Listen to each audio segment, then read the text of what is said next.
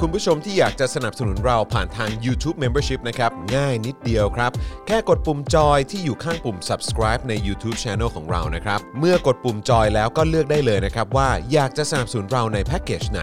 หลังจากนั้นก็เลือกวิธีในการชำระเงิน และเข้าไปกรอกรายละเอียดให้ครบถ้วนนะครับ แล้วก็กดปุ่ม subscribe ครับ แค่นี้คุณก็เป็นเมมเบอร์ของ Spoke Dark TV แล้วครับ สำหรับคุณผู้ชมที่อยากจะเป็นซัพพอร์ตเตอร์ให้กับพวกเรานะครับ คลิกเข้าไปที่หน้าแฟนเพจของ Spoke Dark TV และรายการในเครือของเราครับ แล้วกดปุ่ม Become a supporter นะครับ หรือกดปุ่ม support now ใต้คลิปรายการของเราก็ได้นะครับ แล้วเข้าไปเลือกเลยนะครับว่าจะชำระเงินทางไหนครับ ไม่ว่าจะผ่านบัตรเครดิต เดบิต เครือข่ายโทรศัพท์มือถือหรือ wallet ต่างๆ ก็ง่ายนิดเดียวนะครับ พอคลิกเข้าไปแล้วนะครับ ก็อย่าลืมใส่ข้อมูลและรายละเอียดให้ครบถ้วนนะครับ พอครบถ้วนแล้วก็กดปุ่ม subscribe ครับ แค่นี้คุณก็เป็น supporter ของ Spoke Dark TV แล้วครับ และเพื่อให้มั่นใจได้ว่าทุกท่านจะสามารถสนับสนุนเราได้อย่างต่อเนื่องในทุกๆเดือน โดยไม่หลุดจากการเป็นสมาชิก คุณผู้ชมสามารถเลือกสนับสนุนในช่องทางและแพ็กเกจที่ทุกท่านสะดวกที่สุดสำหรับการตัดบัญชีอัตโนมัติอย่างต่อเนื่องนะครับ เพื่อที่ Spoke Dark TV จะได้มีกำลังในการผลิตคอนเทนต์ดีๆ เพื่อคุณผู้ชมต่อไปครับ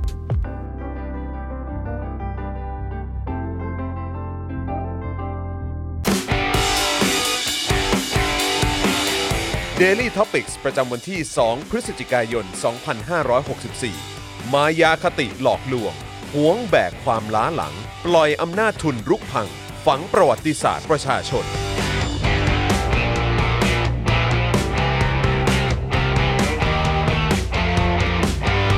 สวัสดีครับต้อนรับคุณผู้ชมนะครับเข้าสู่ Daily Topics นะครับประจำวันที่ 2 พฤศจิกายน 2564 นะครับอยู่กับผมจอห์นวินยูนะครับนะฮะจอห์นนอนตักนะครับนะฮะแล้วก็วันนี้อยู่กับหนุ่มๆนะครับมาพร้อมหน้าพร้อมตากันแล้วนะครับต้อนรับนะครับคุณปาล์มเซอร์วิสนะครับ สวัสดีครับคุณผู้ชมครับ สวัสดีครับ สวัสดีครับ นะฮะแล้วก็แน่นอนนะครับครูทอมนะครับมิสเตอร์ไฟเซอร์นะครับ สวัสดีครับทุก ส ค วัน สดีครับ เย้ เอ เย้ อ เย้ นะฮะและดูแลการไลฟ์และร่วมจัดรายการไปกับเรานะครับอาจารย์แบงค์มองบนถอนในใจไปพลางๆนะครับ เย้เย้ สวัสดีคสวัสดีครับรับ อาจารย์แบงค์สวัสดีคุณผู้ชมด้วยนะครับ ครับผมนะฮะ ครับคุณผู้ชมถามว่าใครมาสาย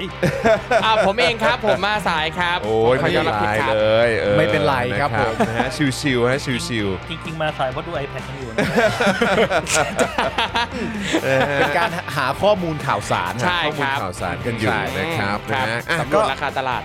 สำรวจราคาตลาดนะครับ เมื่อช่วงบ่ายที่ผ่านมาเนี่ยนะครับเอ่อพี่แอมพ่อหมอ เออ ก็มาไลฟ์ด้วยเหมือนกัน เออมันยังไงเรื่องราว ครับ เป็นยังไงฮะ ก็เห็นมาต้องถามอาจารย์แบงค์เพราะอาจารย์แบงค์จะอยู่กับเอ่อพ่อหมอตลอดทั้งบ่ายนี้เลย เออ นะครับ ใช่ นะฮะเป็นไงบ้างฮะ เมื่อช่วงบ่ายที่ผ่านมา เอ่อพ่อหมอก็มาคุยเรื่องเรื่องคริปโต อืม อ่าส่วนใหญ่จะเป็นเรื่องแบบ สกุลเงินดิจิตอลครับ อ่าครับผม คริปโตสเปโรซิสคริปโตใช่ ใช่เหรอ คริปโต แล้วมันเล็บโต นั่นเลปโต เออนะฮะ เห็นพ่อหมอเขาบอกว่า ครับ เอ่อตอนที่กำลังไลฟ์อยู่ว่าจริง ๆ แล้วตอนที่พ่อหมอมาอยู่ในรายการ Daily Topic เนี่ย ครับผม ก็เคยมีโอกาสได้พูดเรื่องแบบสกุลเงินคริปโตอะไรต่างๆนานา อ่า นั่นนู่นนี่ อ่า แล้วก็มีคุณผู้ชมในรายการหลายคนก็บอกว่าอยากจะฟังเต็ม อ๋อครับ อยากจะได้ความรู้ ใช่ เรื่องราวเหล่านี้ ใช่ เต็ม ใช่ ๆพ่อหมอเขาก็เลยจัดให้ซะหน่อย ครับผม นะ ค ฮะ รับ ก็ ผม คุยเรื่องเหรียญสควิตเอ่อเหรียญสควิตเกม อ่า อ่า อ๋อมีเหรียญ Squid เหรียญ Game Squid ใช่ไห Game ด้วยเหรอครับ ตอนนี้มาแล้วใช่ไหม จริงเหรอ ล่มไปแล้วฮะ อ๋อลงไปแล้วด้วย อ๋อ อ๋อก ำลังจะกดซื้ออีกแหล้ว มันเหมือนแบบช่วงที่ผ่านมามันมีเหรียญอะไรชิบะอะไรอย่างเงี้ย Shiba เออนะครับแล้วก็ ด แล้ อ วก็ ทเหรียญหมามีด ขึ้น อช ขึ้นมาค่อนข้างสูงเหมือนกัน ใช่ครับ เออนะครับนะฮะ ก็ใครที่ชอบเรื่องคริปโตอะไรพวกนี้ก็ลองดูครับ เออ ครับ ดูย้อนหลังได้ ดูย้อนหลัง นะ ได้ แต่ก็ไม่รู้ พ่อหว่ามอบอกว่า พ่อหมอ ถ้ายอด จะมาบ่อยขนาดไหน ก็ถ้าเกิดยอดยอดเอ่อยอดจอยหรือยอดซัพพอร์เตอร์เยอะขึ้นเนี่ย ครับ ครับ ก็จะมาเรื่อย อ่า อ่า โอเค โอเค โอเค สปอคดักมีแผนทำ NFT ป่ะฮะ NFT พ่อหมอก็มีเล็งๆอยู่นะ อ่า เออแต่ไม่รู้ว่าจะช่วงช่วงนี้จะเริ่มเริ่มแบบว่าเชื่อมโยงกับสป o อ e ดาร์กเลยหรือเปล่า หรือว่าแบบจะลองทำเป็นโปรเจกต์ก่อน อ่า แต่ว่าหลาย ๆ คนที่เรารู้จักเนี่ยเขา ครับ ก็เขาก็เหมือนแบบทำผลงานผ่าน ครับ NFT เหมือนกันนะ อ่า เออ ครับ แล้วก็หลาย ๆ คนก็ดูเหมือนว่าได้ได้เสียงตอบรับที่ค่อนข้างดีเลยอ่ะ ใช่ แล้ว ครับ ยิ่งพอมีไอ้ประเด็นของไอ้เมตาเวิร์ส ครับ ของทางอะไรนะไอ้มาร์คซักเบิร์กใช่ไหม ใช่ เออที่ อ่าฮะ Facebook เปลี่ยนชื่อเป็น Meta อะไรเนี่ย Meta เออ นะครับ ก็ดูเหมือนกระแสก็กำลังมา ครับ แต่ ผม ว่าก็เท่าเท่าที่ไปสังเกตดูอะมันก็น่าสนใจนะห ครับ รือว่าไปดูแบบว่าไอ้งาน Presentation ของเขาอะ ครับ น ผม มันก็น่าสนใจดีเหมือนกันว่า เออ แบบเขาเขาพยายามจะนำเสนออะไร แ แล้วก็ในอนาคต ครับ โลกเราจะเป็นยังไงมัน ค ก็ รับผม มันก็เก๋ดีเหมือนกันนะ โอ้ แล้วก็ตอนนี้ก็เริ่มมีแบบพวกเขาเรียกว่าอะไรอย่างอย่างวันก่อนผมนั่งดูในใน Instagram เนี่ยมันจะมี Account หนึ่งที่ชื่อว่า ครับ NFT ครับ นะครับมันก็น่าก็ก็น่าจะลองกดเข้าไปดูกันนะ อืม ถ้า อ่า ใครว่างๆเนี่ยเพราะว่ามันก็ทำให้เห็นว่าในต่างประเทศเนี่ย ครับ ไอ้เรื่องของ NFT หรือว่าเรื่องของการเอ่อเริ่มไปซื้อที่ อืม เรื่องของการเอ่อซื้อผลงานศิลปะ ครับ หรือว่าแบบต่อไปแบบอ่ะถ้าเกิดว่าจะเล่นเกมแล้วอยากจะมี อ่า เป็นแบบเอ่อเป็นเป็นเป็นอวตารของตัวเองแล้วแบ ค บ รับ อยากจะใส่เสื้อผ้าแบบไหนอะไรอย่างเงี้ยเออทั้งหมดนี้เนี่ยมันก็จะไปอยู่บนโลกแบบว่าคริปโต หรือว่าเป็นโลกโลกเสมือนจริงอะไรอย่างเงี้ย ครับผม ก็มีด้วยเหมือนกัน ครับ ซึ่งอย่างตอนนี้เนี่ยก็จะเห็นว่าที่ไทยเนี่ยก็เอ่อนอกจากที่เป็นงานศิลปะพวกภาพวาด ซึ่งช่วงแรกๆมาเนี่ยจะมาเยอะมากเลย หลังๆมาเนี่ยจะเห็นมีพวกงานเขียนแล้วนะฮะ อ่าเฮ้ย งานเขียนด้วยเหรอ งานเขียน อ๋อ จริงดิ งานเขียนก็เขียนเป็นบทความมานั่นนี่ ว้าว แล้วขายไปเลย อ๋อเหรอฮะ ใช่ครับก็มี อย่างนั้น สามารถ เลย ทำได้หลากหลายมากเลย เออ คือมัน เฮ้ยดีดี มัน ดี มันเปิดกว้างหมดเลย ครับ นะแล้วผมว่าต่อไปก็คงจะมีเป็นแบบ ซึ่งตอนนี้คงมีแล้วแหละ ครับ อย่างพว ผ ก ม ดนตรี ครับ พว ใช่ กเพลง ครับ พวกซาวด์ ครับ พวก ผม อะไรต่าง ๆ เหล่านี้มันก็คงมีเต็มไปหมดนะครับ เพอๆผมว่านะ อย่างคุณจรเนี่ยทำเป็นเสียงอะลงลงเสียงตัวเองเป็น voice over ใดๆอะไรเงี้ยขายก็ได้ หรือไม่ก็ภาพลับจอร์นวินยู ว้าย เออ เอ้ยอันนั้นต้องรีบแลนก็พอ ภาพลับจอห์นวินยู เอ แล้ว อ ก็ อุ้ยราคาขึ้นแน่นอนผมบอกเลยราคาขึ้นไวด้วย คุณคุณมิสซูรีบอกว่าถ้าแบบนั้นคงเรียกว่า NFT ฮะ นะฮะ เรื่องเมตเรื่องเมตาเวิร์สเนี่ยเมื่ ครั อบ กี้พ่อหมอก็มีคุยนะ ก็คุยด้วยเหมือนกัน อ๋อโอเค ใช่ไหมครับ ครับ เออก็น่าสนใจดีเหมือนกัน แต่ว่ามันก็ก็อยากรู้เหมือนกันนะว่าเออแล้วคนจะไปอยู่บนแบบเหมือนแพลตฟอร์มไหนอ่ะเข้า ค ใจ รับ ปะอย่าง อ่า อย่างถ้าเป็นอินเทอร์เน็ตอย่างเงี้ยคืครั อบ คือก็ต้องคือเราเราก็ไม่รู้อะนะว่า ครับ ว่าแบบเออคือคือไอ้ความรู้เกี่ยวกับอินเทอร์เน็ตของเราอาจจะไม่ได้เยอะขนาดนั้น แต่ว่า อืม อย่างไรก็ตามก็คือ คือถ้าถ้าเกิดว่ามันเป็นบนแพลตฟอร์มที่เป็นแบบของ Facebook อย่างเดียวเนี่ย ครับเออ เออมันจะมันจะถูกจำกัดไว้หรือเปล่า แต่ว่า อืม ถ้าเกิดว่าเฮ้ยมันเป็นคล้ายๆเป็นโลกอินเทอร์เน็ตอ่ะ ครับ แล้วมัน มีแพลตฟอร์มหลายอย่างที่มันที่มันอยู่บนพื้นฐานของอินเทอร์เน็ตอะไร ครับ แบบเนี้ยเออแล้วก็มีโซเชียลมีเดียที่มันหลากหลาย แล้วไอ้โลกเสมือนจริงแบบเนี้ยมันอยู่บนพื้นเอ่อพื้นที่โลกอินเทอร์เน็ตแล้วก็คือมันมันกลายเป็นว่าเดี๋ยวต่อไปเราต้องแยกแพลตฟอร์มอะไรกันหรือเปล่า ครับ แล้วก็ อ่า อันนี้อันนี้มันก็น่าสนใจนะครับ เออนะครับ เยอะไปหมดเลยอย่างล่าสุดเองอันเนี้ยผมก็อ่าได้เข้าไปลองฟังแต่ยังไม่ได้ลองเล่นก็คือ Facebook มีฟังก์ชันที่มันเหมือนกับขับเฮาอะ อ๋อเหรอฮะ เออ มีด้วยเหรอ มีแล้ว โอ้ ตอน เจ๋ นี้ งว่ะ มาแล้วเพิ่งมาได้ไม่ไม่กี่วันเลย เพราะว่าอาทิตย์ก่อนนะครับ เห็นมีรุ่นน้องที่รู้จักกันเนี่ยจัดรายการอยู่ในเนี้ย เหรอ ในใน Facebook แล้วก็คนที่ไม่ได้เป็นเฟรนด์ก็สามารถมาเข้าฟังได้ด้วยเหมือนกัน ซึ่งอันนี้ อ๋อเหร ก็ อ จะ ฮะ จะไม่เหมือนกับ Twitter ครับ Twitter อืม คือต้องเป็นเฟรนหรือว่าต้อง Follow กันใช่ไหม ใช่ ครับ ถึงจะแบบว่าสามารถ ถึงจะ เข้าไป เห็น ฟัง อืม ห ครั รื บ อว่า ผม ไปเห็นได้ ใช่ครับ มันมันมีชื่อไหมครับมันมี มี ชื่อ ครับ ไห มีครับ น ผ เรีย ม กว่า จำไม่ได้เหมือนกัน ะรพราะว่าถ้าเกิดว่าโอเคก็มี Clubhouse ครับ ถ้า อืม เป็นบน Twitter ก็จะเป็น Space ครับ ใช่ไหมครับ แต่ว่าถ้าเกิดว่าเป็นในเอ่อ Facebook นี่สิ ครับ เรียกว่าอะไร ผมจำจำไม่ได้ว่าชื่อว่าอะไร เรียกว่า เออ เฟ ไม่ ซพามไม่ใช่ไม่น่าใช่ อ่าเฟซบุ๊ก ไม่น่าใช่ Face to Face อะไรอย่างเงี้ย Face to face เออ Face เออ to Face ใครอยากเข้ามาคุยกันก็ได้ หรือ ครับ Mouth to Mouth คุณ เออ บิลิฟเอ่อบิลิฟโยบอยครับ ครับ บอกถ้าเกิดทหารเข้าไปใช้ชีวิตอยู่ในนั้นอะ ฟาร์ม ฟาร์ม ฟาร์มเรือดำน้ำรถถัง อ่า ปืนยาวๆไป โอ้ยนะฮะ ก็คงมีประโยชน์กันน่าดูเลยฮะ ครับ ดู แต่ แล้ว คิดว่าคิดว่าน่าจะยากฮะเออนะฮะเพราะว่าเขาก็อยากจะแบบว่าน่าจะอยากอยากได้เป็นของจริง ใช่ อยากได้มานานแล้ว ค อ รับ ยากได้มานานแล้วแล้วก็สั่งแล้ว ครับ เย่ ผม แล้วก็คิดว่าจำเป็นด้วยล่ะ จำเป็น ครับ อ่า ผมนะฮะคุณบดินบอกว่าพูดเรื่องที่ประยุทธ์รู้เรื่องหน่อยสิครับ แล้วคุณโบดินทราบได้ยังไงว่าประยุทธ์ไม่รู้เรื่องเหล่านี้ครับ เออ เอ้ยโอ้โหนี่ต้องให้เครดิตเขาหน่อยคุณบดิน เออ ไม่ที่ผมถามเนี่ย ผมอยากรู้เพราะผมคิดเหมือนคุณโบดิน อ๋อโอเค รู้เรื่อง เพื่อคุณบดินมีข้อมูลที่ดีกว่าจะได้ให้ผมมาผม อ่า ไม่ได้เถียงคุณบดิน ครับ เผื่อจะแชร์ให้ได้นะ แชร์ให้ได้ คบผมเออครับผมเออเห็นคลิปอันนั้นน่ะที่เป็นประยุทธ์แบบว่าขึ้นเวทีไปแล้วก็ไปแบบ ใช่ไหมทักทายบริสจอนสัน อ่า แล้วเขาก็เชิญมาอ่า เชิญเชิญมันก็ ครับ มันก็วนไปวนมา แล้วก็หลังจากนั้นก็เชิญเชิญเชิญ เชิญ คือคือสรุปคือเชิญให้ลงจากเวทีใช่ไหม ใช่ ใช่ไหม เห็นเขาบอกว่า ใช่ไหม เห็นเขาบอกว่าการเชิญที่ว่าเนี่ยเป็นการเชิญลง อ๋อครับผม แต่แต่คือสิ่งที่ผมอยากเห็นมากคืออยากเห็นคลิปที่ประยุทธ์เนี่ย ครับ คุยกับผู้นำประเทศต่างๆ ใช่เพราะเราเห็นแต่ภาพนิ่ง เออ เราเห็นแต่ภาพนิ่งที่แบบเดิ ครั น บ ไปจับมือโจไบเดนไป ใช่ คุยกับจัสตินทรูโด เ อะไรอย่างเงี้ยใช่ไห แล้ว มฮะ ภาพนิ่งที่เห็นอะเอาจริงนะไม่รู้ว่านี่อคติหรือเปล่าแต่รู้สึกว่ามันดูปลอมมากเลยอะมันอารมณ์แบบเวลาเราถ่ายรูปกับถ่ายรูปกับเพื่อน แล้วคนถ่ายเนี่ยคนกดเนี่ยบรีฟว่าให้ดูหัวเราะให้ฮาสนุกสนาน อ๋อ แบบเนี้ย เออ เออใช่แต่ของของผมมันมีความรู้สึกว่าตอนที่ผมเห็นภาพอะรู้สึกว่ามันคือทรงแบบคนขอ เข้าไปถ่ายรูปด้วยอะ ใช่ เข้าใจ โอเค ปะผมรู้สึกว่าอย่างนั้น เออ ผมรู้สึกว่ามันเป็นการเตรียมการ ใช่ ครับแต่อาจจะเป็น มาแล้วมาแล้วไงมา เอ แล้ว อ นู่นนู่น เฮ้ยให้พร้อมนะพร้อมนะมึงต้องพร้อมนะพร้อมนะ เออเออเออ ห้าสี่สามสองเฮ้ยสบายปะปะ เออเออ ไม่อะ กดรัวใช่ไหมเลย คือผมรู้สึกว่าช่างภาพอ่ะเป็นคนบอกประยุทธ์ได้ว่าให้ไปถ่ายกับคนนี้เพราะประยุทธ์คงไม่รู้จักเขาว่าเขาเป็นใครอ่ะ เออ คิด หรือ คิด แบบ ก็คิดว่าน่าจะเป็นอย่างนั้น นั่นเอ่อท่านประธานาธิบดีมาแล้วครับท่าน ครับ อะไรเงี้ย เออ ก็แบบโอ้โหโอเคโอเคเดี๋ยวต้องเดิน เออ เข้าไปทักทายเขาหน่อย ใช่ เออ แล้วมันก็ เบภาพดนึง มันก็เป็นการเก็บเก็บภาพไว้เพราะว่า เออ เมื่อเมื่อเอามาสู่สายตาคนในประเทศไทย ครับ มันก็จะมีคนกลุ่มหนึ่งที่แบบว่า อ่ามั มันเท่ใช่ไหม ใช่ เท่มันเป็น ใช่ มันเป็น เออ มันเป็นเอ่อนายกของประเทศไทย ครับ เนี่ยก็ได้รับความนิยมชมชอบ อ่า จากต่างชาติเยอะมากเลยนะเนี่ย เออออะไรอย่างเงี้ย เออ ก็ก็ดี แต่แต่แต่มันจะมีความรู้สึก ครั ได้ บ เลยอ่ะคือมันมันจะเป็นฟิลแบบประมาณว่าเออพอถ่ายรูปเสร็จอ่ะ ครับ แล้วก็เหมือนอารมณ์ว่าเออก็ก็ไม่รู้จะคุยอะไรต่ออ่ะ เหมือนเหมือนแบบหลาย ๆ ครั้งเวลาที่เราสสมัยที่เราเรียนมัธยมอะครับจะมีบางคนแบบเอ่อเวลามีกิจกรรมใด ๆ แล้วจะมาถ่ายรูปทำพอร์ตอะ อ่าใช่ แค่นั้นอะ ใช่ใช่ใช่ แล้วพอไปถามว่าเอ้ย กิจกรรมนั้นอะมึงทำอะไรบ้าง ตอบไม่ได้ตอบไม่ เออ ถูกไม่รู้เรื่องอะไรเลยเพราะไปถ่ายรูปอย่างเดียว หรือว่าถ้าเกิดไปถามว่าเออแล้วตอนนั้นน่ะคือคุยอะไรกันนะครับ คือเต็มที่ก็คงแบบอ๋อถามสารทุกข์สุขดิบอะไรเฉยๆอะไร ครั เงี้ บ ยแต่ว่าก็คงไม่ได้คุยอะไรที่มันมี substance ห เออ รือว่ามีเนื้อหาอะไรขนาดนั้น ครับ มั้ง ใช่ เออครับ แบบ ผม how are you เออ I'm fine thank you and you อ่า yeah yeah yeah yeah แล้วก็คนต่อไปแล้วก็ปกไปก็เหมือนเดิม hello how are you ก็ไปเรื่อย เออ ๆ จริง ๆ มันมีคำพูดในในในของเมืองนอกที่แบบ ครั ว่า บ เวลาเราเข้าสู่งานปาร์ตี้ Alright ซึ่งเนี่ยมันไม่ใช่งานปาร์ตี้หรอก ครับ แต่มันหมายถึงว่าก็เป็นงานที่มีเอ่อคนที่เป็นผู้นำประเทศจำนวนมากมาอ ครั ยู่ บ ในจุดเดียวกันอะไรเงี้ ครั ย บ มันก็จะมีคำพูดว่า work the room อ่ะ อ่า อ่าเมื่อเข้าไปเสร็จเรียบร้อยก็แบบว่าคุณสามารถที่จะคุยกับกรุ๊ปไหน ครั ก็ บ ได้ คือมีความรู้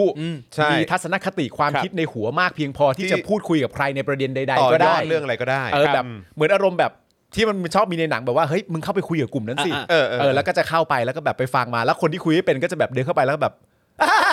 เออเป็นฟิลนั้นเป็นฟิลนั้น เออ ก็ขับไปกับ รู้สึได้เลย เขา รู้สึกได้เลย ก็ก็เลยอยากรู้ว่านอกจากการทำงานในแง่ของการประชุมอะไรต่างๆนานาแล้วเนี่ยถึงเวลาที่เป็นเวลากันเองเนี่ย ครับ ประยุทธ์เนี่ยได้ไปพูดจาหารือปรึกษา แม้จะคุยทีเล่นทีจริงอะไรต่างๆนานาเนี่ยพูดคุยกันว่าอะไรบ้าง อันนี้ โอ้ย น่าสนใจ คือผมว่าไม่มีเลย เพราะว่าประยุทธ์พูดภาษาอังกฤษไม่ได้ไง อันเนี้ยคือปัญหาที่แบบมันเป็นกำแพงสูงสุดที่ทำให้เขาไม่สามารถจะไป make friends ใด ๆ ได้เลยอ่ะ แต่ประยุทธ์ก็น่าจะมีคนบางคนที่พูดภาษาอังกฤษด้วยประกบอยู่ตลอดเวลาไหม ไม่รู้ การสื่ แต่ อ ว่า สารมันสำคัญมาก แต่แต่แต่เห็น แต่พูด วันนั้นน่ะ ตรงๆ วันนั้นวันนั้นเอ่อพ่อหมอเคยเคยมีคลิปเสียงที่ประยุทธ์แบบพูดเปิดงานอาเซียน หรือพูดเปิด ครับ อะไรสักอย่างอะแล้วเป็นภาษาอังกฤษ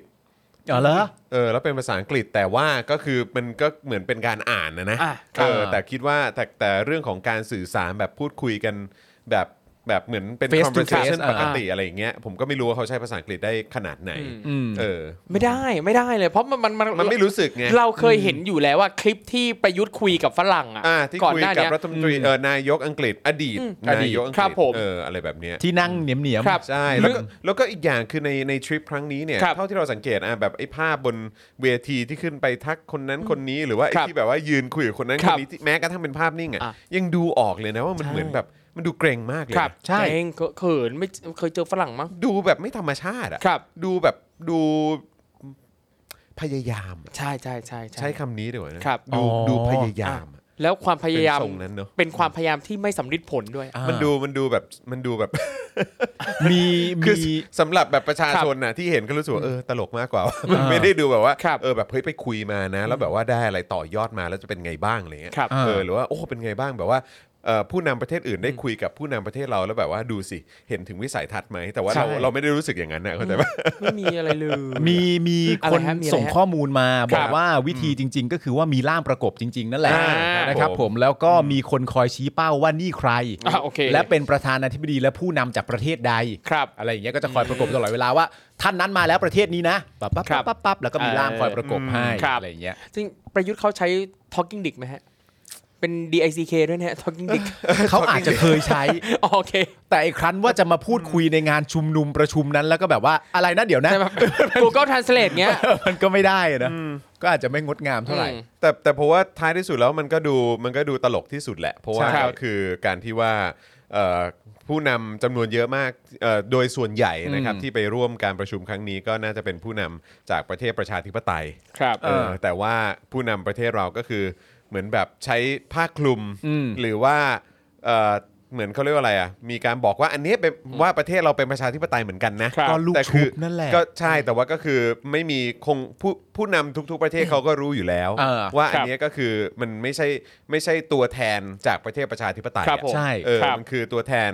ก็คือเป็นผู้นำของประเทศที่มาจากการทำรัฐประหาร ครับ แล้วก็ต่อเนื่องอำนาจมา เออ ด้วยการแบบเลือกตั้งตาม อืม กฎกติกา แล้ว ที่ ตัว เองเซตขึ้นมา ตัวคุณเองอ่ะ อืม ที่เป็นนายกอยู่นะตอนนี้เนี่ยก็เป็นหัวหน้าคณะรัฐประหารซะด้วย ตอนที่ยึดอำนาจเข้า ต มา อนที่อำนาจเข้ามา เพราะฉะนั้นผมมีความรู้สึกว่าจริง ๆ อาจจะเป็นข้อดีก็ได้นะ ครับ ที่เขาพูดไม่ได้อะ อืม เออ เพราะว่าพอเขาพูดไม่ได้ แล้วชาวต่างชาติผู้นำประเทศอื่นรู้ว่าเขาพูดไม่ได้ ครับ ก็คงขี้เกียจที่จะซักถาม ไม่มีเหตุอะไรจะคุยเพิ่มเติ ไม่ ม จะได้คุยเขาก็ไม่ต้องตอบคำถามเหล่านี้ก็อาจจะเป็นความโชคดีของเขา ครับ ก็ก็ก็จริงก็จริงก็จริงอืมนะครับ แต่เป็นความโชคร้าย ใช่ ของประเทศกูเหลย ต้อง เกิน ครับ ใช่ คือมันมันไปแบบไม่สง่างามอ่ะ ครับ ว่างั้นดีกว่าเนอะเออนะครับมันมันไปแบบมันมันไม่ได้สง่างามอะ มันจะพูดอะไรก็ไม่เต็มปาก เออมันพูดอะไรได้ไม่เต็มปา ใช่ ก ครับ เราให้ความสำคัญเรื่องนั้นเรื่องนี้แบบเหรอ เออ ครับ คือคุณจะให้ความสำคัญเรื่องอะไรทั้งทั้งที่แบบว่าความเอ่อแบบ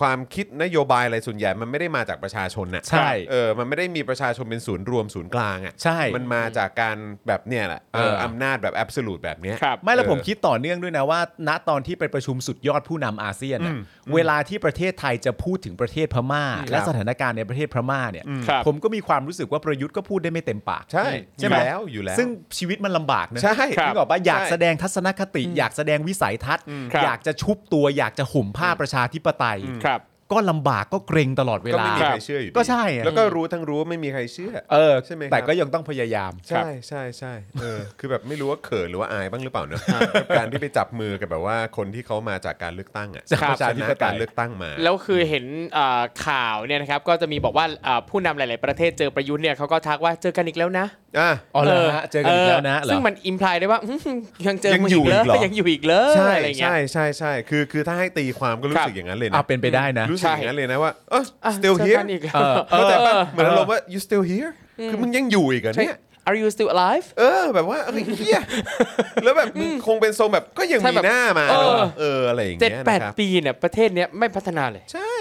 แต่ว่าถ้าเขาถามอย่างนั้นว่าแบบ are you still here แบบ คุณยังอยู่จุดนี้ได้ด้วยอีกเหรออะไรเงี้ยนี่มันเป็นการดูถูกคนไทยมาก Are you still here มึงยังไม่เลิกขี้อีกเหรอ ไม่ใช่ อะไรนะไม่ใช่ ยังอยู่ตรงนี้อีกเหรอ อ๋อโอเค แล้วแล้วความความน่าสนใจก็คือว่าอย่างเห็นไปแบบไปทักทายเอ่อผู้นำเยอรมันใช่ไหม ครับครับ เดี๋ยวกอน เบอร์อีกแล้วเออชื่อเอ่ออังเกลมาโคล อ่า ใช่ไหมเออแล้วเราก็แบบมีความรู้สึกว่า โอ้โห นี่ไปทักกับเขาเนี่ยเออแล้วก็ดูแบบดูเขินเขินๆดูแบบว่าเหมือนเหมือนเหมือนเหมือนเหมือนเข้าไปอ่ะเหมือน ครับ แบบเหมือนแบบว่าเออแบบอุ้ยเออแบบว่าขอเข้าไปทักทายอะไรเงี้ย ครับ แล้วคนนี้คือมาจากการเลือกตั้งแล้วก็ชนะการเลือกตั้ง อืม มาแบบอย่างต่อเนื่องกันน่ะ ใช่ ครับนี่คือคนที่ชนะการเลือกตั้งมา แล้วก็ได้เป็นเป็นผู้นำของเยอรมนีอ่ะ ครับ แบบต่อเนื่องกันหลายปีอ่ะ ใช่ หลายสมัยอ่ะ ครับ จากการเลือกตั้งอ่ะ ใช่ ไม่ได้มาจากการทำรัฐ ประหารนะ ใช่ ครับ เราเราก็ หรื มี อทรูโดอย่างเงี้ยทรูโด ใช่ ที่เพิ่งชนะการเลือกตั้ง ครับ ไปก็แบบว่า ก็ในสมัยต่อมาของเขาก็คือมาจากการเลือกตั้งเช่นเดียวกัน ครับ คือไม่ได้จำเป็นว่าจะต้องมาด้วยวิธีแบบ ใช่ แบบแบบเถื่อนๆแบบ ครับ เนี้ย ผม เช่นการ ครั ทำ บ รัฐประหารแล้วก็มาแบบว่าตั้งคนให้แบบมายกมือให้ตัวเองอะ ครับ แต่ถ้ามองย้อนกลับไปในภายหลังเนี่ยไอการที่เขาสามารถจะคุยกับตัวเองได้ว่าเขาได้รับการเลือกตั้งมาหลายสมัย หรือแม้กระทั่งพักของเขาได้รับการเลือกตั้งมาหลายสมัยเนี่ย ถ้าย้อนเวลากลับไปมันก็มีช่วงเวลาที่ประเทศไทยคุยแบบนี้ก็ได้นะ อ่า ครับ ใช่ไหม ใช่ใช่ ก็มีนายกที่ได้รับการเลือกตั้งหลายสมัย อืม คะแนนถล่มทลายแล้วพักพักนั้นก็แทบจะไม่เคยแพ้เลย ครับ แต่พอพักพักนั้นไม่เคยแพ้ในประเทศไทยมันมันไม่ได้ คือแบบ ใช่ คือผมเข้าใจความรู้สึกเลยนะของการที่ว่าคือสามารถแบบอกผายไหลพึง ครับ แบบมั่นใจมากๆว่า ใช่ กูเนี่ยแหละเป็นตัวแทนของคนทั้งประเทศ ใช่ คือเขาสามารถ คนส่วนใหญ่ของประเทศ ออใช่เขาสามารถยืนอยู่บนเวทีโลกได้อย่างสง่างา ใช่ ใช่ มอะ ไอ้คำว่าสง่างามนี่ เออ ใช่เลย คือประเทศไทยเราเนี่ยมันไม่ได้เติบโตและเป็นมหาอำนาจเห ครับ มือนหลาย ๆ ประเทศหรอก แต่ถ้าจะถามถึงที่มาซึ่งกันและกันน่ะอันเนี้ยมันไม่ต่าง ครับ เราสามารถจะพูดได้ว่า ใช่ คุณเป็นประเทศมหาอำนาจประเทศใหญ่อะไรต่างๆนานาแต่ที่มาของตัวผมกับตัวคุณน่ะเราไม่ต่างกัน อย่างเงี้ยมันก็น่าภาคภูมิใจเรา คือ เราก็เคยมีอย่างนั้น ใช่ครับ ใช่ใช่ คือ ใช่ คืออย่างประยุทธ์เองเมื่อเอ่อเมื่อไปยืนอยู่บนเวทีโลกอ่ะ คือเขาไม่มีศักดิ์ศรีไม่ไม่มี เลย สิทธิ์แม้ แต่จะใช้คำว่าเป็นตัวแทนประเทศไทย ใช่ เลยด้วยซ้ำ ผม อะ ใช้คำว่าผิดที่ผิดทาง เออ ผิดที่ผิดทางจริง ผิดไปหมด ปิดไปหมด จริงครับจริงจริงนะครับ นั่นแหละครับ นั่นก็คือประยุทธ์นะ คือ คสำหรับรับครับ สำหรับคนไทยเวลาเห็นเห็นแบบเขาจะเอาผ้ามาโปรโมทหรืออะไรก็ตามเนี่ยเราในในใจเราก็จะหัวเราะฮะ ใช่ ครับ คือจะมีความรู้สึกว่ามึงก็กล้าเนอะ เออ มึงเอาไปเอาความภาคภูมิใจมาจากไหน ครับ คือตัวแทนก็ไม่ใช่ตัวไม่ใช่ตัวแทนของทั้งประเทศอยู่แล้วอะ ครับ เพราะว่าคือแม้กระทั่งเอ่อการเลือกตั้งครั้งที่ผ่านมาพรรคที่ตัวเองเป็นตัวแทนแคนดิเดต เออ ครับ นายกเนี่ยนะ เออ ก็ยังไม่ชนะการเลือกตั้งเลย ใช่ ใช่ เออแล้วนี่คือยังไม่พูดถึงว่าเออรอบแรกที่เป็นนายกได้ก็มาจากการยึดอำนาจ ใช่ ครับ ใช่ไหมคือมันไม่มีมันไม่มีความน่าภาคภูมิใจใดทั้งสิ้นแล้วก็แบบ ใช่ครับ พอไปยืนไปยืนกับเอ่อผู้นำคนนั้นคนนี้ที่เขามาจากการเลือกตั้งอย่างแท้จริง แล้วก็ เออ เป็นแบบเสียงจากประชาชนอย่างแท้จริงอ่ะ ครับ ดูเลยดูเห็นภาพชัดเจนมากว่าดูตัวแบบห่อเหี่ยว ดูแบบตัวรีบตัวเล็ ใช่ ก ครับ ๆดูแบบว่า ดูจากที่แบบว่าโอ้ยมีความกลางเดินแบบว่าแกว่งแขนได้แบบเต็มที่ระหว่างเดินอยู่ในทำเนียบรัฐบาลเนี่ย ครับ กับการไปเดินอยู่ในงานตรงนั้นที่คน เออ ส่วนใหญ่เข้ามาจากการเลือกตั้งอ่ะ อ่า เออ ก็ดูแบบว่าดูงองอๆดูหงอยหงอยๆ ใช่ เออ คือมันก็ต้องรู้สึกแหละว่าแบบนี่ไม่ใช่ที่ของคนอย่างมันอ่ะ ใช่ หรือว่าเขาสามารถจะคิดอย่างนี้ได้ไหมว่า ครับ ถึงแม้ว่าฉันจะเป็นเผด็จการน่ะ อืม อ่ะ แต่ฉันก็เป็นเผด็จการที่มีพักการเมืองมาร่วมตั้งหลายพัก อ๋อ เพราะฉะนั้นเนี่ยฉันอาจจะเป็นเผด็จการที่งดงามก็ได้ เพื่อ การที่งดงา อ๋มอโอเคก็ได้ พักการเมืองตั้งหลายพักที่มาร่วมกัน แล้วพ ครั อบ มาร่วมกันเสร็จเรียบร้อย แต่ละคนก็ได้ตำแหน่งตำแหน่งรัฐมนตรีกันไป อ่า ถ้าฉันเป็นเผด็จการที่ไม่งดงามจริงๆพักการเมืองเขาจะมาร่วมกับฉัน ไหม เออ ตลกดีค ครั รับบ ผม นะฮะอ่ะคุณผู้ชมครับใครมาแล้วก็อย่าลืมกดไลค์กดแชร์กันด้วยนะครับ แล้วก็ตอนนี้นะครับเราอ่าหลังจากจบแคมเปญ15,000ซัพพอร์เตอร์ไปนะครับ เราจบที่ 13,000 กว่าซัพพอร์เตอร์ ใช่ครับ นะครับนะแต่ว่าเราก็ยังคงเดินหน้ากันต่อไปนะครับนะในแต่ละเดือนนะครับเราตั้งเป้าว่าอยากจะได้ซัพพอร์เตอร์นะครับหรือว่าเมมเบอร์ใหม่ๆนะครับขึ้นมานะครับเอ่อแต่ละเดือนเนี่ยอยากจะได้สัก3,000 ท่านนะครับ ครับ นะ เพราะฉะนั้นใครที่ยังไม่ได้สนับสนุนพวกเรานะครับแบบรายเดือนแล้วก็ชื่นชอบคอนเทนต์อย่าง Daily Topics นะครับชอบให้เรามาอัปเดตข่าวคราวนะ มานั่งพูดคุยมานั่งเมาส์กันทุกๆวันนะครับจันทร์ถึงศุกร์แบบนี้ หรือรายการอย่างเจอกข่าวตื้นนะครับที่มีให้คุณผู้ชมได้ดูกันทุกสัปดาห์ ครับ คลิปความรู้ก็เหมือนกันนะครับแล้วก็คอนเทนต์อีกเยอะแยะมากมายนะครับในเครือของ Spoke Dark TV แล้วก็ Daily Topics นะครับก็สามารถสนับสนุนพวกเราได้นะครับแบบรายเดือนนะครับนะฮะสองช่องทางด้วยกันนะครับนะฮะก็จะมีทาง YouTube นะครับซึ่งในช่องคอมเมนต์ตอนนี้นะครับคุณผู้ชมก็เอ่อลองสังเกตดูที่แถบสีฟ้าเนี่ยนะครับกดตรงแถบสีฟ้านั้นก็ได้ หรือว่ากดปุ่มจอยหรือสมัครที่อยู่ข้างปุ่ม subscribe เนี่ยนะฮะตรงนี้ก็ได้ด้วยเหมือนกันนะครับนะฮะแล้วก็เข้าไปดูว่าแพ็กเกจไหนนะครับที่คุณผู้ชมสะดวกจะสนับสนุนเราต่อเนื่องทุก ๆ เดือนกันไปเรื่อยๆ ครับ นะครับนะจะได้มีคอนเทนต์ให้คุณผู้ชมติดตามกันอย่างนี้ไปยาวๆนะครับนะฮะพอเลือกได้แล้วนะครับก็ไปกดเอ่อที่ปุ่มจอยหรือว่าปุ่มสมัครที่อยู่ใต้แพ็กเกจนั้นนะครับแล้วก็เข้าไปเลือกวิธีการชำระเงินนะครับ ซึ่งก็อาจจะเป็นทางเครดิตการ์ดเดบิตการ์ดนะครับเชื่อมกับเครือข่ายโทรศัพท์มือถือผูกผูกกับค่าโทรศัพท์รายเดือนก็ได้นะครับจะได้ไม่หลุดจากการเป็นเมมเบอร์แบบไม่ตั้งใจนะครับนะฮะหรือว่าจะผ่าน wallet ต่างๆ ก็ได้ด้วยเหมือนกันนะครับเข้าไปกรอกรายละเอียดให้ครบถ้วนเรียบร้อย กดยืนยันก็เป็นเมมเบอร์แล้วนะครับนะฮะ ครับ ส่วนทาง Facebook นะครับก็ง่ายมาก ๆ ด้วยนะครับ ใต้ไลฟ์นี้เลยนะครับ ข้างกล่องคอมเมนต์นะครับ ปุ่มสีเขียวๆครับ ที่มีรูปหัวใจนะครับ กดไปเลยปุ่มนั้นครับ นั่นคือปุ่ม Become a supporter นะครับ ใครที่ชอบติดตามเราผ่านทาง Facebook ก็เอ่อสมัครผ่านทางช่องทางนี้ก็ได้นะครับ แล้วก็ไปเลือกวิธีชำระเงินเหมือนกันนะครับเดบิตการ์ดเครดิตการ์ดนะครับเอ่อค่าโทรศัพท์รายเดือนก็ได้นะครับช้อปปี้เพย์วอลเล็ตต่างๆ PayPal ก็ได้ด้วยนะครับนะแล้วก็ไปกรอกรายละเอียดให้ครบถ้วนเรียบร้อย แล้วก็กดยืนยันแค่นี้ก็เป็นซัพพอร์เตอร์ทาง Facebook แล้วนะครับผม ครับผม นะฮะแล้วก็อย่าลืมนะครับ ใครที่อยากจะเอ่อเติมพลังชีวิตให้กับเราแบบรายวันก็ทำได้ด้วยเหมือนกันนะครับ ผ่านทางบัญชีกสิกรไทยนะครับ 0698975539 หรือสแกน QR Code นะครับนะแล้วก็ส่งดาวก็ได้ด้วยเหมือนกันนะครับนะฮะหรือว่าจะไปช้อปปิ้งกันนะฮะที่ Spoke Dark Store ก็ได้นะครับ วันนี้มีหมอนไง ใช่ ห แล้ ม ว อนหมอนอยู่ตรงไหนหมอนอยู่ตรงไหนอ่านี่ไงครูทอม นี่ครับ นะ ผม นะฮะอันนี้เป็นหมอนลายใหม่ของเรานะครับ ครับ ผลิตการจงพินาศนะครับ อันนี้ก็สามารถไปช้อปปิ้งกันได้นะครับ ที่ Spoke Dark Store ใช่ นะครับนะฮะ เมื่อกี้มีคุณผู้ชมส่งเข้ามาในรายการตอนต้ ครั น บ ว่าสั่งหมอนเผด็จการจงพินาศไปแล้วตอนนี้กำลังรอของอยู่ เออรอเลยอีกไม่นานเกินรอ นะครับใครใครได้ใครสั่งหมอนสั่ ครั ง บ แก้วนะฮะเจอข่าวตื้นแก้วสป็อกดาร์กหรือว่าเสื้อยืดลายต่างๆ ถุงผ้าอะไรของเราเนี่ยนะครับ ใครเอ่อได้ ของได้สินค้ามาแล้วนะครับ แล้วก็เอ่ออาจจะแบบถ่ายภาพรีวิวมาหน่อยก็ได้นะ เออ แท็กแท็กมาที่ Spoke Dark Store ก็ได้ แท็ก ครับ มาที่ผมก็ได้ แท็ ครั ก บ มาที่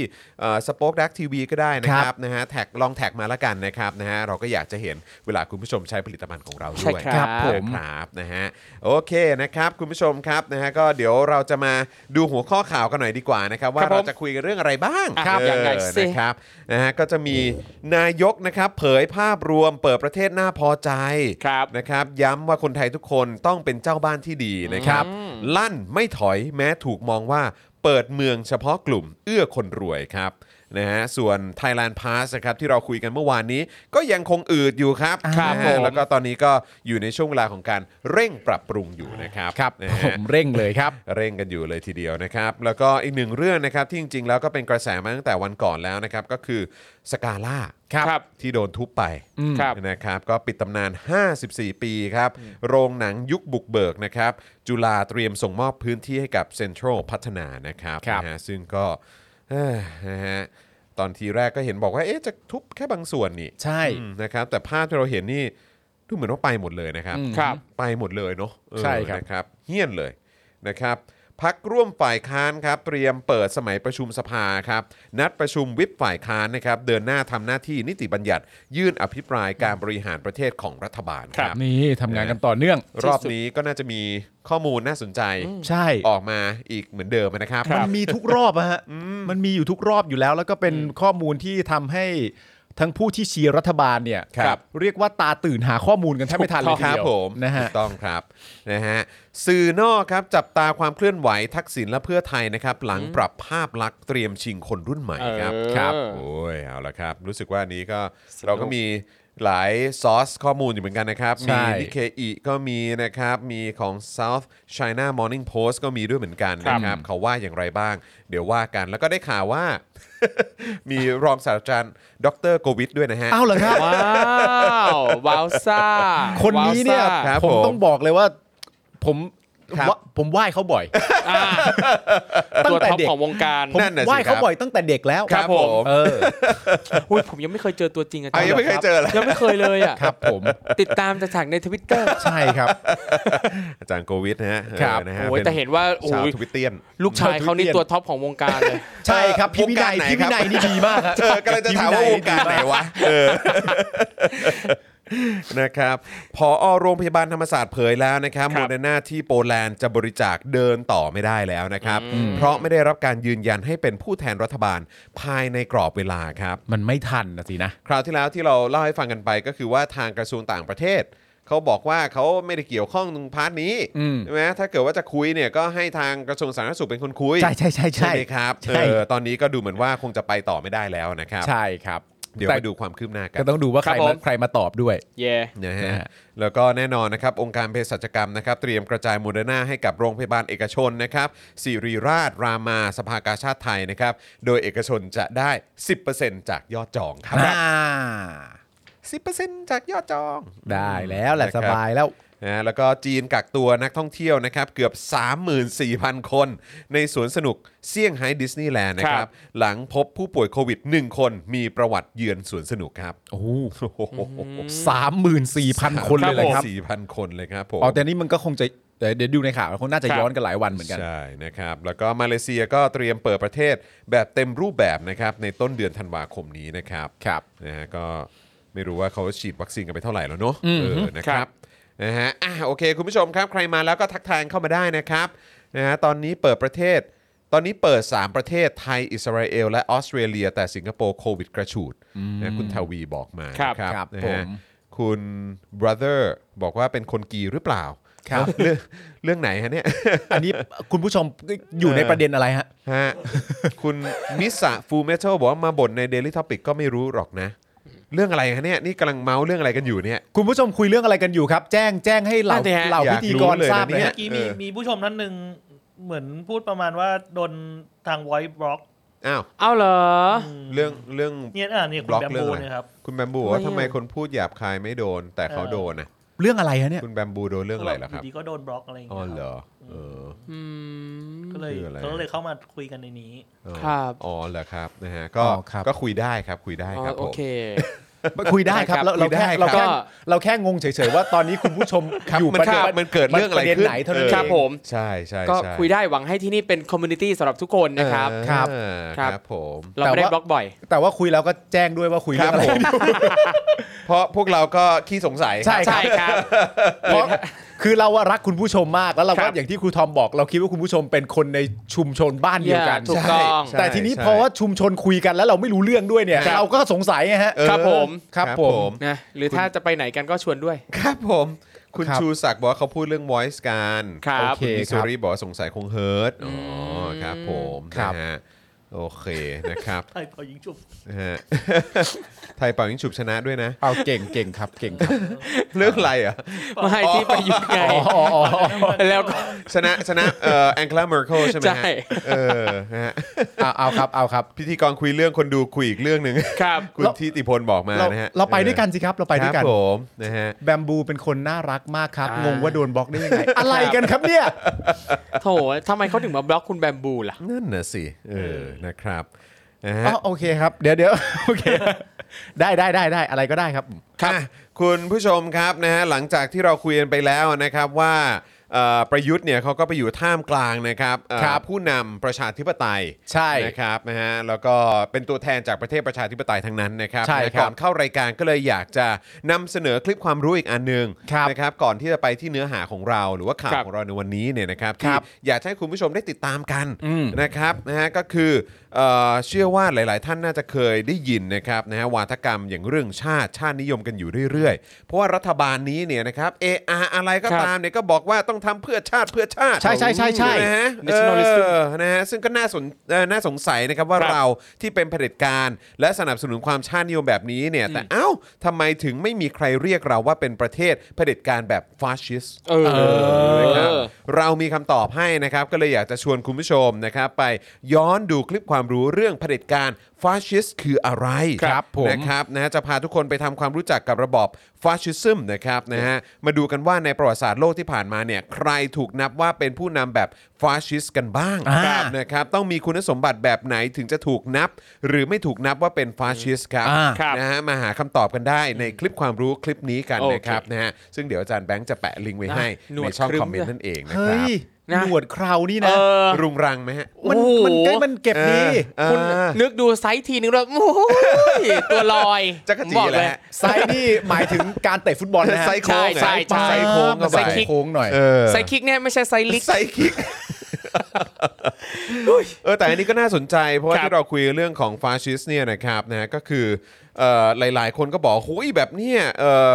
ตู่เนี่ยถือว่าเป็นฟาชิสต์หรือเปล่า อ่า นะครับก็ต้องบอกว่าตู่นี่ก็ไม่สุดฮะก็เลย อ่า เขาก็เลยไม่นับฮะ ครับ แล้วพอจะบอกว่าเป็นประชาธิปไตยก็ไม่อีกอ่ะ ครับ เออนะครับก็คือบอกได้เลยว่าไม่สุดสักทางครับ ครับ นะฮะแต่ก็ยังหน้าด้านอยู่ฮะ ใช่ครับ เออครับผม ตู่ก็เป็นเป็นตู่นั่นแหละครับ ครับผม ครับผมตู่ ก็ได้ ก็ แค่นั้นแหละครับ ตู่ก็ไม่เคยเป็นอะไรเกินกว่าตู่หรอกครับ ครับผม ตู่ก็เป็นประมาณตู่เนี่ยแหละฮะ ครับผม นะฮะมีคนถามว่าไซส์ก้อยได้ไหม ไซส์ก้อยได้ครับผม เตะ เป็น เตะแบบเตะบอลแบบไซส์ก้อย เป็นลูกเป็นลูกยิงแบบหนึ่ง เออมันมีมันมีไซส์โป้งไซส์ก้อยนี่คือมันต่างกันยังไง อ้าวก็ข้างเท้าด้านนอกกับข้างเท้าด้านในไง อ๋อก็คือไซส์ด้านนี้ที่แบบว่า นิ้ว เตะ โป้งนิ้วก้อย คุณ เตะ วางฝั่งนี้ก็ไซส์โป้ง อ่า เอ้ยขอโทษครับคุณผู้ชมครับ ครับผม แล้วคุณคุณวางฝั่งนี้ก็ไซส์ก้อย อ๋อ ครับ โอเค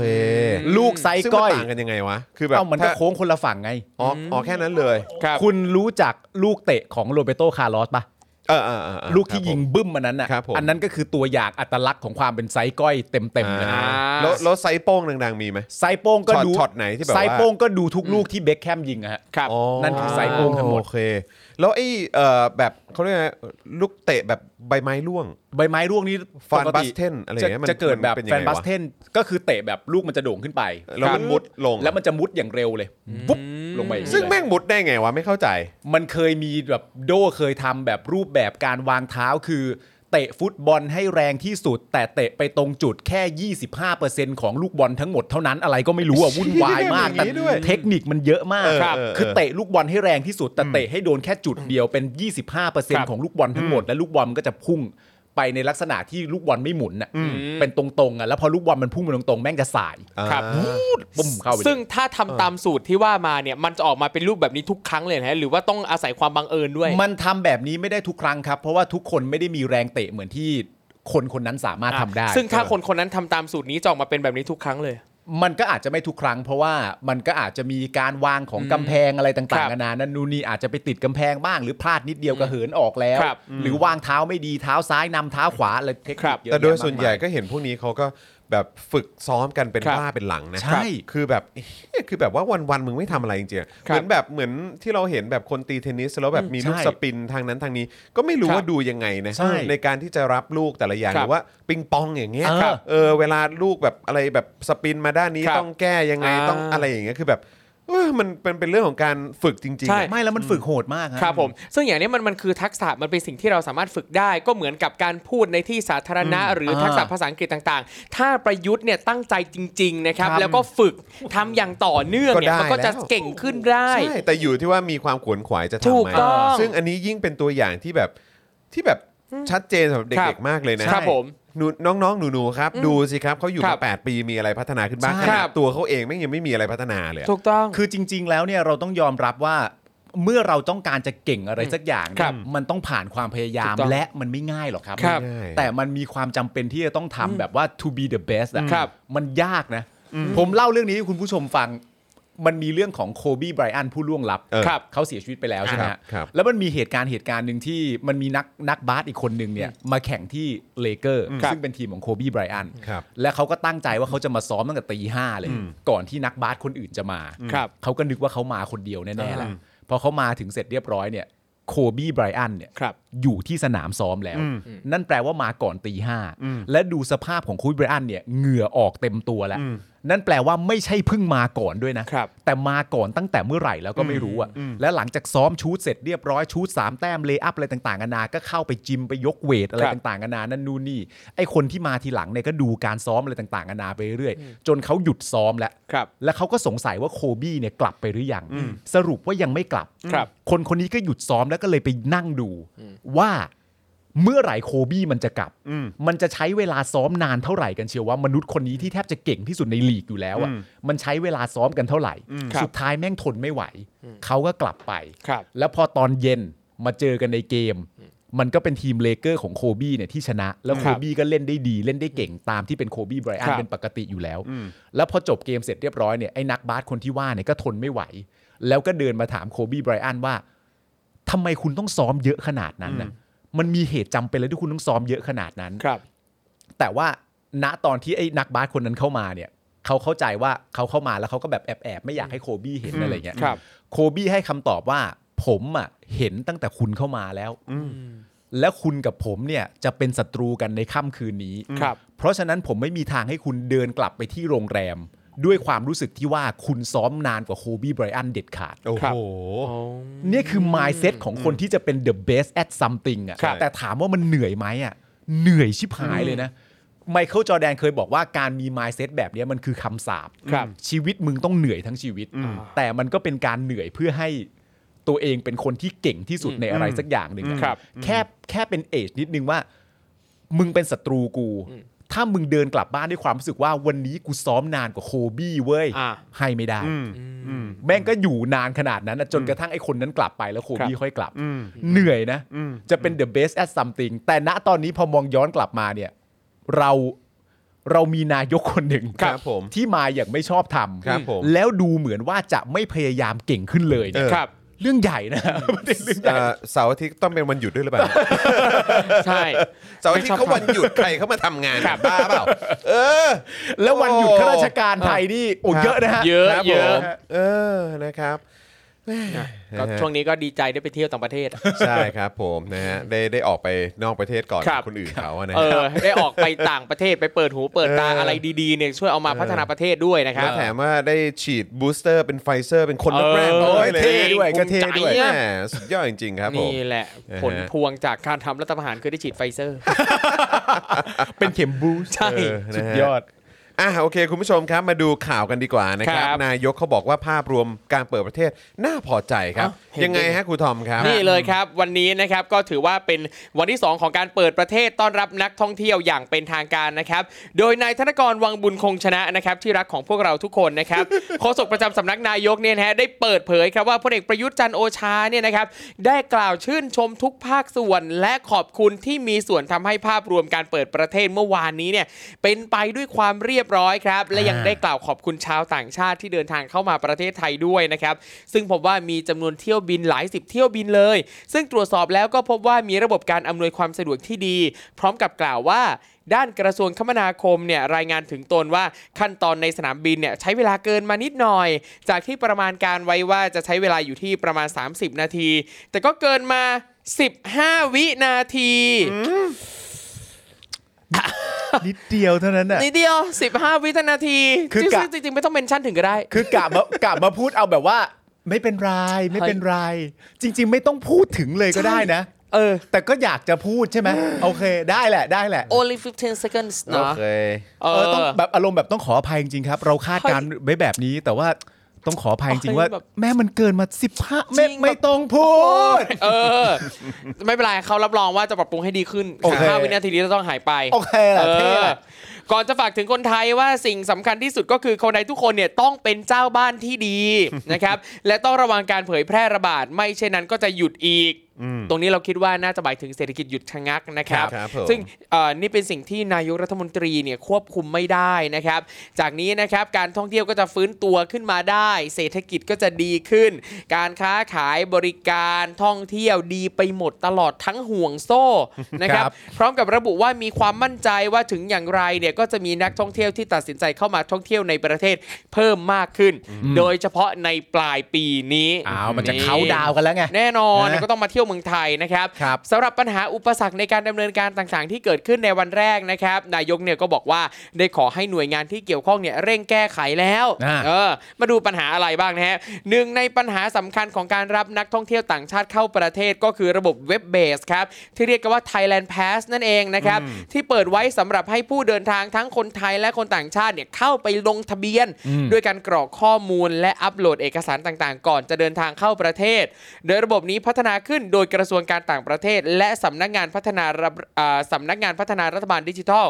เพื่อสนับสนุนนโยบาย ease of traveling สำหรับการเปิดประเทศ โดยระบบนี้นะครับจะใช้แทนการออกเอกสารในการเดินทางเข้าประเทศไทย หรือว่า COE นั่นเอง ครับ นะครับ คือก่อนหน้าเนี้ยเวลาจะเข้าไทยมาต้องใช้เอกสาร COE ซึ่งเราก็ต้องทำเรื่องขอจากทางกงสุลขอจากทางสถานทูตนะครับ แล้วก็การที่เรามี Thailand Pass เนี่ยนะครับก็จะช่วยลดขั้นตอนการกรอกเอกสารของผู้เดินทางก่อนเข้าประเทศไทย รวมถึงการกรอกข้อมูลผ่านเอกสารแบบฟอร์มสอบถามสุขภาพ แล้วก็แบบฟอร์มตรวจคนเข้าเมืองนะครับก็คือตม .6 แล้วก็ต .8 นะครับ ครับ จากเอ่อกรอกเอกสารตรงนั้นเนี่ยก็เปลี่ยนมาเป็นการกรอกข้อมูลอัปโหลดเอกสารที่เกี่ยวข้องไว้ทางเว็บ Thailand Pass แทน โดยกรมควบคุมโรคเนี่ยจะเป็นผู้พิจารณาเอกสารรับรองการฉีดวัคซีน ถ้าผ่านเกณฑ์ที่กำหนดก็จะได้รับ Thailand Pass QR code นะครับเพื่อใช้เดินทางเข้าประเทศไทย และใช้แสดงต่อสายการบิน ครับ แล้วก็เจ้าหน้าที่คัดกรองที่ด่านตรวจคนเข้าเมืองได้เลยครับผม ครับนะฮะอย่างไรก็ดีครับเว็บนี้เนี่ยมีข้อกำหนดนะครับ อ่ะ ว่า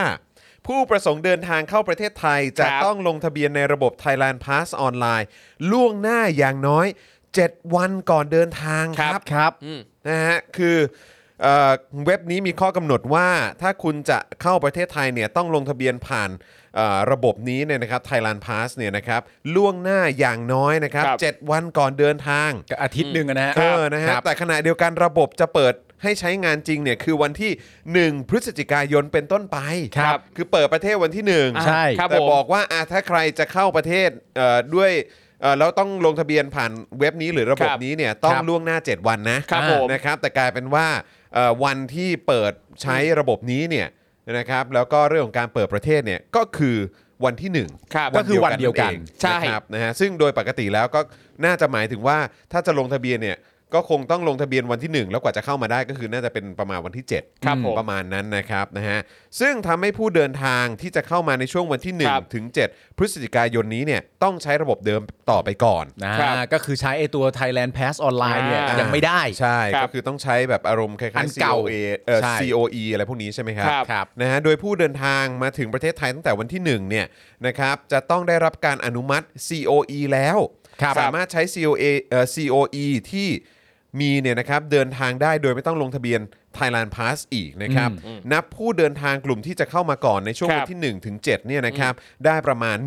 13,000 คน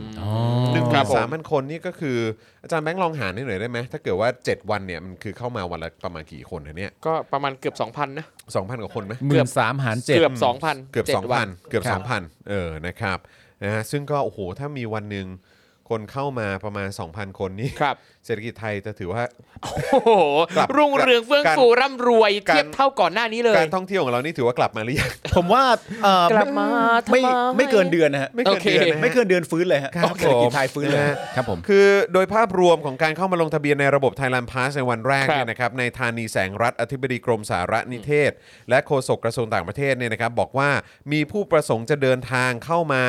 นะฮะลงทะเบียนแล้วกว่า 10,000 คน ครับ โดยได้รับการอนุมัติไปอยู่ที่ประมาณ 400 คนครับ อ่า จากที่ลงทะเบียนกันมานะครับ ครับ ขณะที่หลังจากนั้นเนี่ยยังคงมีตัวเลขผู้ลงทะเบียนเพิ่มขึ้นอีกเรื่อย ๆ แล้วก็ชี้แจงเรื่องความขัดข้องของระบบนะครับว่าเป็นเพราะมีการรบกวนจากบุคคลภายนอก เอ้า เอาแล้ คือ ว อะไรฮะ อะไรวะเนี่ย โดนแฮกโดนปวดเหรอครับ หรือว่าอะไร อืม แต่ไม่ส่งผลกระทบต่อภาพรวมนะครับและมีตัวเลขผู้ลงทะเบียนเพิ่มมากขึ้นตลอดเวลา ครับ นะครับซึ่งยังไม่พบสื่อที่ระบุคำอธิบายเพิ่มเติมจากนายธานีนะครับว่าไอ้การรบกวนจากบุคคลภายนอกเนี่ยเขาหมายถึงใคร หรือหมายถึงอะไรครับ เป็นไปได้ไหมว่าการที่นักท่องเที่ยวลงทะเบียนเยอะนี่แหละ คือการรบกวน นั่นน่ะสิ อยู่นิ่งๆ ไม่ต้องมายุ่งอะไรเนี่ย คือกำลัง เว็บมันจะได้รันไปได้ กำลังคิดอยู่ว่าคือจริง ๆ แล้วหมายความว่าคนลงทะเบียนเยอะหรือเปล่า เออ คน แล้วมันก็เลยล่ม ใช่ เข้าใจไหมเหมือนเว็บล่มเพราะคน เออ ใช้บริการเยอะ ใช่ ถ้าไม่อยากให้ล่มเนี่ยก็ไม่ต้องมาลงทะเบียนเยอะ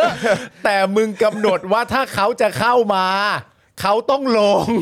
ไม่แต่เขาบอกว่า COE ก็ยังใช้ได้อยู่นู่นไปขอ COE นู่นไปเว็บอื่นไป แบบเนี้ย ซึ่งซึ่งเอ่ อจริงๆ แล้ว เมื่อวานเนี้ยมีคุณ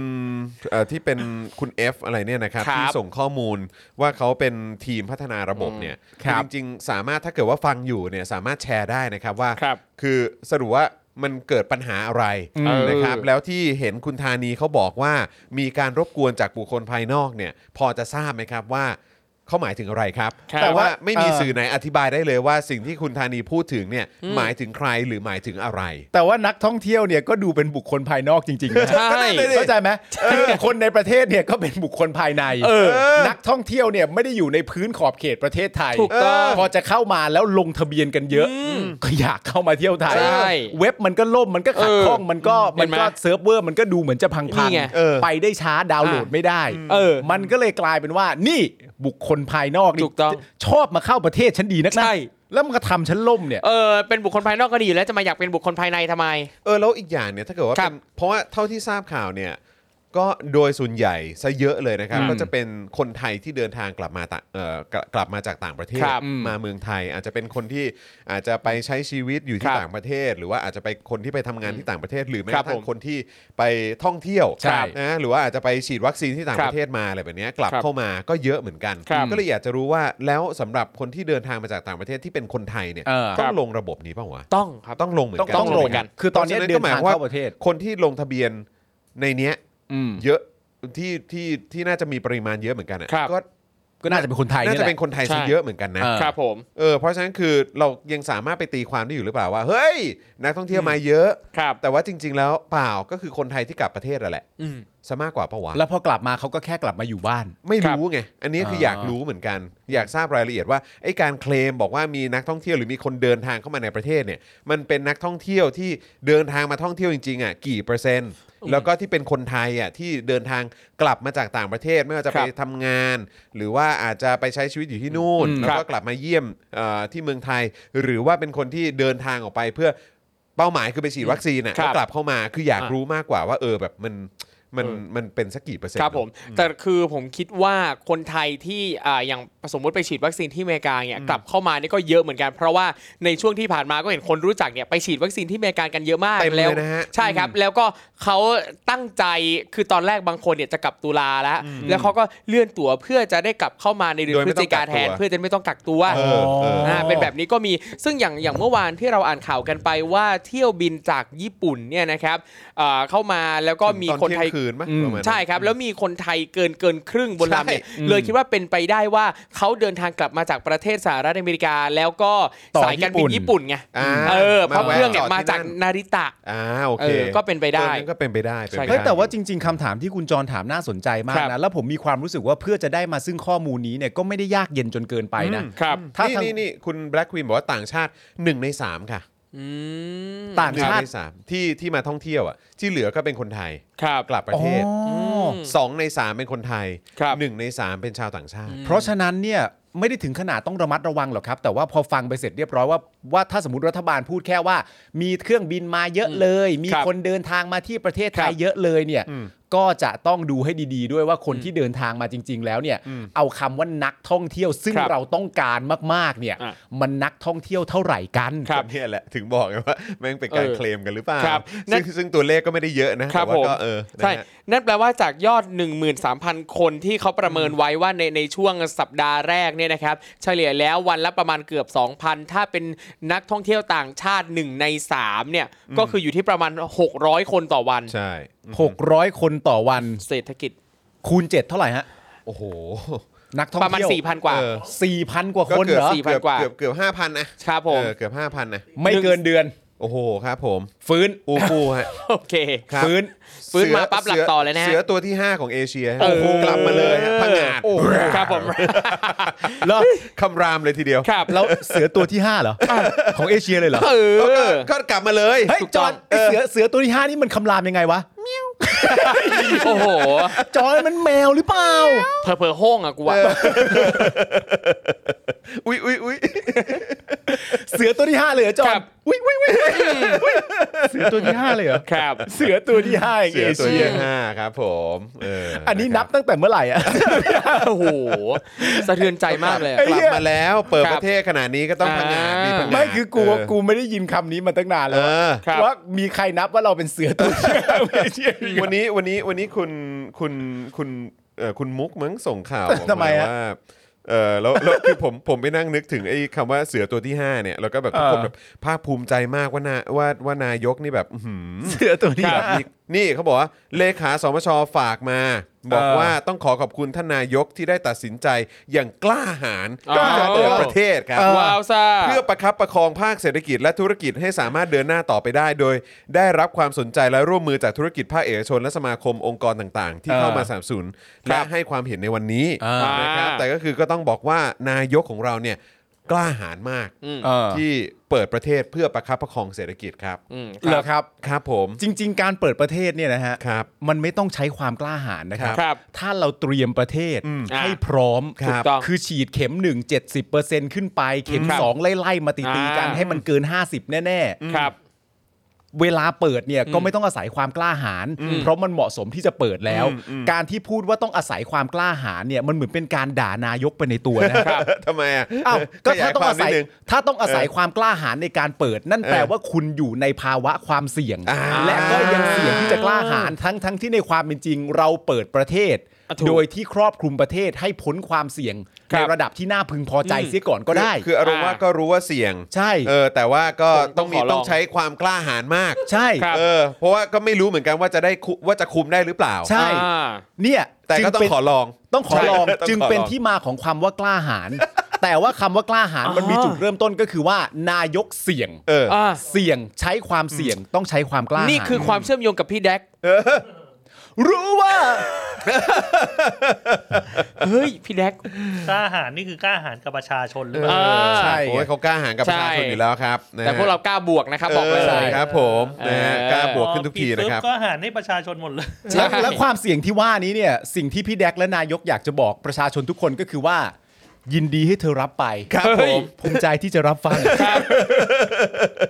คุณเกโก้บอกว่าในอังกฤษเนี่ยเมื่อวานนี้เพิ่งมีการประกาศนะครับว่าเอ่อเข็มบูสเตอร์เนี่ยนะครับนะฮะจะมีให้ walk in เข้าไปฉีดกันได้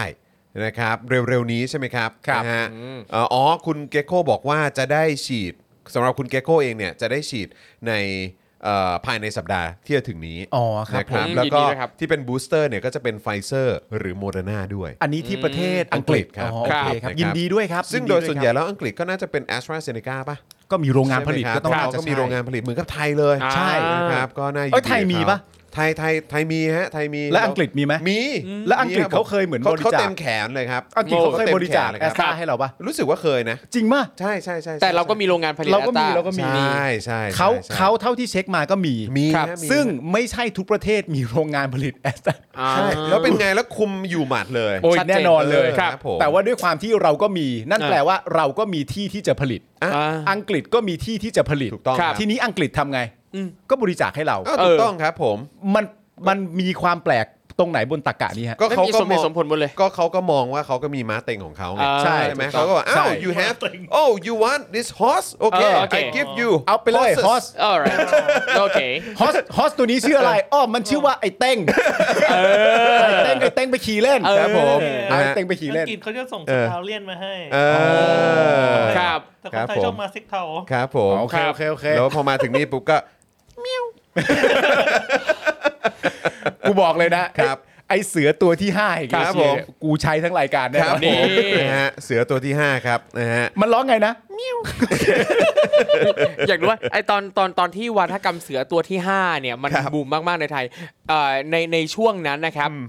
อานารยประเทศเนี่ยเขารับรู้ไหมครับ ว่าไทยเราคือเสือตัวที่ 5 หรือแค่เราพูดกันเองอ่ะ แต่ผมแต่ผมว่าณเวลานั้นน่ะประ อา เท จ ศ จะเป็นจริงๆ ประเทศ ก็ได้นะ ไทยอ่ะเออคือแบบถือว่าเป็น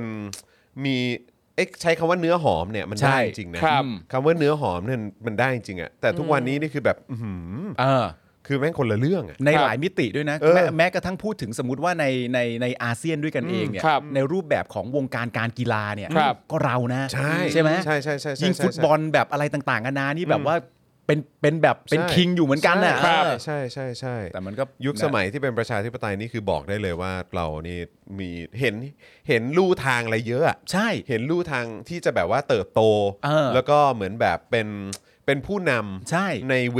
ต่างๆ ได้เยอะเลยอะ แล้ แต่ ว ว่าทุกวันนี้คือแบบกูมองไม่เห็นจริง ๆ ว่ะ ไม่แล้วอะไรบางบางอย่างบางทีถ้ามันแบบดำเนินไปในคันลองที่ไม่ถูกต้องภายในอาเซียนด้วยกันเองอ่ะ ครับ เรามีความรู้สึกว่าเรามีภาษีที่จะต่อรองและพูดคุยนะ ใช่ ครับ ช่ ในสมัยที่เราเป็นประชาธิปไตยอะนะ เสียงเราค่อนข้างมีเครดิตอะ ใช่ใช่ ครับ ใช่ ใช่อย่างนี้ดีกว่า แต่ทุกวันนี้คือแบบโอ้ยจะพูดถึงพม่าหรือเมียนมานี่คือแบบ อุ้ย เมี้ยว เออแต่อย่างไรก็ดีนะครับ เมี้ยวเมี้ยว เราเป็นเสือตัวที่ วิ วิ อันอันนี้อันนี้ผมเพิ่งเพิ่งรู้ว่าคืออย่างอ่ะสี่ตัวแรกคือเขาเป็นกรุ๊ปแบบจริงจังเลยครัชื่อบ ว่า four Asian Tigers ครับผม 5 นี่มีมีคุณผู้ชมบอกคุณเชียร์บอกว่าต่างชาติบอกครับ อ๋อโอเค ต่างชาติพูดถึงเราแบบนี้เลยนะครับ ครับ ผ ผม ม โอ้แจ๋ แล้วตอน จ๋ ตอนนี้เขายังยังพูดอยู่ไหม ครับ ผมเป็นเสือตัวที่ 5 แต่มันร้องเมี้ยว เมี้ยวเมี้ยว ต้องแบบเป็นเสียงแมวติดสัตว์ด้วยนิดนึง อ่ะอ่ะมีมีมีเขากำลังพูดต่อมาอ่ะคุณจอนเอาซะหน่อยฮะ ครับ จอน กูพูดเป็นภาษาแมวแล้ว จอน ไเหี้ย ครับมึงอ่านข่าวแบบเสือตัวที่ 5 สิ เออ เมี้ยวเมี้ยวเมี้ยวเมี้ยวเมี้ยวเมี้ยวเมี้ยวเมี้ยวเมี้ยวเมี้ยวเมี้ยวเมี้ยวเมี้ยวเมี้ยว รายการเฮียอะไรเนี่ย เหนื่อยแล้ว อ๋อเหรอเฮ้ยพูดจริงปะเนี่ยเฮ้ยพูดจริงเหรอเนี่ยเขาว่าอย่างนี้เลยเหรอแล้วแล้วเขาว่าไงอีก มึงพูดเป็นเล่นนะเขาพูดงี้จริงเหรอเรียกว่าเอ้ยเชี่ยเอ้ยอ่าโอเค อ่ะ ค เรา รับ มาดูข่าวต่อไปกัน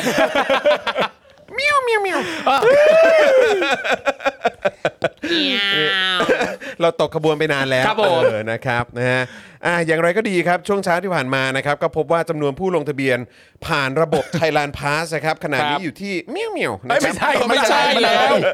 มันอะไร อยู่ที่ 22,779 คน อืมครับครับ นะครับ โดยมีผู้ที่ได้รับอนุมัติจาก 20,000 กว่าคนเนี่ยนะครับ อ่า อยู่ที่ 4,206 คนครับ ครับ นี่เขาเขา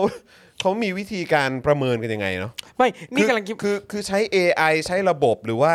หรือว่าใช้แบบเป็นคนแมนนวลี่ก็ไม่รู้เนาะ แล้วพอเห็นจำนวนเห็นสถิติจะอ่ามีคนลงทะเบียนมา 20,000 กว่า แล้วอนุมัติ 4,000 กว่า แล้วถ้าในอนาคตเนี่ยมีคนลงทะเบียนมากขึ้นเรื่อย ใช่ ๆถ้าวันหนึ่งมันถึงหลายหมื่นถึงแสน น่ะ แล้วจะอนุมัติยังไง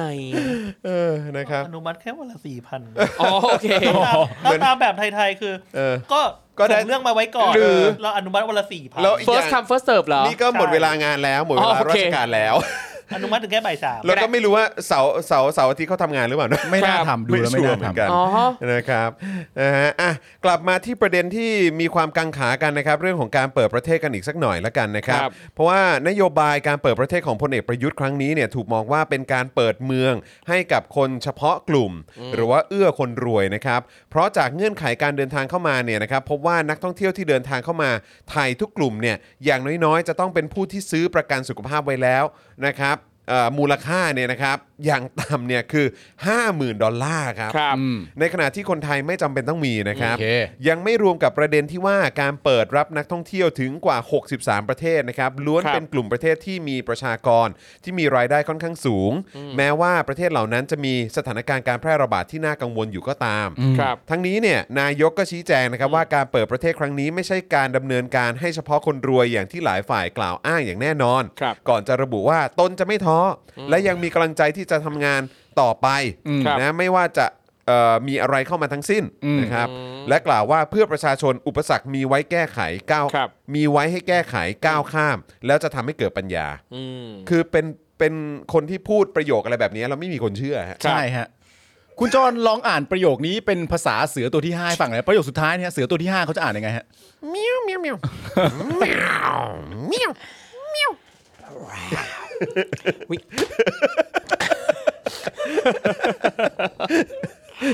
โอ้เหนื่อยแล้ว และและไอ้ที่จอนนี่นะ เป็นคนที่ส่งอะไรไปให้แม่งก็เล่นมัน คนน่ารักอย่างเงี้ยส่งอะไรไปให้แม่งก็เล่น แต่อย่างอันนี้ไอตัวไอ้ ตัวไอตัวประกันสุขภาพที่ว่าอย่าง ครั น้ บ อยมูลค่าห้าหมื่นดอลลาร์สหรัฐเนี่ยนะครับ ครับ เอาจริงเห็นเอ่อเห็นตัวเลขแบบเนี้ยเอ่อมันก็ตอนแรกมันก็รู้สึกว่าเยอะนะ แต่ว่าพอ ใช่ใช่ ไปหา ใช่ ข้อมูลดูแล้วก็จะเจอว่า ณตอนเนี้ยครับบริษัทประกัน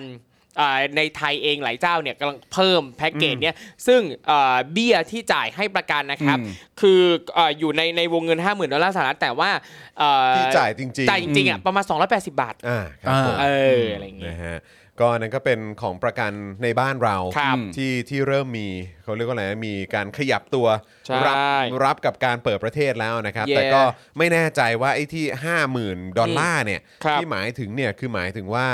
การซื้อประกันจากต่างประเทศด้วยหรือเปล่าครับนะครับ อ๋อ เพราะว่าก็ต้องไม่ลืมนะครับว่าอย่างเอ่อบริษัทประกันต่างประเทศเนี่ยเขาก็จะไม่เอ่อรับรองหรือ ครับ ว่า cover ให้ ครับ กัการเดินทางเข้ามาในประเทศที่มีแบบพวกพรกฉุกเฉิน ครับ ใช่ไหมครับ การประกาศกฎอายการศึกอะไร อืม ต่างๆ ด้วยครับ นะครับนะฮะก็เลยน่าจะไม่รู้ว่าแพ็กเกจของที่ต่างประเทศเป็นอย่างไร ครับผม นะครับแม้ว่าตอนนี้จะยกเลิกเคอร์ฟิว อ่ะ ยกเลิก ครับ พรกฉุกเฉินเนาะ ครับ อะ ผม ไรแล้วก็ตาม ใช่ นะครับ แต่อย่างนี้ผมไม่แน่ใจว่าสมมุติว่าถ้าเป็นคนต่างชาติที่จะมาเที่ยวแบบที่ไม่ได้มีญาติไม่มีคนรู้จักอยู่ในไทยเลยอ่ะสามารถดำเนินการได้ยังไงบ้าง แต่ว่าคืออย่างในใน a c e b o o k เองก็จะมีเหมือนกับเป็นคอมมูนิตี้เรื่องที่รวมข้อมูลเรื่องเกี่ยวกับการเข้ามาในไทย เรื่องเกี่ยวกับโรงแรมกักตัวใด ๆเนี่ยนะครับเขาเขาก็บอกว่าถ้าใครมีญาติมีเพื่อนสามีภรรยาที่เป็นชาวต่างชาติจะเข้าไทยเนี่ยก็สามารถซื้อจากตรงนี้ได้เลย ก็เข้าอยู่ในเกณฑ์ อ๋อก็ดีนะ ครับ ก็ดีเหมือนกันนะครับนะฮะเออนะฮะ ทำไมทำไมประโยคนี้มัน make sense ยังไงครูทอมช่วยอธิบายหน่อย ยังไงฮะ เนี่ยเพื่อประชาชนอุปสรรคมีไว้แก้ไขก้าว ครับ ข้าม และหลังจากเราแก้ไขก้าวข้ามแล้ว มันจะทำให้เกิดปัญญายังไงฮะ ไม่คือคือคือก่อนที่ครูครูทอมจะวิเคราะห์นะ คือผมแค่มีความรู้สึกว่าไอ้คำไอ้ประโยคอะที่ที่ขึ้นต้นมา อืม ว่าเพื่อประชาชนอะ อืม ไม่ก็ไม่มีใครเชื่อแล้ว ใช่ ใช่ แต่ว่าไอ้ไอ้เพื่อประชาชนเนี่ยสำหรับผมเนี่ยมันก็คือตอแหลไงหน้าไง ครับ แล้วบอกว่าจะทำให้เกิดปัญญาเนี่ย เออผมก็เลยอยากรู้ว่าอุปสรรคมีไว้แก้ไขก้าวข้าม แล้วจะทำให้เกิดปัญญาที่มันต่อเนื่องกันยังไง คือผมว่าจริงไอประโยคเนี้ยพออ่านดูดีมันก็รู้สึกว่ามันเหมือนเป็นการโรแมนติไซส์ปัญหา คือคือเหมือนกับว่าทุกคนเพราะว่าปัญหาในประเทศนี่มันรุนแรงเลวร้ายนั่นนี่นู่นมันเลยบอกว่าเฮ้ยปัญหามีปัญหานี่แหละ เป็นสิ่งที่จะทำให้เรามีปัญญานะนั่นนี่นู่น อ๋อ ให้คนได้รู้สึก เป็นการปลอบใจตัวเอง เชิงบวกกับปัญหาหน่อย ซึ่งซึ่งเอ่อปัญหาที่มันเกิดขึ้นอยู่เนี่ยมันก็ ครับ มาจากการบริหารจัดการที่ห่วยแตกขอตัถูกต้องงวเองนั่นแหละ ใช่ ถูกต้อง แล้วตัวเองก็บอกว่าเฮ้ยโหยปญ เออ ปัญหาที่เกิดขึ้นจากการบริหารจัดการ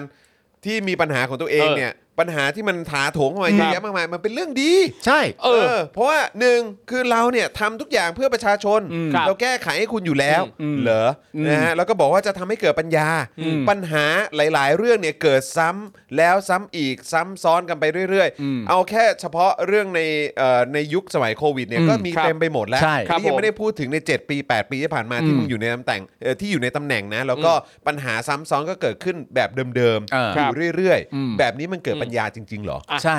ถ้าเกิดปัญญาต้องคิดได้บ้างแล้วสิ เออ ใช่สิครับ แล้วก็ปัญหานั้นไม่ควรเกิดขึ้นอีก อืม นี่ไม่ ครับ มีอยากเพิ่มเลยเนี่ย เออ จะคิดได้ยังไง นั่นน่ะดิ ใช่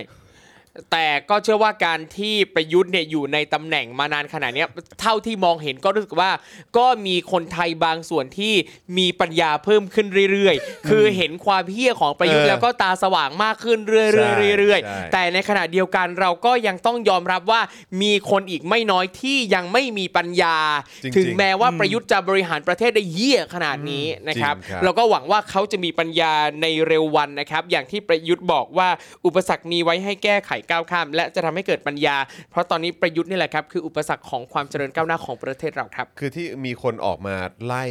ประยุทธ์เยอะ ครับ แยะมากมายเนี่ยนะครับ อ่า คือมันก็เกิดจากปัญญาเนี่ยแหละครับ ใช่ครับ นะฮะคือเขาก็รู้ว่าตัวปัญหาคือใคร ใช่ ครับ หรือว่าหนึ่งในหนึ่งในจิ๊กซอว์แห่งปัญหาใหญ่ ๆ เลยเนี่ยคือใคร ครับ นะครับจิ๊กซอว์ที่มันไม่ลงรอย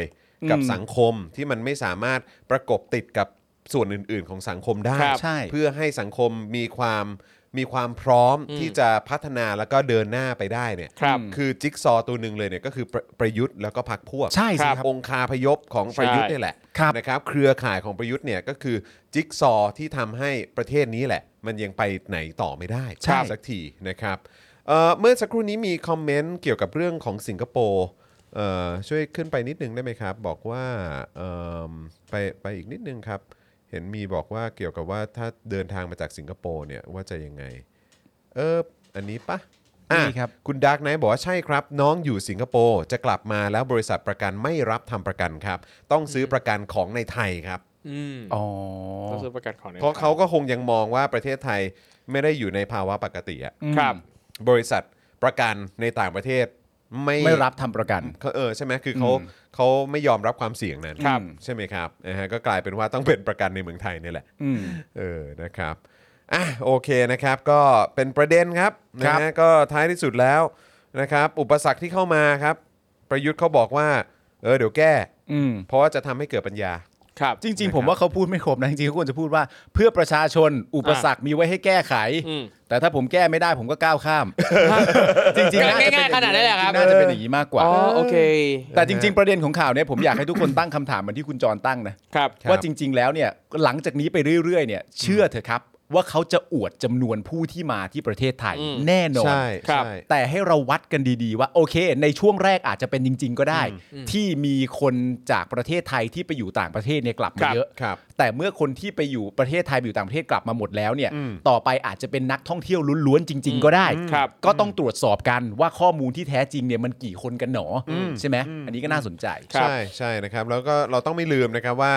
เอ่อหลาย ๆ ครั้งนิสัยของคนที่ไม่ค่อยตรงไปตรงมาเนี่ยนะครับ ใช่ นะแล้วก็ชอบบอกไม่หมดเนี่ยนะครับก็คือชอบเอาตัวเลขมา อืม เอาสถิติอะไร ใช่ใช่ ต่าง ใช่ ๆมา แล้วก็บอกไม่หมด บอกแค่เฉพาะในสิ่งที่อาจจะทำให้ตัวเองดูดี ครับ ฟังดูสวยหรู นะคบนะแต่ว่าถ้าลงไปดู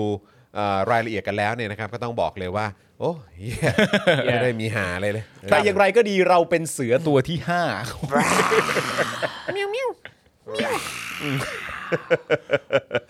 อ่ะคราวนี้มาที่สกาล่าบ้างดีกว่า สกาล่าดีกว่า สะเทือนใจ เออ นะครับ อันนี้ก็น่าจะเป็นสถานที่ในความทรงจำของใครหลายต่อหลายคน ใช่ครับ นะ ผม ทุกวันนี้ก็น่าจะพูดได้แล้วว่าไม่มีแล้วนะ ไม่มีแล้ว นะครับ ไม่มีแล้ว ครับ มันเกิดอะไรขึ้นครับคุณทอม ครับผมอีกเรียกได้ว่าเป็นอีกประเด็นสำคัญหนึ่งนะครับ ที่สังคมกำลังให้ความสนใจอยู่ในขณะนี้นะครับ ก็คือกรณีที่เมื่อวานนี้ครับ โรงภาพยนตร์สกาล่าที่อยู่คู่กับสยามสแควร์มายาวนานกว่า 50 ปี ได้ถูกรื้อถอนถูกทุบเรียบร้อยแล้วนะครับ แม้ว่าประชาชนหลายภาคส่วนจะได้เคยมีความพยายามในการเรียกร้อง ให้อนุรักษ์ตัวอาคารโรงหนังมาตั้งแต่ช่วงปี 2561 นะครับเมื่อประมาณ 3 ปีที่แล้วนะครับ ด้วยเห็นว่า ว่าอาคารแห่งนี้มีคุณค่าไม่ว่าจะในแง่ประวัติศาสตร์ ศิลปะสถาปัตยกรรม และในฐานะความทรงจำร่วมของคนจำนวนมากหลากเจเนอเรชันครับ แต่ล่าสุดครับ CPN หรือว่ากลุ่มเซ็นทรัลพัฒนานะครับ ผู้คว้าสิทธิ์การพัฒนาพื้นที่สยามสแควร์ บริเวณหัวมุมแยกปทุมวัน ครอบคลุมบริเวณโรงหนังสกาล่านะครับ ก็ได้เริ่มดำเนินการทุบตัวโรงหนังลงแล้วเมื่อวานนี้ครับ ข้อมูลที่ควรทราบเกี่ยวกับสกาล่านะครับ ก็คือโรงภาพยนตร์แห่งนี้นะครับ เริ่มให้บริการมาตั้งแต่ปี 2512 ครับ โอ้โห โอ้โหนานมากนะครับ สองพัน กระทั่ง สอง ต่อมานะครับในช่วงปี 2559 นะครับก็มีข่าวว่าบริษัทสยามมหรสพ หรือว่าโรงหนังเครือ Apex นะครับจะไม่ต่อสัญญาพื้นที่ที่ครอบคลุมอาคารโรงหนังลีโดและโรงหนังสกาล่า ซึ่งมีสำนักงานจัดการทรัพย์สินจุฬาลงกรณ์มหาวิทยาลัย หรือว่า PMCU นะครับเป็นเจ้าของ โดยมีการวิเคราะห์กันว่าส่วนหนึ่งเนี่ยอาจจะเป็นเพราะว่า PMCU เนี่ยปรับขึ้นค่าเช่าที่ อืม อย่างไรก็ดีครับ ต่อมานะครับทาง Apex ก็ได้ตัดสินใจขอขยายสัญญา แต่ว่าขยายเฉพาะพื้นที่โรงหนังสกาล่า แต่ว่าสัญญาเนี่ยก็สิ้นสุดไปแล้วเมื่อปลายเมื่อปลายปีที่ผ่านมาครับ อย่างไรก็ตามด้วยวิกฤตโควิด -19 นะครับทำให้สกาล่าเองก็ได้ยุติการให้บริการไปแล้ว ตั้งแต่ก่อนสิ้นปีก็คือเออเมื่อประมาณกรกฎาคม 63 นะครับ ซึ่งจริงๆแล้วนะครับเราสามารถกล่าวได้ว่ากระแสการเรียกร้องให้อนุรักษ์โครงสร้าง และสถาปัตยกรรมเก่าของโรงหนังสกาล่าเนี่ยนะครับที่มีมาตั้งแต่ช่วงปี 6061 เนี่ยนะครับแล้วก็ข่าวเรื่องการไม่ต่อสัญญาเนี่ยทำให้ในช่วงแรกท่าทีจาก PMCU นะครับก็คือสำนักงานจัดการทรัพย์สินจุฬาเนี่ยนะครับยืนยันว่าจะไม่มีการทุบโรงหนังสกาล่าอย่างแน่นอน กระทั่งการปิดตัวของโรงของโรงหนังสกาล่าเมื่อปีที่แล้วครับ ก็ทำให้อนาคตของโรงหนังอายุ 51 ปีแห่งนี้เริ่มไม่แน่นอน จนเกิดการเรียกร้องจากภาควิชาการและประชาชน ให้หน่วยงานที่เกี่ยวข้องไม่ว่าจะเป็นภาครัฐหรือว่าจุฬาเองนะครับ ให้ร่วมกันอนุรักษ์โรงหนังสกาล่าแห่งนี้ไว้ครับ ครับ อย่างไรก็ดีครับ เมื่อเดือนที่แล้วนะครับ ก็มีรายงานว่ากลุ่ม CPN ได้ออกมาเปิดเผย ในช่วงที่มีข่าวการคว้าสิทธิ์พื้นที่สยามสแควร์ว่า จะปรับปรุงและรีโนเวทโครงสร้างเก่า ให้เป็นศูนย์การค้าขนาดเล็ก คล้ายคอมมูนิตี้มอลล์โดยจะพยายามรักษาโครงสร้างเก่าให้ได้มากที่สุด โอ้โหให้ได้มากที่สุดนะครับ ใช่ เออครับ แต่ ผม กลายเป็นว่าจากภาพที่ปรากฏออกมาล่าสุดนะครับทำให้เห็นแล้วว่า CPN ไม่ได้ทำตามที่ให้ข้อมูลเอาไว้นะครับ เพราะว่าผู้รับเหมาเนี่ยกำลังรื้อถอนอาคารทั้งหลังเลย อืม ทุบจริงทุบจังมากนะครับ อาจจะเป็นเพราะมองว่าการเลือกทุบโรงหนังสกาล่า และสร้างอาคารขึ้นมาใหม่ ที่สามารถจัดสรรพื้นที่ใช้สอย และสร้างเม็ดเงินได้มากกว่า เพราะว่าการได้สิทธิ์เป็นผู้พัฒนาพื้นที่บล็อก A สยามสแควร์เนี่ยนะฮะต้องแลกมาซึ่งการจ่ายค่าตอบแทนการทำสัญญาไม่ต่ำกว่า 742 ล้านบาทครับ และค่าตอบแทนรายปีจะเริ่มต้นที่ 1-3 ปีแรก ต้องไม่ต่ำกว่า 108 ล้านบาทต่อปี ครับ สูงสุดที่ปีเอ่อยี่เอ่อ28ถึง30เนี่ยนะฮะไม่ต่ำกว่า 254 ล้านบาทต่อปีเลยทีเดียว ด้านเนติวิทย์นะครับนิสิตคณะรัฐศาสตร์และนายกองค์การบริหารสโมสรนิสิตจุฬาลงกรณ์มหาวิทยาลัยนะครับ ได้โพสต์ข้อความใน Twitter ระบุไว้ครับว่า เสียใจที่พยายามแล้ว แต่ก็ช่วยเซฟสกาล่าไม่ทัน นะครับต้องขอโทษทุกคนด้วยครับ โดยก่อนหน้านี้นะครับเมื่อวันที่ 10 กันยายนครับในติวิทย์พร้อมเพื่อนก็เพิ่งไปแสดงออกเชิงสัญญลักษณ์ ระบุว่าหยุดสร้างห้างที่สกาล่า ต่อต้านการที่จะสร้างห้างที่สกาล่า เรามีห้างมากพอแล้วรอบๆสยาม แต่เรายังขาดพื้นที่ทางศิลปะวัฒนธรรมที่เป็นประโยชน์ แก่นิสิตและสังคม สกาล่าคือมรดกทางวัฒนธรรม บนพื้นที่สถานศึกษาเพื่อสังคม ไม่ใช่เพื่อกำไรสูงสุด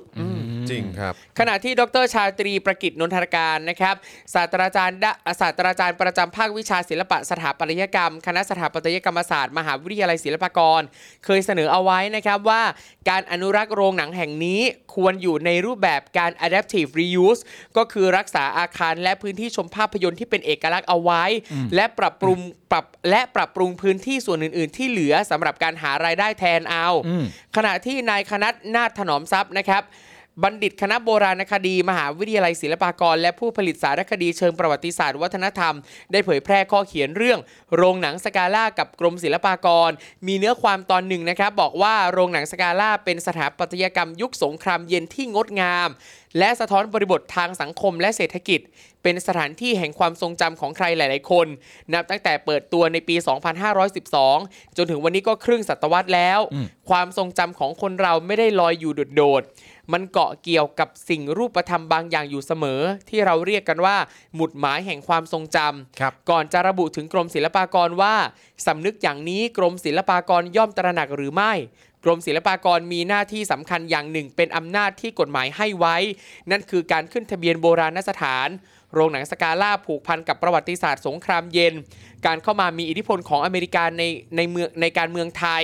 เอาเฉพาะคุณค่าทางสถาปัตยกรรม และประวัติศาสตร์ภาพยนตร์สกาล่าควรได้ขึ้นทะเบียนโบราณสถานด้วยซ้ำ อืม ดังข้อความเอ่อจากเว็บไซต์กรมศิลปากรนะครับ บอกว่าโบราณสถานนั้นจะต้องมีคุณค่าในด้านประวัติศาสตร์ ศิลปะและโบราณคดี เช่น เป็นสถานที่สำคัญในเหตุการณ์ทางประวัติศาสตร์ เป็นอาคารที่มีลักษณะทางสถาปัตยกรรมที่เป็นเอกลักษณ์ โดยโรงหนังสกาล่าเนี่ยเข้าเกณฑ์ทุกประการ แล้วเหตุใดจึงปล่อยให้สกาล่าตกอยู่ในชะตากรรมเช่นนี้ อืม ก่อนจะทิ้งท้ายว่าความทรงจำของผู้คนที่ใช้ชีวิตในกรุงเทพมหานครผูกพันอยู่กับวัด ไม่ใช่เรื่องน่าประหลาดนะครับ ไม่ใช่เรื่องน่าประหลาดของคนตั้งแต่รัชกาลที่1ถึง7นะครับ แต่หลังจากเปลี่ยนแปลงการปกครองจนถึงปัจจุบัน วิธีคิดวิถีชีวิตของผู้คนไม่ได้ผูกพันอยู่กับวัดเพียงอย่างเดียวอีกต่อไปแล้ว โลกใหม่มีภาพยนตร์ ร้านอาหารที่ที่คนเข้าไปใช้ชีวิตกับเพื่อนกับคนรัก นิยามคำว่าคุณค่าประวัติศาสตร์ของกรมศิลปากรที่ใช้ในการขึ้นทะเบียนโบราณสถาน อาจจะต้องนำมาพูดคุยกันใหม่ เพื่อให้เราไม่เสียสถาปัตยกรรมที่เป็นตัวแทน เป็นหมุดหมายแห่งยุคสมัย อย่างโรงหนังสกาล่าไปอีกในอนาคตครับ คือมันก็น่าสนใจนะครับ ครับ อเราเห็นความพยายามของสิทธิ์เก่าจุฬา ครับ ในการที่จะรักษาเอ่อ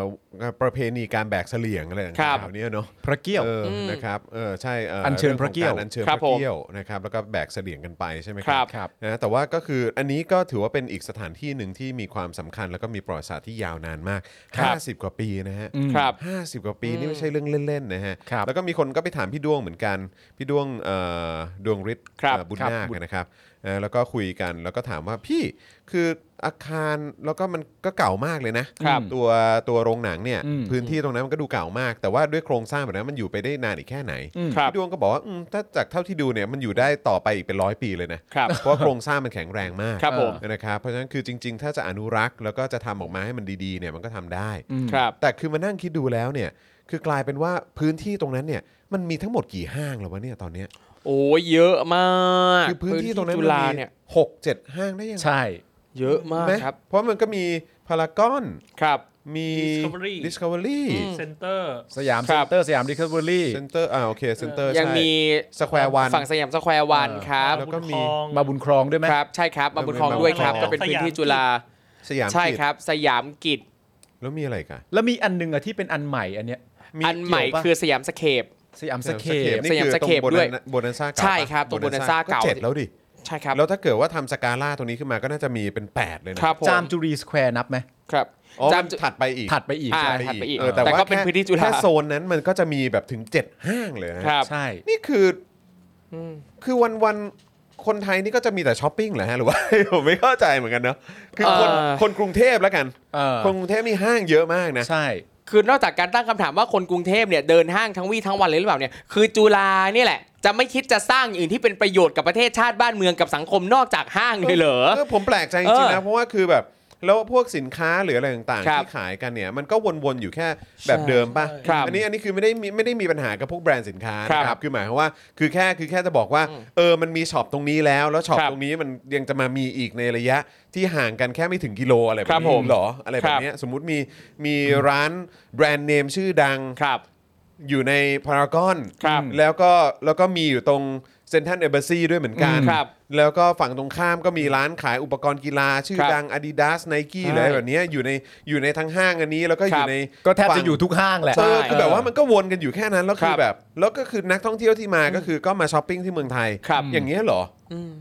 คือแล้วมันยังไงต่อวะคือ ค แบ รับบ ก็งงเหมือนกันนะ แล้วแบบอย่างตอนนั้นไปคือเอาเป็นว่าคุณผู้ชมเวลาเราเดินทางไปต่างประเทศอะ ครับ อย่างเอ่อผมไปเยอรมันไปเบอร์ลิน ครับ ไปเอ่อมิวนิกหรือว่าไปสหรัฐอเมริกาไปนิวยอร์กไป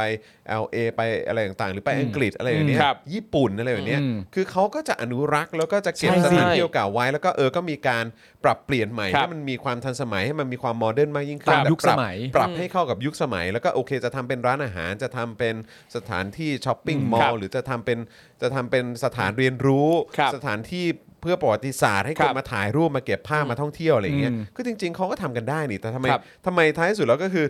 ไม่อะก็คือจะจบแค่ว่าเป็นเป็น เป็นกำไร ห้าง ครับ แล้วก็เป็นสถานที่จัดอีเวนต์ ใช่ อะไรแบบเนี้ยมีลานกิจกรรม ครับ ให้จัดอีเวนต์ ครับ อะไรต่างๆ ได้ให้คนมาเช่าที่ในการทำอีเวนต์ต่างๆ เหล่านี้ได้ ครั แล้ บ วก็เนี่ยแล้วก็พอเรามาเห็นคำว่ากรมศิลปากร อืม ใช่ไหมฮะ ครับ ผมก็นึกขึ้นแล้วอีกอย่างคือเอออัน ผมก็แบบเออกรมกรมศิลปากรเนี่ยคนก็เรียกร้องกันเยอะว่าเฮ้ยพวกคุณน่ะไม่ไม่คิดว่าจะเอ่ออนุรักษ์หรือรักษาพื้นที่ตรงนี้ไว้หน่อยเหรออ ม ครับ แล้วผมก็นึกถึงสิ่งที่ที่น่าจะใกล้กับกรมศิลปากรมากที่สุด ก็คืออนุสาวรีย์ปราบกบฏ ครับ อืม ซึ่งหายไป ครับ ตอนนี้หายไปคือไม่มีใครรู้ว่าอยู่ไหน เหรอ แล้วที่ตลกมากคืออะไรรู้ปะ คือ ที่ตลกมากคือว่าผมลองเสิร์ชดู ครับ ว่าอนุสาวรีย์พิทักษ์รัฐธรรมนูญหรือว่าอนุสาวรีย์ปราบกบฏเนี่ยนะครับ ครับ นะซึ่งเคยตั้งอยู่ตรงบริเวณวงเวียนหลักสี่ ครับ ใช่ไหมครับ ตรงเนี้ยอยู่ใกล้ๆตรงเนี้ย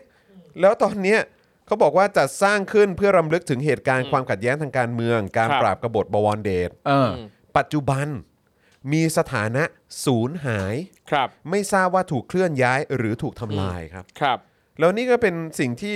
ผมเข้าใจว่ากรมศิลปากรก็ยังไม่มีคำตอบให้นะครับ ครับ แล้วเคยมีข้อมูลไหมว่าศูนย์หายที่ว่าเนี่ยศูนย์หายไปในเมื่อกี่ปีที่แล้วหรือยุคสมัยใด นี่ไงก็มีการ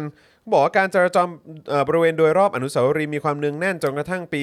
36 กรมทางหลวงได้ปรับปรุง ทางจราจรบริเวณอนุสาวรีย์โดยทุบพื้นที่โดยรอบ เหลือเพียงแต่เสาอนุสาวรีย์ ครับ ทำเป็นสี่แยก ต่อมาได้ยกเลิกการใช้สี่แยกดังกล่าว เนื่องจากได้ขุดอุโมงค์ลอดอนุสาวรีย์แทน อืม ในปี ครับ 53 กรมทางหลวงได้ดำเนินการก่อสร้างสะพานลอยในบริเวณวงเวียนหลักสี่ ครับ ซึ่งอาจส่งผลให้ต้องเคลื่อนย้ายตัวอนุสาวรีย์ออกไปจากบริเวณเดิม อืม กลุ่มนัก ครั อบ นุ อนุรักษ์โบราณคดีและกลุ่มอนุรักษ์สิ่งแวดล้อมตลอดจนชาวบ้านได้รวมตัวกันคัดค้านการเคลื่อนย้ายดังกล่าว อืม ครับ หากทว่ากรมทางหลวงได้อ้างว่าได้พูดคุยกับกรมศิลปากรแล้ว แต่กรมศิลปากรปฏิเสธ และไม่มีนโยบายที่จะเคลื่อนย้ายโบราณสถานที่ขึ้นทะเบียนแล้ว ครับ ต่อมาในวันที่ 27 ธันวาคม 61 ได้ย้ายอนุสาวรีย์พิทักษ์รัฐธรรมนูญไปไว้ที่ศูนย์ก่อสร้างหนองบอนกรุงเทพมหานคร แต่นายศักดิ์ชัยบุญบุญมาผู้อำนวยการสำนักการโยธากรุงเทพ ได้ปฏิเสธว่าไม่ได้นำไปไว้ที่ศูนย์ก่อสร้างหนองบอน และไม่ทราบว่าปัจจุบันตัวอนุสาวรีย์เก็บไว้ที่ใดครับ อืม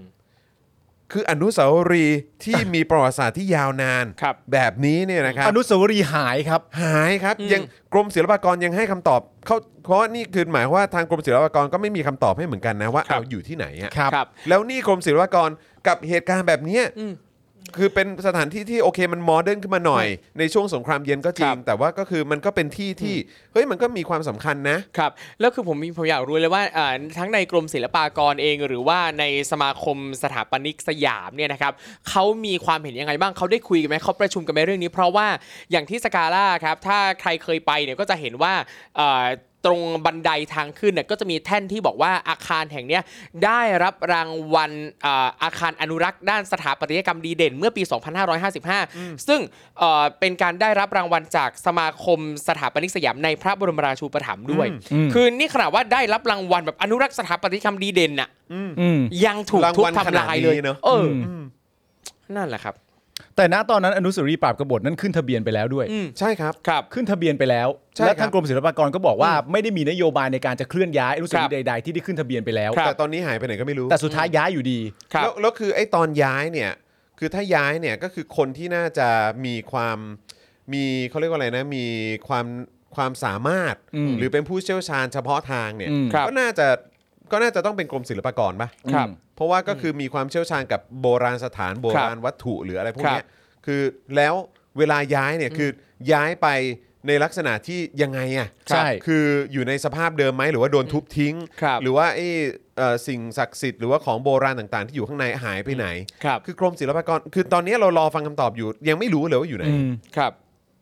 แต่ว่าส่วนของสกาล่าเองก็คือเอ่อตามที่มีเอ่อหลาย ๆ ท่านบอกไว้ว่าจริง ๆ แล้วเนี่ยเอ่อควรจะได้ขึ้นเป็นทะขึ้นทะเบียนเป็นโบราณศาสตร์ไปแล้วด้วยซ้ำไป เพราะว่าตามกฎเกณฑ์ที่ว่าเนี่ยมันเข้าเข้าหลักเข้าเกณฑ์ แต่ทีนี้ก็ไม่ใช่ ก็ยังไม่ได้ขึ้นอยู่ดี แล้วก็หมายถึงความพยายามฮะ แล้วก็ชอบพูดกันเนอะแบบอัตลักษณ์ความเป็นไทย ใช่ ความเป็นไทยประเพณี นี่คือพวกเราเรายูนิคอย่าง ค นั้นรับ เรายูนิคอย่างนี้ ใช่ ไอ้นั่นไอ้นี่เราอยากจะอนุรักษ์อยากจะรักษาเอาไว้ แต่แม้กระทั่งสิ่งนี้ก็ยัง อืม ก็ยัง ครับ ไม่ไม่คิดจะรักษากันเนอะ เพราะ ครับ ห้างเพราะห้างดีกว่าเหรอ ก็นั่นน่ะดิผมผม ห้างมันทำรายได้เยอะกว่าไงก็ต้องสร้าง เข้าใจ ห้งอะ ว่า เขาก็ ห้าง คิดแบบเนี้ยแหละ แต่ว่าผมแค่มีความรู้สึกว่าในทุกๆพื้นที่เนี่ยยิ่งอย่างที่ครูทอมบอก ครับ ว่าเป็นพื้นที่ของจุฬาด้วยเนี่ย เออ มันควรจะมีปัจจัยที่หลากหลายมากกว่านี้ไหม ครับ ห้างนะตอนนั้นเนี่ย อืม มันคือพารากอนถูกไหมฮะ อืม ซึ่งพารากอนเนี่ยก็เป็นหนึ่งในห้าง ถ้าเกิดไม่ใช่ที่หนึ่งนะ แต่ ค ก็ รับ แต่ก็คือคืออันนี้อันนี้ขอเสริมนิดเดียว อ่า คือหมายว่า คือพารากอนนี่ก็เป็นเหมือนอารมณ์แบบเป็นของเครืออะไรนะ ของเดอะมอลล์ ของเดอะมอลล์ ครับ ใช่ไหมพารากอนก็เป็นเครือของเดอะมอลล์ า สยามพิวัตร ใช่ไหมก็ก็เข้าใจว่า สยามพารากอนเป็นเดอะมอลล์ ใช่ไหมก็เป็นของเด ครั อะ บ มอลล์ใช่ไหม ครับ เออแต่ว่าก็คือคือทาง CPN นี่ก็คือเป็นเครือเซนทรัน ใช่ครับ คือเขาต้องการจะมาปักหมุดไว้ตรงสยามเหมือนกันหรือเปล่า เพราะว่า ครับ ที่ใกล้สุดของเขาก็น่าจะเป็น เซนทรัลเวิลด์ เซนทรัลเวิลด์ Central กับ World กับเอมบ s ซี ครับ กับชิดลม อืมครับผมใช่ครับ โอ้โหแล้วทั้ง แต่เซ เส้น นทรั นั้ ล น โว น่ะ กับเอมบ s ซีนี่ก็ เข้ ม ใจ หาศาลแล้ว ก็ นะ ใช่ไง ครับ ก็คือมี embassy แล้วใช่ไหมซึ่งก็โอเค อันนี้เราไม่ได้พูดถึงเอ่อสถานทูตอังกฤษด้วยนะ ครับ ใช่ ที่ อ่ะใช่ ใช่ไหมฮะเอ ครับ อซึ่งโอเคเขาก็ขายไปแหละเออแต่ว่าก็อย่างไรก็ตาม โอเคมี embassy แล้วมีชิดลมแล้ว ครับ แล้วก็มาเซนทรัลเวิลด์แล้ว แล้วก็มาตรงนี้ก็คือจะเป็นห้างที่ 4 ใช่ไหม อืม ก็น่าจะเป็นในเครือครับ ห้างที่สี่ ครับ บนเส้นพระรามหนึ่ง ครับ ใช่ หรือว่านั่นคือนึนั่นคือหลังจากนี้เป็นต้นไปเนี่ย เรื่องเกี่ยวกับประวัติศาสตร์ในประเทศไทยเนี่ย ไม่สามารถกลายเป็นจุดขายได้แล้ว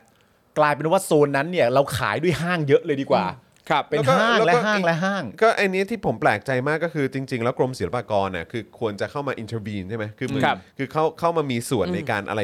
ในการส่งเสียงเรียกร้องอะไรหน่อยไหม ใช่ ในการรักษาสิ่งนี้ไว้ อืม หรือว่าเออการมีเข้าเข้าเข้ามามีบทบาทในการบอกว่าเออ ถ้าเกิดว่าคุณจะใช้พื้นที่ตรงนี้ คุณต้องอนุรักษ์ตรงนี้ตรงนี้ตรงนี้ไว้ ครั นะ บ ใช่ อะไรแบบเนี้ยแต่คือแบบ เป็นข้อกำหนด แต่ก็พอมานั่งคิดดูแล้ว โอ้ยเฮียขนาดอนุสาวรีย์ปราบกบฏหายไป ครั ทั้ง บ อนุสาวรีย์อะยังไม่มีคำตอบให้อะ อืม ครับ เรื่องอันนี้เราจะไปคาดหวังอะไรกับกรมศิลปากรวะ ใช่ เพราะว่าจริง ๆ แล้วเนี่ยมันยังคง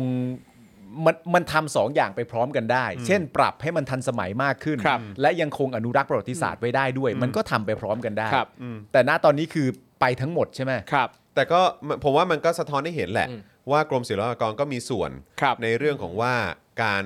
เขาเรียกว่าอะไรอ่ะการ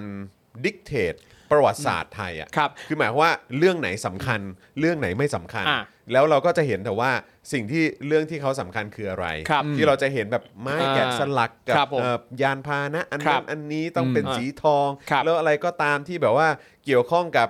เอ่ออ ม เฉพาะบางเรื่อง ครับ แต่ว่า ว่าถ้าอะไรที่มันเกี่ยวข้องกับประชาชน เกี่ยวข้องกับประวัติศาสตร์ความเป็นประชาธิปไตยต่างๆ เหล่านี้ดูแล้วสำหรับผมอ่ะ ครับ ถ้าถ้าเป็นพาร์ทของโบราณสถาน อืม โบราณวัตถุเหล่านั้นเนี่ยนะ อืม ก็จะมีความน้อยใจอยู่นะฮะว่า ก็ เอ แน่ อน อนนะ แปลว่าพวกกูไม่ได้ถูกนับ ครับ รวมอยู่ในประวัติศาสตร์ที่คุณคอนเฟิร์มว่าเป็นประวัติศาสตร์หรือว่าเรื่องราวที่ ครับ เป็นเรื่องดี ใช่ ใช่ไหม แต่คือผมก็ยังรู้สึกว่าเอ่อคนที่เกี่ยวข้องกับประเด็นสกาล่าเนี่ยที่ควรจะโดนด่าที่สุดอะคือจุฬาใน อ๋อ ฐานะ แน่นอนที่เป็นเจ้าของพื้ แน่ น นอน ที่ แน่นอน อันเนี้ย แ แบบโอ้ยยิ่งหงุดห แน่ งิ น ด อนแน่นอนแน่นอน เออ เออเรื่องเรื่องของจุฬานี่เป็นเป็นอะไรที่ ครับ ที่เราก็ตั้งคำถามกันอยู่แล้วว่า ใช่ ใช่ เฮ้ยมันคืออะไร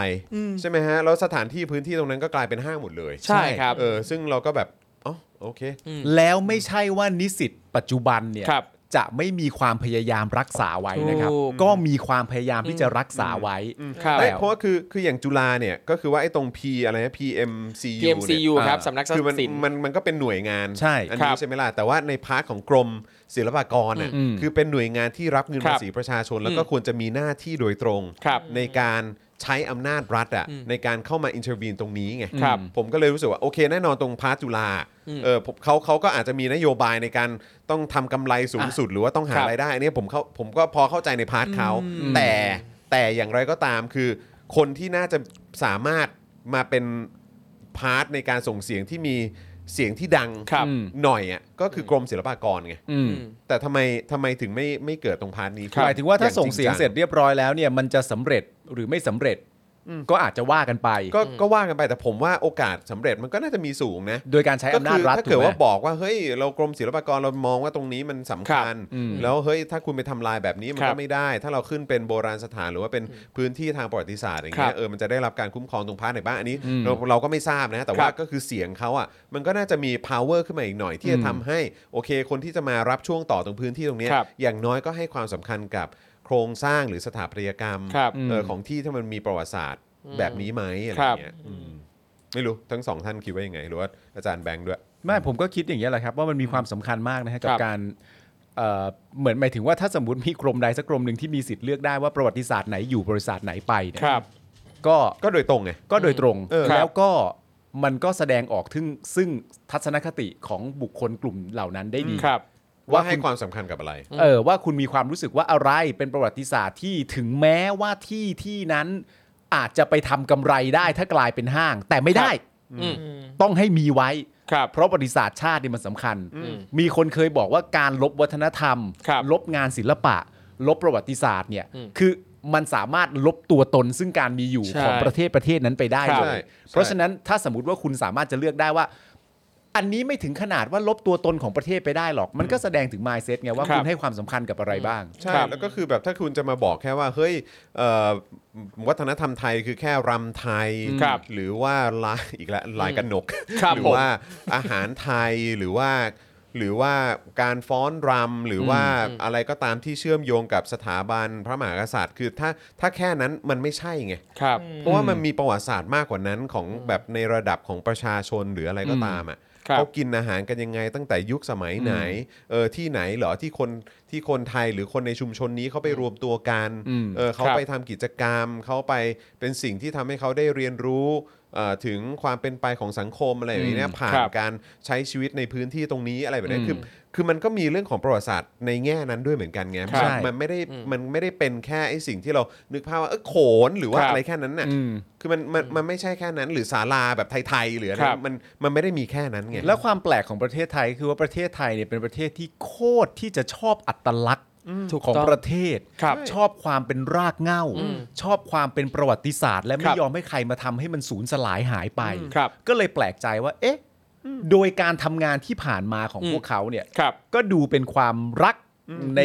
ประเทศ ชาติ ศิลปะวัฒนธรรมนั่นนู่นนี่อะไรต่างๆกันานาก็เลยไม่เข้าใจปัจจัยในการเลือกว่าคุณเลือกยังไง อืมแล้วก็แล้วก็อีกอย่างเนี่ยก็คือว่าอย่างที่เราเห็นว่าที่มันมีไอ้ World Expo แล้วภาพที่เราไปเห็น ค ว่า รับ เขาเอาไปโชว์ อ่ะ ก็จะเป็นการรำโขน ครับผม ใส่ชุดหนุมานใส่อะไรพวกนี้กัน อ่า ไปอ่ะ มีการต่อสู้ ใช่ก็คือมันมันมันกลับกลายเป็นว่าเหมือนวิธีการที่คุณจะเอาวัฒนธรรม ครับ ไทยไปขายอ่ะ ครับ คือคิดได้แค่นี้ไง อืม แต่จริงๆมันมีมากกว่านั้นเยอะอะ ใช่ เพราะวัฒนธรรม มั มัน น มี คือ หลาย วิ แง่มาก ถีชีวิตด้วยนะ ใช่ ครับ แล้วคือถ้าปรับให้มันเข้ากับยุคสมัยเป็นยังไง ซึ่งก็โยงไปกับเหมือนวันก่อนที่พี่แขกเขาก็คุยเกี่ยวเรื่องของแบบเออวัตถุมงคลที่ ค แบ รับบ ว่าเออไอเรื่องของมูเตลูอะไรอย่างเงี้ ครั ย บ ที่ ผม จริง ๆ แล้วก็สามารถทำเงิน ครับ ทำอะไรได้ตั้งเยอะ อืม ใช่ไหมฮะคือมันอาจจะไม่ได้เป็นแค่เรื่องของความศักดิ์สิทธิ์ความ ครับ ความเชื่ออะไรเท่านั้นแต่ว่ามันเป็นเรื่องของศิลปะ ความสวยงามที่จริง ๆ ก็เอามาเป็นเครื่องประดับเครื่องตกแต่งหรือว่าสิ่งที่ ครับ คุณก็สามารถพกได้ด้วยเหมือนกันคือมันต่อยอดแล้วก็ทำเงินได้อีกเยอะอะเพียง ครั แต่ บ ว่า คือคุณขายเป็นแค่ว่าอ๋อโอเค ถ้าเกิดว่าจะขายให้คนมาดูก็คือแบบอ่า เวลาไปล่องเรือในแม่น้ำนะ กินข้าวเย็นแล้วก็จะมีคนมาแบบว่าแสดงโขนให้ดู ครับ อะไรอย่างเงี้ยหรือว่ามารำไทยให้ดูที่สนามบินอะไรอย่างเงี้ยคือมัน ค แบ รั บบ คือมึงคิดกันได้แค่นั้นเหรอวะจริง ๆ มันมีมากกว่านั้น ครับ ไม่ได้บอกว่าไอ้สิ่งที่ทำกันอยู่เนี่ยมันไม่โอเคมันก็โอเค แต่คือแบบมันก็วนเวียนอยู่แค่เนี้ย ครั ใช่ บ มันไม่ครบ ซึ่งผมรู้สึกว่าปัจจัยอย่างหนึงที่ที่เป็นปัจจัยสำคัญที่สุดที่ทำ ครับ ให้เขาเลือกที่จะตัดสินใจทำแบบนี้กับสกาล่าเพราะว่าเรื่องตังค์นี่แหละคือเรื่องเรื่องเดียวเลยคือนี่นี่กำลังเทียบว่าอ่าอย่างกรณีที่เกี่ยวกับศิลปะวัฒนธรรมอะไรเงี้ยอ่ะถ้าเป็นสกาล่ากับกรณีของเสลี่ยงพระเกี้ยวอย่างเงี้ยตอนเสลี่ยงพระเกี้ยวเราเห็นว่าโอ้โหจุฬาออกมาดิ้นแบบอื้อหือเต็มที่มากเลยอะไรเงี้ย แต่อย่างกรณีของสกาล่าเนี่ยไม่ไม่มาดิ้นเลยกับการที่สกาล่าถูกทุบ เพราะว่าเมื่อทุบสกาล่าเมื่อทุบสกาล่าแล้วจะทำตังค์ให้จุฬาได้อย่างมหาศาลดังนั้นมึงทุบไปเลยเพื่อกูได้ตังค์ ใช่แล้วก็อันนี้ยังไม่ยังไม่ได้พูดถึงประเด็นของศาลเจ้าแม่ สารจะไม่ทับทิม เออศาลเจ้าแม่ทับทิมด้วยนะครับ ที่ในติเนติวิทย์ก็เป็นอีกหนึ่งคนที่ออกมาเคลื่อนไหวตรงจุดนี้ ใช่ครับ ใช่ไหมครับ โอ้โห ซึ่งอันนั้นก็เหมือนกันก็คือ ใช่ จะทุบไปทำอะไรนะ ก็ คอน ทำ โดหรือห้างหรืออะไรสัก โอ้ อย่าง เป็นสไตล์นั้น ผมไม่ เป็น แใจ คอนโดเป็นห้างเป็นคอมมูนิตี้มอลแถวนั้น Something เยอะเลย ในสมัยที่ผมอยู่เนี่ยตรงนั้นก็เป็นชุมชนตลาดสวนหลวง ม ที่ภาพจำเลยก็คือว่าเอ่อตอนที่เราเป็นนิสิตหอเราอยู่หอพักตรงนี้เนี่ยดึก ๆ มาถ้าหิวปั๊บอ่ะโรงอาหารที่หอปิดหมดแล้ว เราก็ต้องไปกินที่ตลาดสวนหล ตรงต ว ลาด งเอออด้วยความที่เป็นตลาดเป็นชุมชนชาวบ้านจริงๆดังนั้น ราคาอาหารเนี่ยจะ reasonable ราคาไม่แพง นิสิตเด็กต่างจังหวัดใดๆที่มาอยู่กรุงเทพอาสามารถเอ่อกินได้ แต่ว่าพอนะตอนเนี้ยพอจุฬาไม่ให้ต่อสัญญาไม่ได้ไม่ได้ต่อสัญญาสำหรับอ่าชาวบ้านในพื้นที่ตลาดตลาดสวนหลวง แล้วก็มาสร้างห้างสร้างอะไรแบบนี้แทนนั่นเอ่อแล้วทำให้ร้านต่างๆ ที่เคยอยู่ชุมชนต่างๆที่เคยอยู่ เขาต้องขยบออกไปไกลมาก บางคนต้องย้ายไปอยู่ที่อื่น และ พอเป็นแบบนี้เนี่ยมันยิ่งส่งผลให้ค่าครองชีพของนิสิตจุฬาโดยเฉพาะ สูงขึ้น เด็กต่างจังหวัดเนี่ยสูงขึ้นไปอีก มีแต่ห้างถ้าใกล้ๆมีแต่ห้างหรือ ถ้าใครอยากกินถูกๆมึงต้องฝ่าทางเปลี่ยวเดินไปเพื่ออฝ่าอันตรายใด ๆ ไปอีก เยอะมากเลย แต่ถ้าอยากกินใกล้ๆเนี่ยก็ต้อง ก็ เรียกว่า จ่ายตังค์ ต้องใช้เงินใช้ทองพอ ใช่ สมควรแหละ ต้องจ่ายตั แต่ งค์ ละมื้อแต่ละมื้อ เนี่ยแหละเลยทำให้รู้สึกว่าเอ่อนิสิตจุฬาหลายคนหรือบัณฑิตหลายคนก็จะรู้สึกว่าจุฬาเนี่ยมีความน่าเงินมากขึ้นเรื่อยๆเรื่อยๆอะไรได้ตังค์ทำไว้ก่อนโดยที่ไม่ได้แคร์นิสิตไม่ได้แคร์คนในพื้นที่ ซึ่งมันขัดกับที่จุฬาเองเนี่ยออกออกมาบอกด้วยโดยตลอดว่าต้องทำให้จุฬาเนี่ยเอออยู่สามารถอยู่ร่วมกันกับชุมชนต่างๆ ได้แบบแบบอืมไม่จริงเลย อืมดูแล้วแบบมันมันไม่ได้เป็นอย่างที่ มันไม่สอดคล้องกัน ใช่ไม่สอดคล้อง เอาไว้นะ เลย ถ้าครูทองพูดอย่างนี้นี่ผมรอดูวันทุบสนามสุบเลยนะครับ อ้าวใครจะไปรู้ เออ ครับ เอาแล้วจะไปเตะบอลกันที่ไหนอ่ะ อ้าวก็ดูดิ อืม เอาแล้วเวลาแบบลิเวอร์พูลมาจะไปจัด ที่ไหน เออ เรื่องใหญ่นะ เออ ราชมังคลาก็ได้ เออ เอาโอเคงั้นไม่ติด นะครับ คุณสิกิบอกว่าคุณสุจิตวงศ์เทศได้พูดไว้ใช่ไหมฮะ เกี่ยวกับประวัติศาสตร์ อุตสาคเนย์ได้น่าคิดน่าฟัง ใช่ใช่ผม ครั ก็ บ เคยดูคลิปของคุณสุจิตวงศ์เทศเหมือนกัน ครับ นะครั ผ บ ม นะซึ่งก็เป็นประเด็นที่น่าสนใจมากๆ เพราะว่าสิ่งที่เราเรียนรู้เกี่ยวกับเรื่องของประวัติศาสตร์ไทยนี่เราแทบจะไม่รู้อะไรที่เกี่ยวกับประชาชน หรือคนทั่วๆไปเลยนะค ครั รับบ เราไม่ค่อยรู้หรอกฮะเกี่ยวกับ ใช่ ความเป็นวัฒนธรรม หรือ ครับ สิ่งอะไรก็ตามที่มันเกี่ยวกับเรื่องราวของประชาชนทั่วๆไป เขาไม่ นะ ค่ รั อบ ยบอกอะเขาไม่ค่อย ครับ นำเสนอเท่าไหร่ ใช่ครับผมนะฮะอ่ะโอเค คุณผู้ชมครับ ใครมาแล้วก็อย่าลืมนะครับกดไลค์กดแชร์กันด้วยนะครับนะฮะแล้วก็อย่าลืมนะครับว่าคุณผู้ชมสามารถสนับสนุนพวกเราได้นะครับ ตอนนี้แคมเปญ15,000ซัพพอร์เตอร์ของเราจบแล้วนะครับ แต่ว่าเราก็ยังต้องการเอ่อให้มีซัพพอร์เตอร์เพิ่มเติมขึ้นมาอยู่เรื่อยๆนะครับ ครับ นะเพื่อความมั่นคงแล้วก็ปลอดภัยนะครับในการผลิตคอนเทนต์ให้คุณผู้ชมนั่นเองนะครับเพราะฉะนั้นก็อย่าลืมนะครับสนับสนุนพวกเราได้ผ่านทาง YouTube Membership นะครับแล้วก็ Facebook Supporter นั่นเองนะครับนะ YouTube เนี่ยนะครับใครที่อยู่ในช่องคอมเมนต์อยู่ตอนนี้นะครับสังเกตแถบสีฟ้านะครับถ้าเกิดคุณยังไม่ได้เป็น Supporter เอ่อเป็นเมมเบอร์ของเราเนี่ยกดปุ่มนั้นได้เลยนะครับหรือว่าไปกดที่ปุ่มจอย หรือสมัครข้างปุ่ม subscribe ได้เลยนะครับแล้วก็ไปดูแพ็กเกจในการสนับสนุนว่าสะดวกนะครับจะสนับสนุนเราต่อเดือนนะครับเป็นแพ็กเกจไหนดีนะครับที่จะอ่าต่อเนื่องกันไปทุกๆ เดือนนะครับนะฮะพอเลือกได้แล้วก็ไปกดใต้แพ็กเกจนั้นนะครับแล้วก็เข้าไปเลือกวิธีการชำระเงินนะครับซึ่งก็ลองเลือกดูนะครับว่าช่องทางไหนสะดวกกับคุณที่สุดนะครับแล้วก็สามารถทำได้อย่างต่อเนื่องที่สุดด้วย อย่างพวกบัตรเครดิต บัตรเดบิตนะฮะค่าโทรศัพท์มือถือรายเดือนนะครับก็สามารถทำได้นะครับพ่วงไปเลยครับจะได้ไม่หลุดจากการเป็นเมมเบอร์โดยไม่ตั้งใจนะครับนะหรือถ้าสะดวกก็เป็นทาง Wallet ต่างๆ ได้ด้วยเหมือนกันนะครับเข้าไปกรอกรายละเอียดให้ครบถ้วนเรียบร้อย แล้วก็กดยืนยันก็เป็นเมมเบอร์แล้วนะครับส่วนทาง Facebook นะครับก็ง่ายเหมือนกันนะครับนะฮะผ่านทางเอ่อใต้ ไลฟ์นี้เลยนะครับ ใต้คลิปนี้เลยครับ ข้างกล่องคอมเมนต์ครับ คุณผู้ชมลองเลื่อนลงไปดูนะครับ ปุ่มสีเขียวที่มีรูปหัวใจคือปุ่ม Become a supporter กดปุ่มนั้นได้เลยนะครับนะแล้วก็ไปเลือกวิธีการชำระเงินนะครับ ครับ กรอกรายละเอียดให้ครบถ้วนนะครับ กดยืนยันแค่นี้ก็เป็น supporter ทาง Facebook แล้วนะครับ Yeah เอาที่คุณผู้ชมสะดวกนะครับ ครับผม นะฮะเอาให้เอาให้เอ่อสะดวกและต่อเนื่องได้ทุก ๆ เดือนละกัน ค นะ รั ใช่ บ ครับ จะได้ไม่เผลอพลาดหลุดกันไป ใช่ เย่ นะ นะครับผม จะได้อยู่กันนานๆเนอะ ถูกต้องครับ ตอนนี้ เพราะเราอ่ะ เออ เป็นเสือตัวที่ ไม่จบ เมียวเมียว ชอบอ่ะมัคนรับ ดูแบบว่า มันดูคีเวอร์ดิอะชอ คี บ เวอร์คีเวอร์ ดูเป็นคนคีเวอร์อะชอบ นะฮะ อ่าเออคุณอาทิตยาหรือเปล่าบอกว่าเรื่องเชช่องนี้วิเคราะห์ได้ดีมากค่ะ ฟังง่ายสนุกใช้ข้อมูลไปสอบแล้วได้คะแนนเยอะมาก อุ้ย โอ้เยี่ยมไปเล ดีจังเลย ย เยี่ยมไปเล ครับขอบ ย คุณมากครับ งั้นก็งั้นถ้าเกิดว่าพูดถึงเรื่องเชแล้ว ตอบโจทย์นะฮะคุณผู้ชม งั้นก็มีอีกเรื่องหนึ่งที่อยากให้ไปดูกันนะครับก็คือคลิปความรู้ว่าไต้หวันเนี่ยเขาเป็นประชาธิปไตยได้ยังไง ครับ ใช่ไหมนะครับนะฮะก็พอเปิดประเทศแล้วเนี่ยกระแสม็อบก็กลับมาคึกคักนะฮะยิ่งกว่าที่ผ่านๆมาอีกครั้งหนึ่งนะครับรบนะเส้นทางของการได้มาซึ่งประชาธิปไตยเนี่ยมันไม่ง่ายเลยจริง ครับ ๆนะครับไม่ง่ายนะครับ แต่ก็ไม่ใช่ว่าจะเป็นไปไม่ได้ ถูก ครับ ใช่ไหมครับนะฮะถ้าเกิดเราจะพยายามมองหาประเทศที่คล้าย ๆกับเรา ทั้งเรื่องของขนาด ครับ ผู้คนนะครับที่เขาต่อสู้เพื่อประชาธิปไตยกันมา ได้จนทำสำเร็จเนี่ยนะครับ และกลายเป็นประเทศที่พัฒนาได้อย่างงดงามในทุกด้าน อย่างที่เราอยากจะเป็นเนี่ยนะครับ ครับผม ขอบอกเลยว่าหนึ่งในประเทศเหล่านั้นนะครับยังไงก็ต้องนึกถึงไต้หวันอย่างแน่นอน ครับ นะครับวันนี้ก็เลยอยากจะแนะนำคลิปความรู้คลิปนี้นะครับที่ชื่อว่าไต้หวันเป็นประชาธิปไตยได้ยังไงนะครับซึ่งเราจะเล่าย้อนไปตั้งแต่ยุคของการสิ้นสุดของราชวงศ์ชิงเลยนะครับครับต่อจากนั้นก็จะมาอ่าถึงเรื่องของการยึดอำนาจการปฏิวัติต่างๆนะครับที่ทำให้ไต้หวันเนี่ยตกอยู่ภายใต้ระบอบเผด็จการเรื่อยมานะครับจนถึงการต่อสู้เพื่อประชาธิปไตยเนี่ยแหละครับ ครับ ชาว Milk Tea Alliance นะครับหรือว่าพันธมิตรชานมห้ามพลาดเลยนะครับ ยิ่งถ้าเกิดใครสนใจไต้เอ่อใครสนใจไต้หวันอยู่แล้วเนี่ยนะครับ ยิ่งพลาดไม่ได้เลยนะครับนะฮะเดี๋ยวไปกดดูตามลิงก์ที่อาจารย์แบงค์จะแปะไว้ให้ในช่องคอมเมนต์ได้เลยนะครับนี่แซบนะแซบ ครับ แซบ ผม แซบ นะ แซ ฮะ บ เพราะว่าเมื่อวันก่อนก็เพิ่งบอกกันไปว่า แล้วเกาหลีใต้เขาเป็นประชาธิปไตยได้ยังไง ใช่ แล้วเขาเจะเริญขนาดไหน เออ นะครับไต้หวันก็เหมือนกัน ครับ นะครับไต้หวันก็เช่นเดียวกันนะครับพอเป็นประชาธิปไตยแล้วก็โอ้โหพรวดพรวดพรวดเลยนะครับ ใช่ นะฮะ เดี๋ยวเราก็เป็น เดี๋ยว เป็น รา ไร ก็เป็น เป็นประชาธิปไตยนี่แหละครูทอม แต่ นึกว่าเสือตัวที่ห้า แต่แต่พูดถึงการที่แต่ละประเทศเขาจะได้เป็นประชาธิปไตยแล้วก็มันไม่ง่ายเนี่ยมัน ครั ก็ บ จริงนะ ใช่ เพราะ ใช่ นึกย้อนกลับไปในคลิปความรู้ที่เคยทำเกี่ยวกับเกี่ยวกับอังกฤษ ครับ เนี่ยนะครับเอ่อตั้งแต่มีแบบแมกนาคาต้ามา ครับ นะฮะจนแบบว่าจนอย่างฝรั่งเศส ที่หลายคนก็นึกว่าเฮ้ยเขาเป็นประชาธิปไตยตอนที่แบบมีกิโยตินเนี่ย ครับผม ที่ใช้กิโยตินกันน่ะ อืม แต่ว่า ครั จ บ ริงๆแล้วมันใช้เวลาไปอีกพักใหญ่เลยนะค ครั รับบ กว่าเขาจะเหมือนแบบเขาเรียกว่าอะไรอ่ะแบบ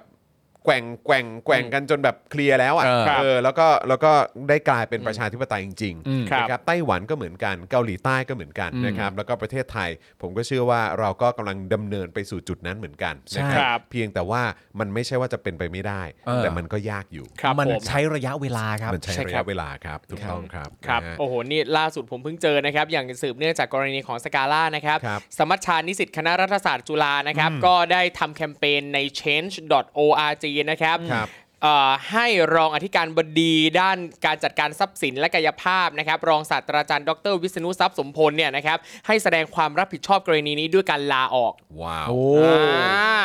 นี่ โอ้โห เขาบอกว่าในฐานะผู้มีส่วนเกี่ยวข้องในการผิดคำพูดที่ให้ไว้กับประชาชน ว่าจะไม่ทำลายโครงสร้างสถาปัตยกรรมเดิมของโรงภาพยนตร์สกาล่า และยังบ่อนทำลายชื่อเสียงของจุฬาลงกรณ์มหาวิทยาลัยดำเนินกิจการของมหาวิทยาลัยโดยไม่เป็นไปเพื่อนิสิตและประชาคมจุฬาทำลายสถาปัตยกรรมที่เคียงคู่ประชาคมจุฬามากว่า 50 ปี และยังได้รับรางวัลอนุรักษ์สถาปัตยกรรมดีเด่น จากสมาคมสถาปนิกสยามในพระบรมราชูปถัมภ์ลดทอนคุณค่าทางวัฒนธรรมที่หลากหลาย และทำลายวิถีชีวิตอันลุ่มลึกของชุมชน ยิ่งไปกว่านั้นยังกระทำการที่ขัดกับเกียรติภูมิและพันธกิจของจุฬาลงกรณ์มหาวิทยาลัย ว้าว ในการเป็นเสาหลักของแผ่นดิน เป็นที่พึ่งให้กับประชาชน อีกทั้งยังขัดกับปณิธานในการเป็นผู้นำแห่งอนาคต อันมีจุดมุ่งหมายสู่การพัฒนาที่ยั่งยืน รองศาสตราจารย์วิษณุทรัพย์สมผล จึงควรแสดงความรับผิดชอบด้วยการลาออก ว้า โอ้ วย อืมนะเด็กมันแซบ ตั้งแต่ตั้งแต่เมื่อวานแล้วนะตั้งแต่วันก่อนเลยนะ ค ที่ รับ บอกว่าให้ตรวจสอบคณะ คณาจารย์กปปสคณาจารย์และ เออหอว่ บุคลากรกปปส บุคลากรของจุฬานะครับ ครับ ที่เกี่ยวข้องกับกปปสนี่ ครับ ก็ ผม โอ้โห ทักทักขึ้นมาแต่ละอย่างนี่ก็ก็ไม่รู้จะเถียงยังไง จริ นะฮะ ง ก็คือต้องย้ำคำนี้จริงๆ อย่างที่คุณ ค ท รั อบ มพูดนะฮะเด็กมันแซบ เด็กมันแซบ ถึงว่า เด็ สิ กมันแซบ หลบหน้าหนีกันจัง เออใช่ ปิดไมค์หรืออะไรอย่างนี้กันจัง เออ ออก ครับ เอกสารอะไรมาแบบข่มขู่กันจัง เออ ครับนะฮะคืออันนี้หมายถึงโดยรวมอะนะฮะ ใช่ ว่าแบบดูผู้ใหญ่จะกลัวเด็กกันทั้งนั้นเลยนะค ค รั รับ ใช่ เออคือแบบจะอยู่ในหน่วยงานองค์กรสถาบันการศึกษาหรือบนท้องถนนเนี่ยก็ดูผู้ใหญ่บางรุ่น อืม ใช่ บางยุคบางสมัยเนี่ย ค จะ รับ ดูกลัวเด็กมากเลยนะค ครั รับ ผมว่าเขาต้องใช้คำว่าเอ่อกลัวก็ใช่แต่ผมว่ากังวลฮะ ครับ ใช่ มันเป็นความกังวลที่เกิดขึ้นมาจากว่าเอ่อปกติแล้วเนี่ยในฐานะครูบาอาจารย์หรือคณาจารย์เนี่ย ครับ มันเคยมีอาจจะเป็นยุคสมัยก่อนหรือสมัยใดก็ตามที่มีความรู้สึกว่านิสิตนักศึกษาเนี่ยฉันเอาอยู่ ครับ ใช่ไหมเขาเชื่อฟังคำสั่งสอนฉันแล้วก็ฉันเป็น ไอ้เหี้ย ครูซะแล้ว ถู อ่ะ กต้ เอ เอ อ อ สงสัยจะไม่ชินกับการถามกลับ เออ ครับผม ฉันเป็นอาจารย์ซะแล้วพอถึงสมัยนี้เนี่ยไม่ใช่แค่การเอ่อต่อสู้กันในคลาสเรียน ครับ แต่ต่อสู้กันถึงวิถีชีวิตกันเลยทีเดียว เอออืม ว่าคุณส่งคุณเคยมีส่วนร่วมในการส่งผลอะไรให้ประเทศเกิดแบบนี้บ้าง ครับ ผมจะสู้กับคุณถึงเบอร์นั้นเลยนะ ก็ตกใจกันแหละ ครับ ก็มีกังวลกันบ้างแหละใช่ไหมตอนนี้เขาให้รับผิดชอบโดยการลาออกเลยก็ไปคิดดูดีๆ ครับ ผม ว่าจะทำ นะ ยัฮะงไง อันนี้คือโอ้โหเด็กรุ่นใหม่นี่บอกได้เลยครับว่าเวลาเขาข้องใจเรื่องอะไร ครับ และเขาต้องการคำตอบ เออ ต้องการความชัดเจน เขาต้องการความเคลียร์เนี่ยนะครับ ใช่ ครับ นะฮะคือ ถ้าคุณไม่มีให้เขาเนี่ยนะครั โอ้โห โอ้โห อยู่ลำบากนะครับ แล้วถ้าเกิดว่าเขาต้องการความเคลียร์ถ้าเป็นในแง่ของการศึกษาถามไปตอบมาก็ว่ากันไป แต่เขาถ้าเขาต้องการความเคลียร์ในแง่ของทัศนคติและ ครับ ความคิดหรืออดีตที่ผ่านมาของพวกคุณเนี่ย หรือการรักษาคำพูด ใช่ หรือว่าตรกกะหลักการของคุณเนี่ย ครับ และคุณไม่มีให้เขาเนี่ย คุณอาจจะต้องรับผิดชอบอะไรที่เขาเรียกร้องก็ได้นะ ครับ เพราะฉะนั้นก็อยากจะเตือนคณาจารย์ผู้ใหญ่ว่าคิดดีๆ ใช่ มันไม่ใช่ว่าจะพ่นอะไรออกมาก็ได้ เออ เราไม่ต้องรับผิดชอบนะครับ คิด มันไม่ใช่ ดีนะๆครับ ถูก นะฮะ ต้อง ยุคสมัยมันเปลี่ยนไปแล้วครับ เย้ ครับนะฮะโอเคนะครับงั้นก็เดี๋ยวผมขอมาที่ข่าวนี้เลยดีกว่านะครั ครับ สื่อนอกจับตาความเคลื่อนไหวของทักษิณแล้วก็เพื่อไทย ครับ หลังปรับภาพลักษณ์เตรียมชิงคนรุ่นใหม่นะครับ ครับ นะฮะ ผม ก็น่าจะเป็นการต่อสู้ที่ค่อนข้างเจ้มจนพอสมควรเลย ครับ นะครับในการเลือกตั้งครั้งนี้นะครับครับนะโพสต์ทูเดย์นะครับรายงานว่าสำนักข่าวต่างประเทศหลายสำนักเนี่ยนะครับกำลัง จับตาความเคลื่อนไหวของอดีตนายกรัฐมนตรีทักษิณชินวัตรและพักเพื่อไทยครับ ก่อนที่รัฐบาลจะครบวาระในปี 65 นะครับก็คือ ครับ ปีหน้า แล้วก็จะมีการเลือกตั้งครั้งหน้าในปี 66 นะครับ ซึ่งจะมีผู้มีสิทธิ์เลือกตั้งครั้งแรกประมาณ 3 ล้านคนครับ โอ้ น่าสนใจ สามล้านเสียง ครับ ที่จะมีสิทธิ์เลือกตั้งครั้งแรกเหรอ สามล้านเสียงครับนฮ เขาจะไปพักไหนกันวะ แล้วก็อยากจะรู้จังว่ามีเสียงที่แบบอาจจะแก่ตายไปอ่ะ ครับผม เออ กี่ สั ล้าน ท่ไหร่ เสียง เอออยากรู้เหมือนกัน เออ นะ น่าสนใจ แล้วเป็น น่าสนเสียใจงใหม่ที่ขึ้นมาทดแทนเนี่ยตอน ครับ นี้ก็คือเท่าที่นับดูก็ 3 ล้านเสียง ครับ อ่า นะครับนะฮะก็เอ่อนิเคอินะครับนิเคอินะครับนิเคอิเอเชียระบุว่าดรทักษิณวัย 72 ปีกำลังเดินหน้าเข้าถึงกลุ่มคนรุ่นใหม่ผ่านช่องทางโซเชียลมีเดีย และเข้าถึงประชาชนในวงกว้างขึ้น ด้วยรายการทอล์กโชว์ออนไลน์นะครับ ผ่านการพูดคุยแบบไม่เป็นทางการบน Clubhouse ซึ่งแหล่งข่าวใกล้ชิดดรทักษิณเนี่ยกล่าวกับนิเคอีเอเชียนะครับว่า Clubhouse เป็นวิธีที่เหมาะสมในการโปรโมทแบรนด์ และแสดงวิสัยทัศน์ เป็นช่องทางแลกเปลี่ยนความคิดเห็นที่เสรี แม้กระทั่งกับผู้ที่เห็นต่าง โดยผู้ฟังกลุ่มอายุ 20-35 ปีนะครับ โดยดรทักษิณเนี่ยได้รับเสียงตอบรับค่อนข้างดีจากกลุ่มคนรุ่นใหม่บางส่วน เนื่องจากวิสัยทัศน์ที่ทันสมัย ก้าวทันโลกและเทคโนโลยีนะครับ โดยให้คำแนะนำและแนวคิดกับผู้ประกอบการรุ่นเยาว์เกี่ยวกับ ครับ ทิศทางของธุรกิจขนาดกลาง และขนาดย่อม นอกจากนี้เนี่ยยังได้รับการสนับสนุนจากประชาชนในพื้นที่ชนบท และกลุ่มคนรากหญ้า เนื่องจากนโยบายนะฮะในอดีตนะฮะที่ให้ความสำคัญกับเศรษฐกิจเอ่อเกษตรกรรม หรือเรื่องของพืชผลทางการเกษตร แม้ว่าตอนนี้ดรทักษิณยังอาศัยอยู่นอกประเทศก็ตามนะครับ ครับ โดยสวนดุสิตโพลนะครับเผยผลสำรวจความคิดเห็นของประชาชนต่อกรณีการเคลื่อนไหวของพรรคการเมืองนะครับกลุ่มตัวอย่าง 1,186 คน อ่า นะครับมีกลุ่มตัวอย่างพันกว่าคนนะครับ ครับ ระหว่างวันที่ 25 ถึงตุลาคมนะครับ64 ปีเนี้ยพบว่าภาพรวมนะครับของประชาชนประมาณ 70.29%นะครับ 70 กว่าเปอร์เซ็นต์นะครับ คิดว่าถึงเวลาแล้วที่จะเลือกตั้งใหม่ และหากมีการเลือกตั้งนะครับ ประมาณ 32.94%นะครับ คิดว่าพักเพื่อไทยน่าจะได้คะแนนเสียงมากที่สุดนะครับ ครับ รองลงมาก็คือก้าวไกลครับ ครับ นะฮะเอ่อเขาคิดว่าอยู่ที่ประมาณ 25เปอร์เซ็นต์นะครับ อย่างไรก็ตามครับนิเคอีเอเชียเนี่ยได้อ้างถึงความคิดเห็นอีกด้านหนึ่งนะครับ ซึ่งมองว่าไม่ง่ายนักนะครับ ที่ดรทักษิณจะได้รับคะแนนเสียง ท่วมท้นจากกลุ่มคนรุ่นใหม่ ครับ ซึ่งสนใจการเมืองที่ขับเคลื่อนด้วยอุดมการณ์เนื่องจากดรทักษิณเนี่ยรวมถึงพรรคเพื่อไทยเนี่ยไม่ต้องการแตะต้องบางประเด็นที่อ่อนไหวครับ ดรทิติพลพักดีวานิชนะครับ คณะบดีคณะรัฐศาสตร์มหาวิทยาลัยอุบลราชธานีบอกว่า ในแง่ของกลยุทธ์เนี่ยดรทักษิณไม่ได้นำเสนอแนวคิดใหม่ๆ แต่เน้นในเรื่องของเศรษฐศาสตร์เท่านั้น ซึ่งเป็นการจำกัดการเข้าถึงส่วนแบ่งของคะแนนเสียงของเยาวชน ขณะที่พรรคก้าวไกลก็ได้รับความสนใจจากกลุ่มคนรุ่นใหม่เช่นเดียวกันนะครับเออเดี๋ยวเดี๋ยวเรากลับมาคุยกันประเด็นนี้นะครับ ซึ่ง ได้ ผม ครับ ว่าเออก็ก็น่าสนใจดีเหมือนกันนะครับเอ่อเมื่อวันที่ 28 ตุลาคมที่ผ่านมาเนี่ยก็มีการเปิดตัวนางสาวแพทองทานชินวัตร ลูกสาวของคุณทักษิณเนี่ยแหละครับ นั่งเก้าอี้ประธานที่ปรึกษาด้านการมีส่วนร่วมและนวัตกรรมของพรรคเพื่อไทย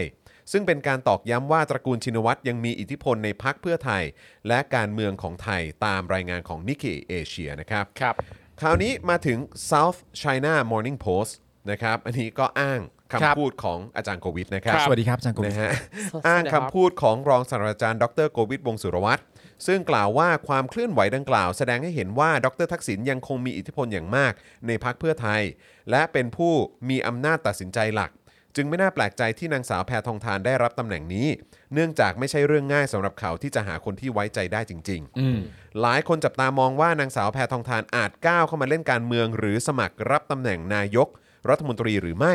ซึ่งเธอก็บอกกับผู้สื่อข่าวว่ายังไม่คิดที่จะเป็นแคนดิเดตนายกรัฐมนตรี และต้องการทำหน้าที่ปัจจุบันให้มันดีก่อน ครับ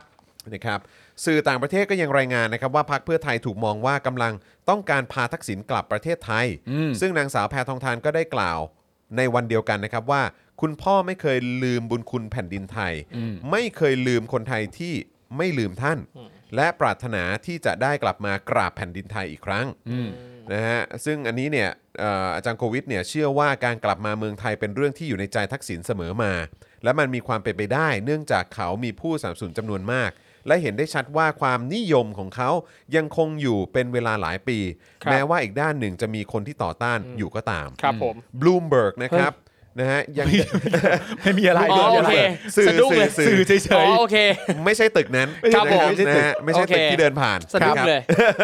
บลูมเบิร์กนะครับได้รายงานกรณีที่นายศิระเจนจาคะนะครับของพลังประชารัฐเนี่ยในฐานะประธานคณะกรรมาธิการกฎหมายการยุติธรรมและสิทธิมนุษยชน ครับ นะครับรับหนังสือจากนายสรชัดเหรอครับนะฮะทองเพนนะครับผู้ประสานงานเครือข่ายธรรมาภิบาลเพื่อการเมืองสุจริต เพื่อขอให้ตรวจสอบกรณีนายทักษิณวิดีโอวิดีโอคอลพูดคุยกับกับกรรมการบริหารพักและสสพักเพื่อไทย เพื่อวางตัวแคนดิเดตนายก และยุทธศาสตร์ขับเคลื่อนการเลือกตั้งครั้งหน้า ที่อาจเข้าข่ายพักการเมือง ยินยอมให้บุคคลภายนอกครอบงำและแทรกแซงกิจการพักนะครับ ซึ่งหากข้อได้จริงปรากฏว่าเป็นไปตามนั้น ถือว่าเป็นเหตุให้สามารถยื่นเรื่องต่อสารรัฐธรรมนูญ เพื่อสั่งให้ยุบพักเพื่อไทยได้หรือไม่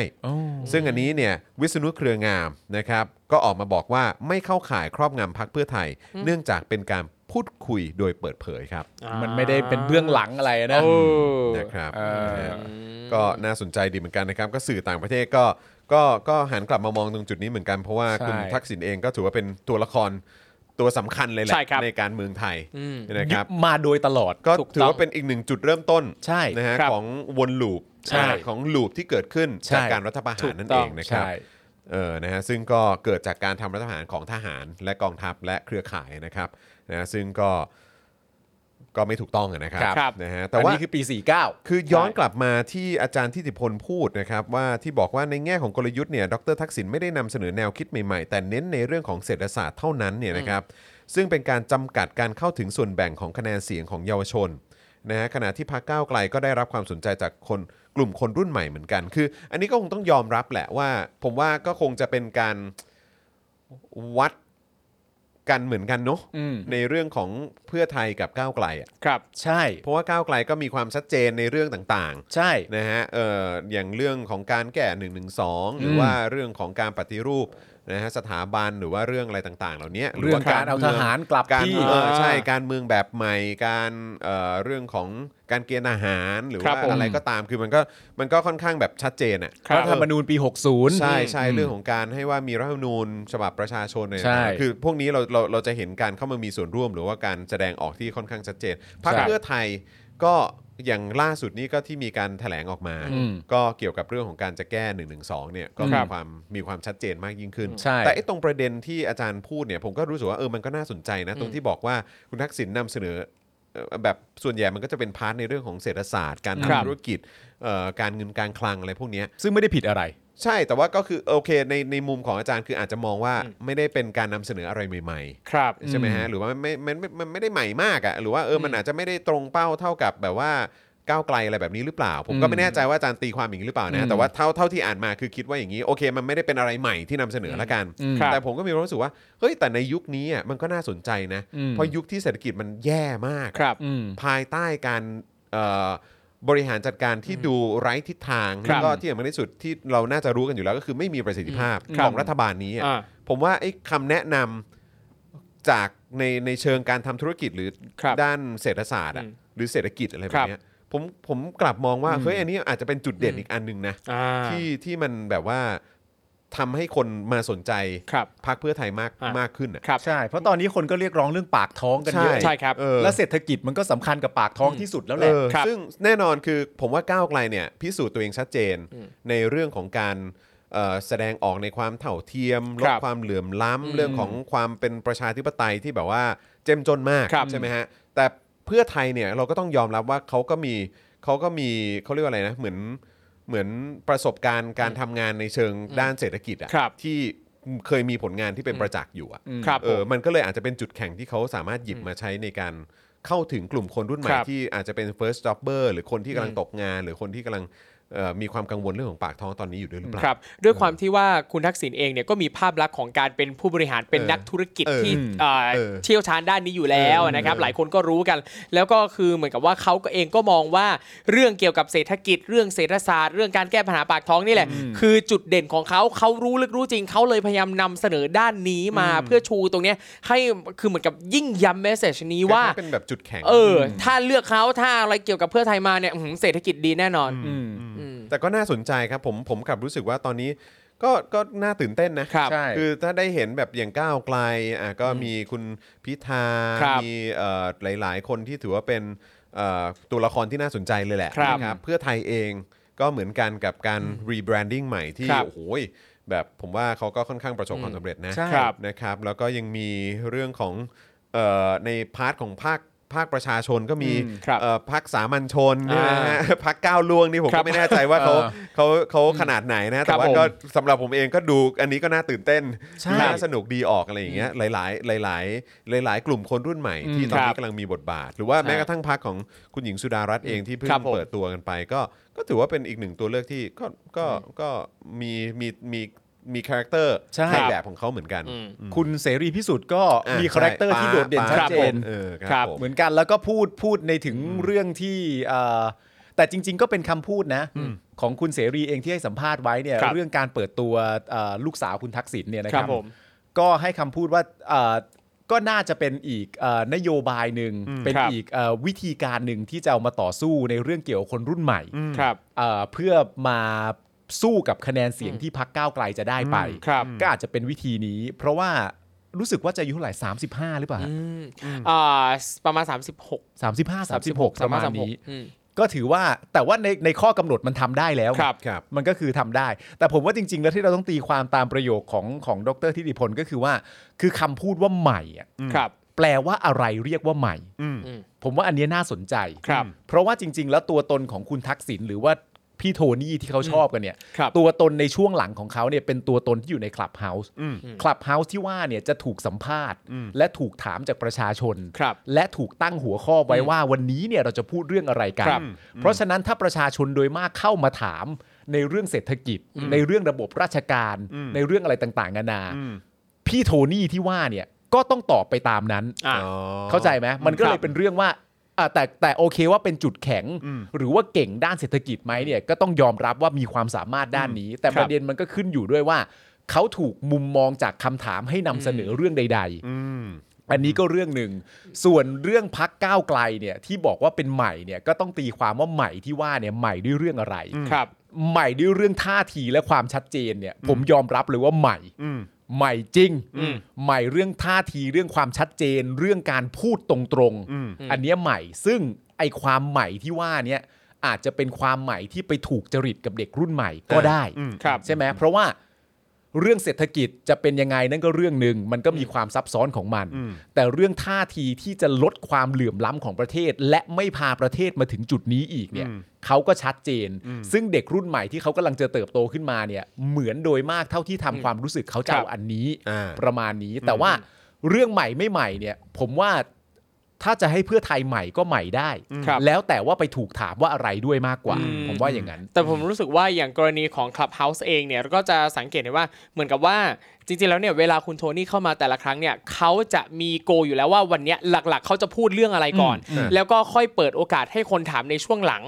ซึ่งเพราะถ้าพอเป็นแบบนี้เนี่ยคือเหมือนกับว่าเขาสามารถจะเตรียมมาเองได้ว่าวันเนี้ยเขาอยากจะนำเสนอวิสัยทัศน์ด้านไหนด้านไหนด้านไหน อืม แต่สิ่งที่เห็นก็คือแทบจะทั้งหมดเป็นเรื่องเกี่ยวกับเศรษฐกิจเรื่องเศรษฐศาสตร์ไม่ได้พูดถึงประเด็นอื่นเลย เพราะว่าตรงนี้แหละอาจจะเป็นจุดที่ทำให้เอ่อด อาจาร ร ย์ ทิติพลเนี่ย อาจารย์ นะฮะ ธิติพล บอกว่าไม่ใหม่คือแบบ อ๋ออ่ อ่ะ โอเค เศรษฐกิจอีกแล้ว อืม มาพูดกี่ทีก็เรื่องนี้อยู่อีกแล้วอะไรเงี้ยซึ่งเหมือนกับว่าพอเขาเริ่มเปิดมาด้วยประเด็นทางเศรษฐกิจ นั่นแปลว่าหลาย ๆ ครั้งเวลาที่คนจะถามเนี่ยก็จะถามแต่เกี่ยวกับเรื่องนี้แหละ เพราะว่าในวันเนี้ย คือก็ประชาสัมพันธ์ไปแล้วว่าเออจะพูดเรื่องเศรษฐกิจแบบนี้แบบนี้แบบนี้ ก็เลยจะไม่ถามให้นอกประเด็น ใช่ อ่า เศรษฐกิจเทคโนโลยี ครับ อะไรต่างๆเหล่า ครับผ นี้ ม แล้วก็อาจจะมีการย้อนถามถึงเท่าที่เท่าที่เคยฟัง ครับ หลายๆครั้งเนี่ยก็จะพูดถึงแบบสมัยตอนที่ อ่า คุณทักษิณเป็นนายกเนี่ยมี ครั วิ บ ธีการบริหารอย่างไร ครับ ห ผ รือ ม แม้กระทั่งแก้ปัญหา อ่า ในเรื่องของระบบราชการเป็นอย่างไร ครับ หรือแม้กระทั่งถามย้อนไปสมัยว่ารัฐประหารของสมัยเขามันเกิดขึ้นยังไง ครับ มี ผม รูปแบบใครทำอะไร อ่า ใด ๆ บ้าง หรือในอีกมุมมองหนึงก็อาจจะคิดแบบนี้ได้ไหมว่าสิ่งครับ ที่ประชาชนเข้ามาถามพี่โทนี่เนี่ยก็เป็นการเข้ามาถามในแง่ของการว่าถามสิ่งที่เข้าใจว่าโทนี่ถนัด ่าใช่ผ ใช่ ม ไหม ว่าก็ก็เป็นไปได้ เออ ซึ่งพอเป็นแบบนี้เนี่ยผมรู้สึกว่าอ่ะสมสมมุติว่าถ้าอาจารย์ทิติพลมองว่าเรื่องเศรษฐกิจเรื่องเศรษฐศาสตร์เนี่ยมันไม่ใหม่อ่ะ อืม ถ้าสมมุติว่าถ้าคุณทักษิณเนี่ยได้รับฟีดแบ็กตรงนี้อ่ะครั้งต่อๆไปเนี่ยก็ต้องหาประเด็นอื่นมาพูดบ้าง ใช่ แต่ก็อีกใจหนึ่งก็แบบเออไอ้เรื่องที่ใหม่มันคืออะไรอ่ะ ก็นี่ไงที่ผมตั้งคำถาม คือ เนี่ย คือคือเรื่องที่ใหม่ถ้าถ้าบอกว่าเออเป็นการแบบพูดถึงอุดมการณ์ประชาธิปไตยที่ อ่า ชัดเจนอย่างเงี้ย ครับ อจริง ๆ ประชาธิปไตยก็ไม่ไม่ไม่ควรจะถือว่าเป็นเรื่องใหม่เนอะ ครับ ใน ผม สังคมเราคือมัน ครับ มันควรจะเป็นสิ่งที่จริง ๆ เราทวินหาและต้องการให้ อืม ให้มีอย่างยั่งยืนมาตั้งนานแล้ว อืม แต่ในลักษณะของการพูด หรือว่าในลักษณะของการแสดงออกเนี่ยอย่างก้าวไกลก็มี ครับ ความชัดเจนที่จะที่จะแบบนำเสนอเรื่องพวกนี้ ใช่ เออที่มันที่มัน อืม ที่มันค่อนข้างแบบตรงไปตรงมา ครับ มาตั้งนานแล้ว อืม แล้วมันก็ไปพ่วงโยงกับเรื่องของสิทธิมนุษยชน เสรีภาพ การชุมนุมไปจนถึงเรื่องของม .112 เรื่องของอะไร ใช่ ต่างๆด้วย แต่ว่าตรงพาร์ทของโทนี่เนี่ยมันเป็น อืม มันเป็นมันเป็นการนำเสนออะไรใหม่ๆ ใน ผม แง่ของเชิงปากท้องในเรื่องของ อืม การพัฒนาประเทศอะไรแบบนี้ คือคือ แบบนี้หรือเปล่า หรือผมกำลังคิดว่าคำว่าใหม่ของอาจารย์เนี่ยไม่ได้หมายถึง something new แต่หมายถึง something different คือช่วยพูดอะไรอย่างอื่นบ้าง นอกจากเศรษฐกิจนอกจากเศรษฐกิจกับเศรษฐศาสตร์อ่ะช่วยนำเสนอประเด็นอื่นบ้างได้ไหมอะไรเงี้ แต่ ย ผมผมเข้าใจในสิ่ง เออ ที่ครูทอมพูดนะว่ามัน ครั อาจ บ จะเป็นประเด็นนี้ แต่สำหรับผมเนี่ยก็คือว่า แล้วใช้คำพูดว่าอะไรดีวะแล้วเรื่องเศรษฐกิจเนี่ยมัน ค เก่า รับ ยังไงเข้าใจไหมคือเรื่องเศรษฐกิจมันก็เป็นมันก็มีผลกระทบต่อทุกภาคส่วนในทุก ๆ ปี ทุก ๆ วันอยู่แล้ว แล้ อะ วมันก็จะมีนวัตกรรมหรือ ใหม่ จะ ๆเกิดขึ้นมา แวคิดหลักการหรือว่าเทรนด์อะไรใหม่ เออ ๆมาอยู่เสมออะไร มัน เงี้ย มันคงไม่ได้แปลว่าเรื่องเศรษฐกิจแปลว่าเรื่องเก่าหรอกมั้ง เพราะว่า ใช่ เศรษฐกิจมันไม่ควรจะเก่า แต่น่าจะเป็นประเด็นว่าว่านอกจากเศรษฐกิจแล้วเนี่ย ใช่ เรื่องอื่น ๆ ใหม่ ๆ เนี่ย อืม จะพูดเรื่องไม่ใช่ใหม่หรอกคือแค่ ไอ้ ยึด โอเค ยึดเป็นสตอ เรื่ รี่ อง เรื่ ต่าง อง ไป อื่น โอเค เนี่ย นึกออกแล้วอ่ะอย่าง เออ อ อ ย่างเช่น อาจจะคุยในประเด็นของ LGBTQ อ่า อ่า บ้าง แบบนี้ คือเหมือนกับว่าคือเศรษฐกิจผมว่าเขาไม่ได้มองว่ามันคือเรื่องเก่าหรอกแต่ว่า การที่โทนี่ออกมาพูดกี่ครั้งกี่ครั้งก็พูดแต่เรื่องนี้คือเหมือนกับว่าเรื่องนี้มันจำเจ เออไปไป ซ้ำซา จั ก บ พูดอีกแล้ว ไปจับในเขาเรียกว่าอะไรเอ่อ territory ใหม่ๆ เออเออเออ เขาเรียกว่าอะไรนะ เป็นแบบ หมวดหมู่ หมวดหมู่ อื่ อื่ น นๆ บ้าง ด้วย นอกจากเศรษฐกิจเนี่ยช่วย คิดว่า แสดงให้เห็นหน่อย เออหรือเขาอาจจะอยากฟัง เอออยาก ใช่ อยากฟังเรื่องอื่นบ้าง ใ ก็เป็นไปได้ ใหมวดอื่น ครับ บ้างอะไรอย่างเงี้ย แต่ในอีกมุมหนึ่งถ้าจะมองในมุมมองเรื่องอย่างที่คุณจรบอกว่าปากท้องเรื่องสำคัญ เศรษฐกิจสำคัญใน ครั ทุ บ กๆวันเนี่ย อ่า ก็มีประเด็นที่น่าคิดนะว่า ครับ ถ้าสมมติว่าตัวตนของพี่โทนี่เนี่ย อ่า ตั้งอยู่บนตัวตนโดยหลักว่าเรื่องเศรษฐกิจ ปากท้อง ครับ เรื่องนโยบายทางเศรษฐกิจเนี่ยแล้วเรารู้จักกับเอ่อพี่โทนี่ใน อืม คลับเฮาส์เนี่ย ครับ มันนานแล้วนะ อืม แต่ประเด็นเรื่องเศรษฐกิจอ่ะมันก็ยังไม่หมดในเรื่องที่เขาจะพูดนะ อืมครับ เข้าใจ นั่นแปลว่าความสามารถของเขาด้านเศรษฐกิจอ่ะมันก็ชัดเจน เออ พอ ครับ สมควร มัน นะ ยังไปได้อีกเยอะ มันยังไปได้อีกเยอะมันยังมีในอีกหลายมิติ ครับ แต่ถ้าเกิดว่าพี่โทนี่ตีความว่าเรื่องเศรษฐกิจเนี่ยมันเป็นนโยบายเป็นเรื่องที่สำคัญจริง ๆ ฉันต้องถ่ายทอดเรื่องนี้เยอะฉันต้องสร้างความเข้มข้นเพิ่มให้กับมัน ครับ แต่ณตอนนี้ถ้าเกิดว่ามารู้ท่าทีของเด็กๆ รุ่นใหม่ มีความรู้สึกว่าโอเค เศรษฐกิจนะพอเข้าใจแล้ว อ่า แต่ต้องการทาง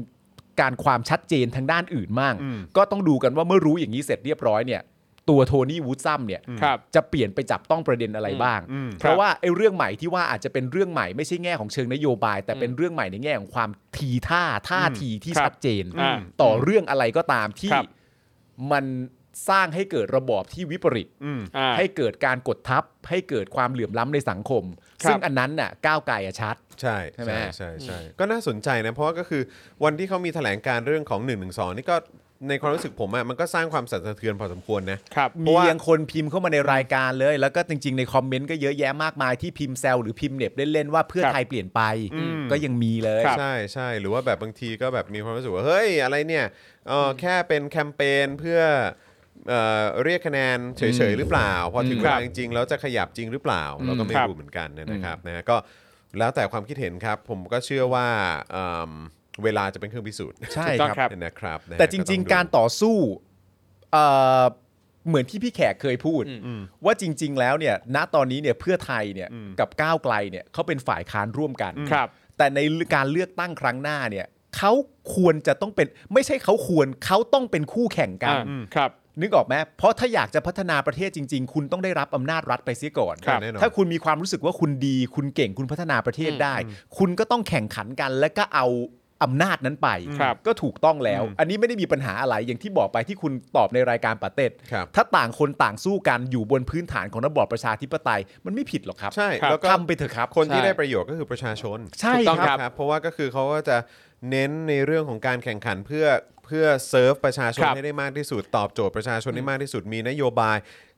คิดนโยบายที่มัน ใช่ แบบสร้างสรใช่รค์คิดนโยบายที่แบบว่าโอ้โหแบบว่าสร้างความฮือฮา ใช่ครับ มานำเสนอประชาชนให้เยอะที่สุด ซึ่งสิ่งเหล่านี้เนี่ยคนที่ได้ประโยชน์ก็คือประชาชน ใช่ครับ ใช่ เหมือนกับที่เราเห็นกันว่าอ่าในหลาย ๆ ครั้งธุรกิจเนี่ยมันจะมีผู้ธุรกิจแบบที่ผูกขาดอ่ะซึ่งพอผูกขาดโดยเจ้าใดเจ้าหนึ่งปั๊บ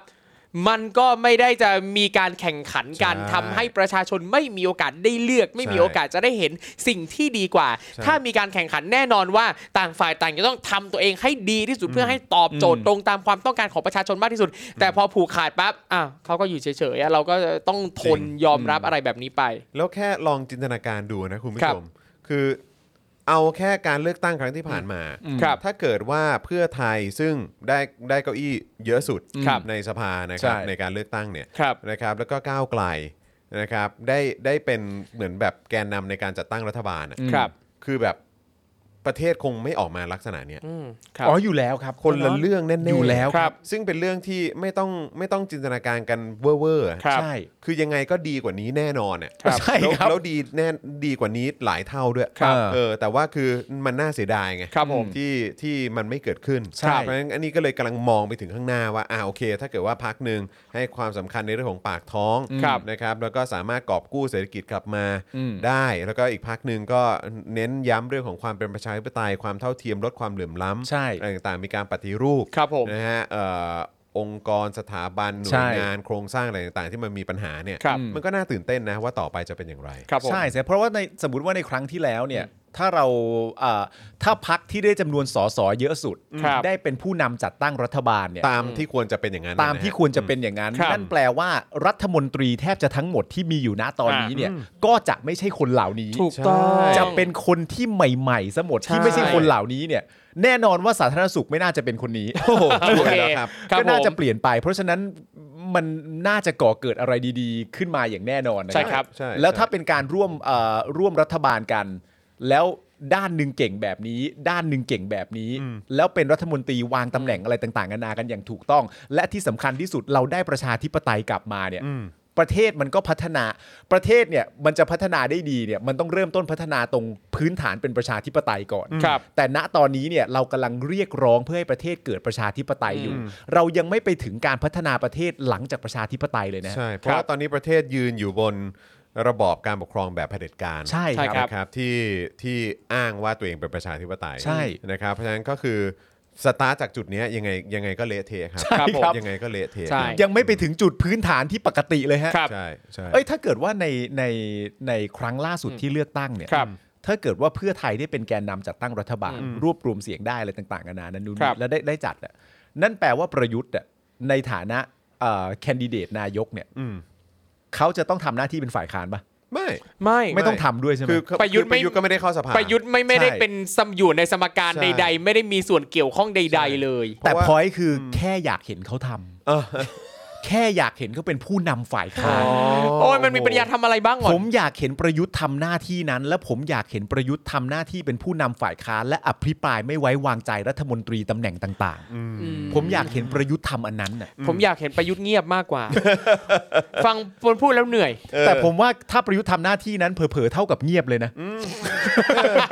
ก็ให้คนอื่นมาทำที่มันจะเป็นประโยชน์กับประเทศ เออครับผมนะฮะอ่ะโอเคนะครับมาต่อกันดีกว่านะครับ ครับ คราวนี้มาที่ประเด็นนะครับของโรเอ่อโรงพยาบาลธรรมศาสตร์ ครับ กัโมเดอร์นา แย่ นะครับที่ที่จะใช้คำว่าที่หายไปอะฮะ เออ ที่ โอ้โห ที่ไม่ได้มา ครับ เออนะครับคือต้องต้องใช้คำว่าอะไรนะเหมือนแบบ เหมือนเหมือนในชื่อหนังสือแฮร์รี่พอตเตอร์ อ่าโอเค โมเดอร์นา ที่มาไม่ถึง มันต้องโมเดอร์นากับอะไรบางอย่างหายไป เอออะไรอย่างเงี้ย อ่ะ เออนะครับอ่ะมันเกิดอะไรขึ้น ค ค รั รั บบ ผม ณทอมครับ รายงานล่าสุดครับเกี่ยวกับกรณีวัคซีนโมเดอร์นาที่เคยได้ยินกันว่าจะได้รับบริจาคจากประเทศโปแลนด์นะครับ โดยโรงพยาบาลสนามมหาวิทยาลัยธรรมศาสตร์นะครับได้ออกมาเปิดเผยครับว่า ยุติการรับบริจาคโมเดอร์นาจากโปแลนด์แล้ว เพราะว่าไม่ได้รับการยืนยันให้เป็นผู้แทนรัฐบาลภายในกรอบเวลา กล่าวได้ว่าแม้ประเทศต้นทางก็คือโปแลนด์นะครับจะพร้อมบริจาคให้ แต่ดูเหมือนว่าความไม่พร้อมจะรับของทางการไทยเนี่ยนะด้วยเหตุผลนานาประการทำให้เรื่องการรับบริจาควัคซีนโมเดอร์นา1ล้าน5แสนโดสจากโปแลนด์เนี่ยต้องจบลงไปโดยปริยายครับ ครับ ทางโรงพยาบาลสนามธรรมศาสตร์นะครับได้เปิดเผยว่าเหตุผลก็คือว่าเอ่อด้วยหน่วยงานผู้บริจาคเพียงขอกำหนดเงื่อนไขว่าต้องการบริจาคให้รัฐบาลไทย เงื่อนไขก็คือบริจาคให้รัฐบาลไทยนะฮะทางโรงพยาบาลธรรมศาสตร์เนี่ยก็เลยต้องหาหน่วยงานภาครัฐ ที่มีสถานะเป็นผู้แทนรัฐบาล มาแสดงเจตจำนงรับบริจาคโมเดอร์นาจำนวน1ล้าน5แสนโดสอย่างเป็นทางการ เพื่อยืนยันว่ารัฐบาลไทยยินดีรับบริจาคจากรัฐบาลโปแลนด์ แต่พอติดเงื่อนไขนี้ก็เลยทำให้ไปต่อไม่ได้ครับ โอ้โห คือทางตัวแทนจากธรรมศาสตร์เนี่ยได้ประสานงานกับสำนักงานสำรองทางยุทธศาสตร์ของโปแลนด์ และทำข้อตกลงชัดเจนแล้วนะครับ ไม่ว่าจะเรื่องระบบการขนส่ง และค่าประกันภัยผลข้างเคียงจากการฉีดวัคซีน ซึ่งธรรมศาสตร์ได้ติดต่อกับสถานทูตไทยในวอร์ซอให้ทราบเรื่องนี้มาตั้งแต่แรก ว่าภาคเอกชนที่เป็นตัวแทนของธรรมศาสตร์เนี่ยจะเป็นผู้เคลียร์เรื่องค่าขนส่งค่าประกันภัย และค่าจัดจ้างผู้ตรวจสอบวัคซีนทั้งหมดเอง รวมถึงได้จองเครื่องบินระหว่างประเทศไว้แล้วด้วยครับ โดยมีกำหนดจะเอ่อส่งวัคซีนออกจากสนามบินโปแลนด์ในวันที่ 28 ตุลาคมที่ผ่านมาครับ เพียงแต่ว่าเงื่อนไขของทางโปแลนด์นะครับเขากำหนดไว้ว่าไทยต้องรับผิดชอบเอง เรื่องการตรวจสอบวัคซีน ธรรมศาสตร์เนี่ยนะครับก็เลยทำหนังสือส่งไปที่กระทรวงการต่างประเทศ ดังที่เราเห็นข่าวกันดีอยู่แล้วนะครับ แต่ว่าทางกระทรวงการต่างประเทศเองก็ตอบกลับมาว่า ธรรมศาสตร์เนี่ยควรเป็นผู้ดำเนินการเอง เพราะมีอำนาจดำเนินการได้ตามข้อบังคับที่ประกาศในราชกิจจานุเบกษา ได้เป็นผู้เจรจาตกลงกับหน่วยงานของรัฐในโปแลนด์อยู่แล้ว ส่วนเรื่องการตรวจรับรองคุณภาพวัคซีนเนี่ยกลับให้ธรรมศาสตร์ไปหารือกับกรมควบคุมโรคของประเทศไทยโดยตรงเอาเอง ก็เขาก็บอกอยู่ว่าเงื่อนไขของจากทางโปแลนด์เนี่ยคือจะต้องเป็นรัฐไงต้องส่งให้รัฐไง นั่นน่ะสิ เออ G2G ใช่ โอ้โห เห็นแบบนี้ผมไป B2B ดีกว่านะครับ เออ ซึ่งพอเป็นแบบนี้นะครับ ต่อมากระทรวงการต่างประเทศก็ได้ออกมาชี้แจงครับว่า ไม่ได้จงใจคัดค้านการบริจาควัคซีนแต่อย่างใดนะ ค่ะ เพียงแค่ต้องการชี้แนะแนวทางการรับวัคซีนบริจาคอย่างถูกต้องเท่านั้น อ๋อวิธีมันเป็นอย่างนี้ เออ ซึ่งอันเนี้ยเราก็ต้องเข้าใจด้วยว่าเราอยู่ในสถานะไหน เขาอยู่ในสถานะไหน เราอยู่ในสถานะผู้รอรับการบริจาคจากโปแลนด์ โปแลนด์เขาอยากจะบริจาคแล้ว เราช่วยตามเขาหน่อยสักนิดนึงได้ไหมวัคซีน1ล้าน5แสนโดสเนี่ยนะครับ ไม่ใช่มวลแบบเฮ้ยเนี่ยมันต้องแบบนี้นี่นี่นี่นะครับ เราเป็นผู้ขอรับบริจาคจากเขานะครับ อ่า อย่างไรก็ดีด้วยกระบวนการทั้งหมดที่ยืดเยื้อและถูกปัดไปปัดมานะฮะทำให้ท้ายที่สุดธรรมศาสตร์ก็ไม่ได้รับจดหมายจากกระทรวงการต่างประเทศ เพื่อรับรองการประสานงานของธรรมศาสตร์ ที่มีฐานะแค่หน่วยงานรัฐในประเทศไทยนะครับได้ทันใช้นะครับเอกสารไม่ทันใช้นะภายใน 31 ตุลานะครับธรรมศาสตร์ก็เลยไม่สามารถยืนยันสถานะของตัวเอง ว่าเป็นตัวแทนในการรับบริจาควัคซีนในนามของรัฐบาลไทยได้ โดยผู้อำนวยการโรงพยาบาลสนามธรรมศาสตร์นะครับก็ได้กล่าวไว้ว่า และเมื่อเป็นเช่นนั้น การเจรจาติดต่อ และการทำความตกลงในเรื่องวัคซีนโมเดอร์นาที่จะขอรับบริจาคจากโปแลนด์ในครั้งนี้เนี่ยจึงจำต้องยุติลง โอ้โห อืมสะเทือนใจ และสำนักงานสำรองทางยุทธศาสตร์ของรัฐบาลโปแลนด์ คงจะดำเนินการเกี่ยวกับวัคซีนโมเดอร์นาจำนวน1ล้าน5แสนโดสนี้ ตามที่เห็นสมควรต่อไป เพราะว่าวัคซีนจำนวน1ล้าน5แสนโดสนี้นะครับ จะมีอายุใช้งานถึงเดือนเมษายนปี 65 โโห ก่อนจะออกมาขอโทษประชาชนที่รอคอยวัคซีนล็อตนี้ที่ไม่สามารถทำงานได้ตามระยะเวลาที่กำหนดทำให้ไม่มีการส่งมอบวัคซีนใด ๆ ตามที่ได้มีการประสานงานไว้ครับ จบแล้ว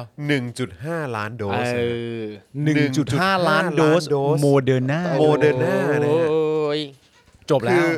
คือเป็นอะไรกันนักหนาคือ ครับ แบบไม่จะไม่ขยับตัวจะไม่ทำอะไรที่มันจะเป็นประโยชน์กับประชาชนเลยเหรอครับ ครับ นี่บอกเลยนะว่าไม่ได้จงใจคัดค้านการบริจาควัคซีน อ๋อ แต่อย่างใด เหรอ นะ เนอะเปล่านะ โอค เพียงต้องการชี้แนะแนวทางการรับบริจาคที่ต้องเฉยๆเดี๋ยวมันผิดง่ายล่ะ ครับ คือเรา ครับ คือคือเราต้องรู้สึกยังไงเหรอว่าเขาบอกว่าเปล่าไม่ได้คัดค้านนะ แต่มันเหมือนแบบ คือฉันไม่เกี่ยวข้องหรืออะไรแบบเนี้ย อืม เออ ครับ แคือดูแบบคือกู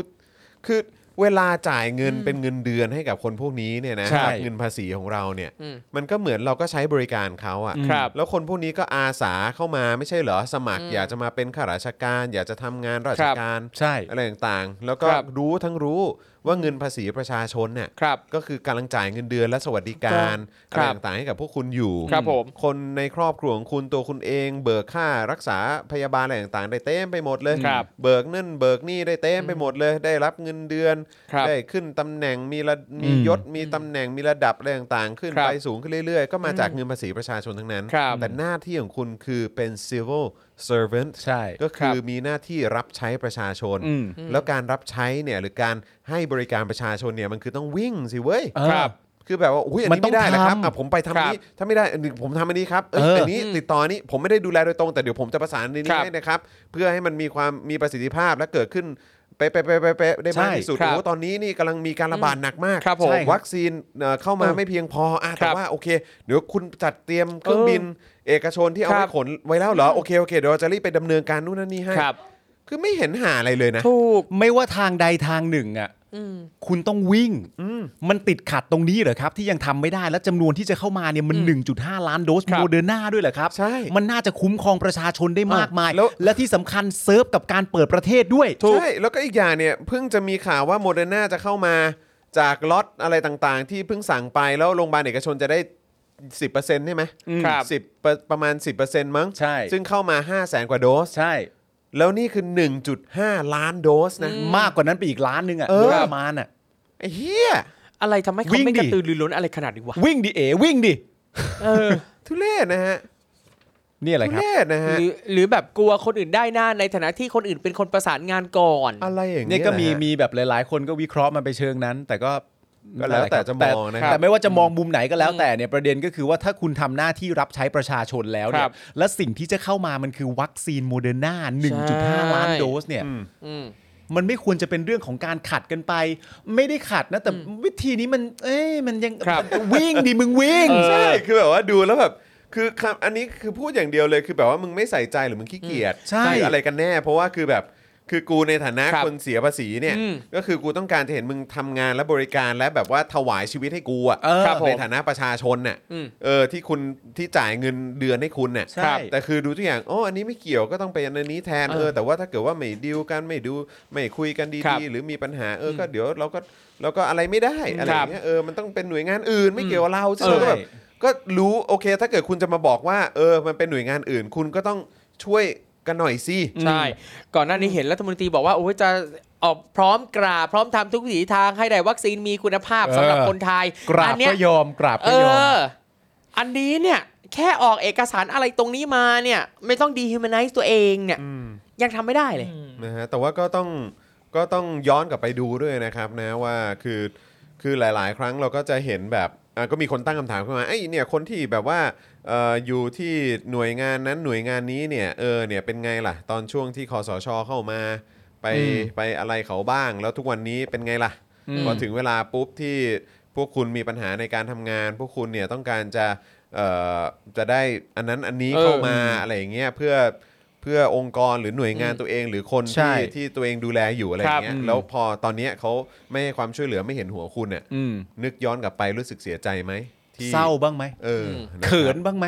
อืม เพราะในความเป็นจริงถ้าคุณทำหน้าที่ของตัวเองได้ดี อืม ได้รับการสนับสนุนจากรัฐบาลเนี่ย เวลาคุณทำสำเร็จเสร็จเรียบร้อยเนี่ยประชาชนก็ชื่นชม ครับ คุณก็ได้หน้านะ ใช่ เออ แต่อันนี้พูดถึงทุกองค์กรนะครับ เออ นะฮะหรือว่าทุกหน่วยงานนะครับ เออ ที่ก็เคยเห็นดีเห็นงามกับการเข้ามาของของคนที่ทำรัฐประหาร โอ้ เข้า โห มานะครับ นี่ผมกำลังคิดว่าอีกคนที่เห็นดีเห็นงามกับพวกรัฐประหารเนี่ย พอเห็นว่าเราออกมาโวยวายเรามาเรียกร้องกันเป็นเนี่ยแม่งจะพูดอีกว่า เนี่ย เห็นไหมแล้วก็ต้องมาพึ่งกันละพึ่งรัฐมาขอรัฐทำไมไม่ไปขอพวกฝ่ายค้านล่ะ เชี่ยซึ่งฝ่าย ต้องมี ฝ่ายค้าน ต้องมี ใช่ พวกเหี้ยเนี่ย ใช่ซึ่งซึ่งก็จะมีพวกที่แบบว่า เออ มึ มึ ง ง มึง เป็นเปล่าวะ เออ มึง ฝ่าย เป็น ค้า เป น ล่าวะ ฝ่ายค้านเขาเขาใช้งบประมาณแผ่นดินเหรอวะ เออ เออนะฮะ เอ้ย มีคนน้อยใจว่ะณ ครับ เออ เงินเดือนแค่นี้จะให้ถวายชีวิตเลยเหรอครับ เออก็ก็ครับผม ใครอ่ะ ทีบางคนไม่มีเงินเดือนให้มึงมึงยังอยากจะถวายชีวิตเลยไหม ใช่ แต่ก็ไม่เห็นถวายนะ แล้วเมื่อกี้ จริ มี ง ตัวแทนจากรัฐบาลบางคนนะครับ ครับ ที่เราเรียกว่า I.O. เนี่ย ครับ เออ บอกว่าถ้าใครอยากได้อะไรก็ไปขนกันมาเอง อ๋อครับผม โอ้ย ก็ อัน ก็ก็ก็ถ้าอย่างนั้นผมถึงไม่อ่านไอ้พวกข้อความพวกนี้ไง เออ เพราะมันไร้สาระไงมัน ครับ มันไม่มีมันไม่มีมันมันไม่ได้เป็นข้อข้อ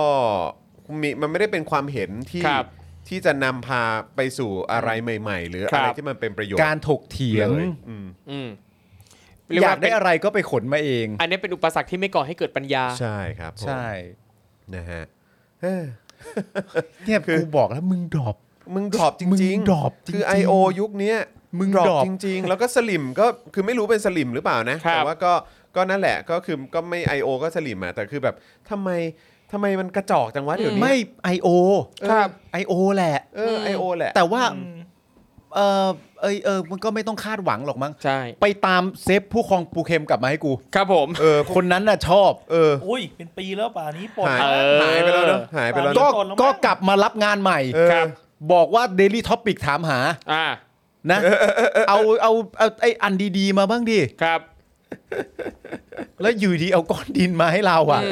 อืม นี่คือหน่วยภายในมึงแบ่งงานกันยังไง มึงส่งก้อนดินมาให้กู เอ เนี่ย อ ไม่มีตัวดีๆเหรอ ครับ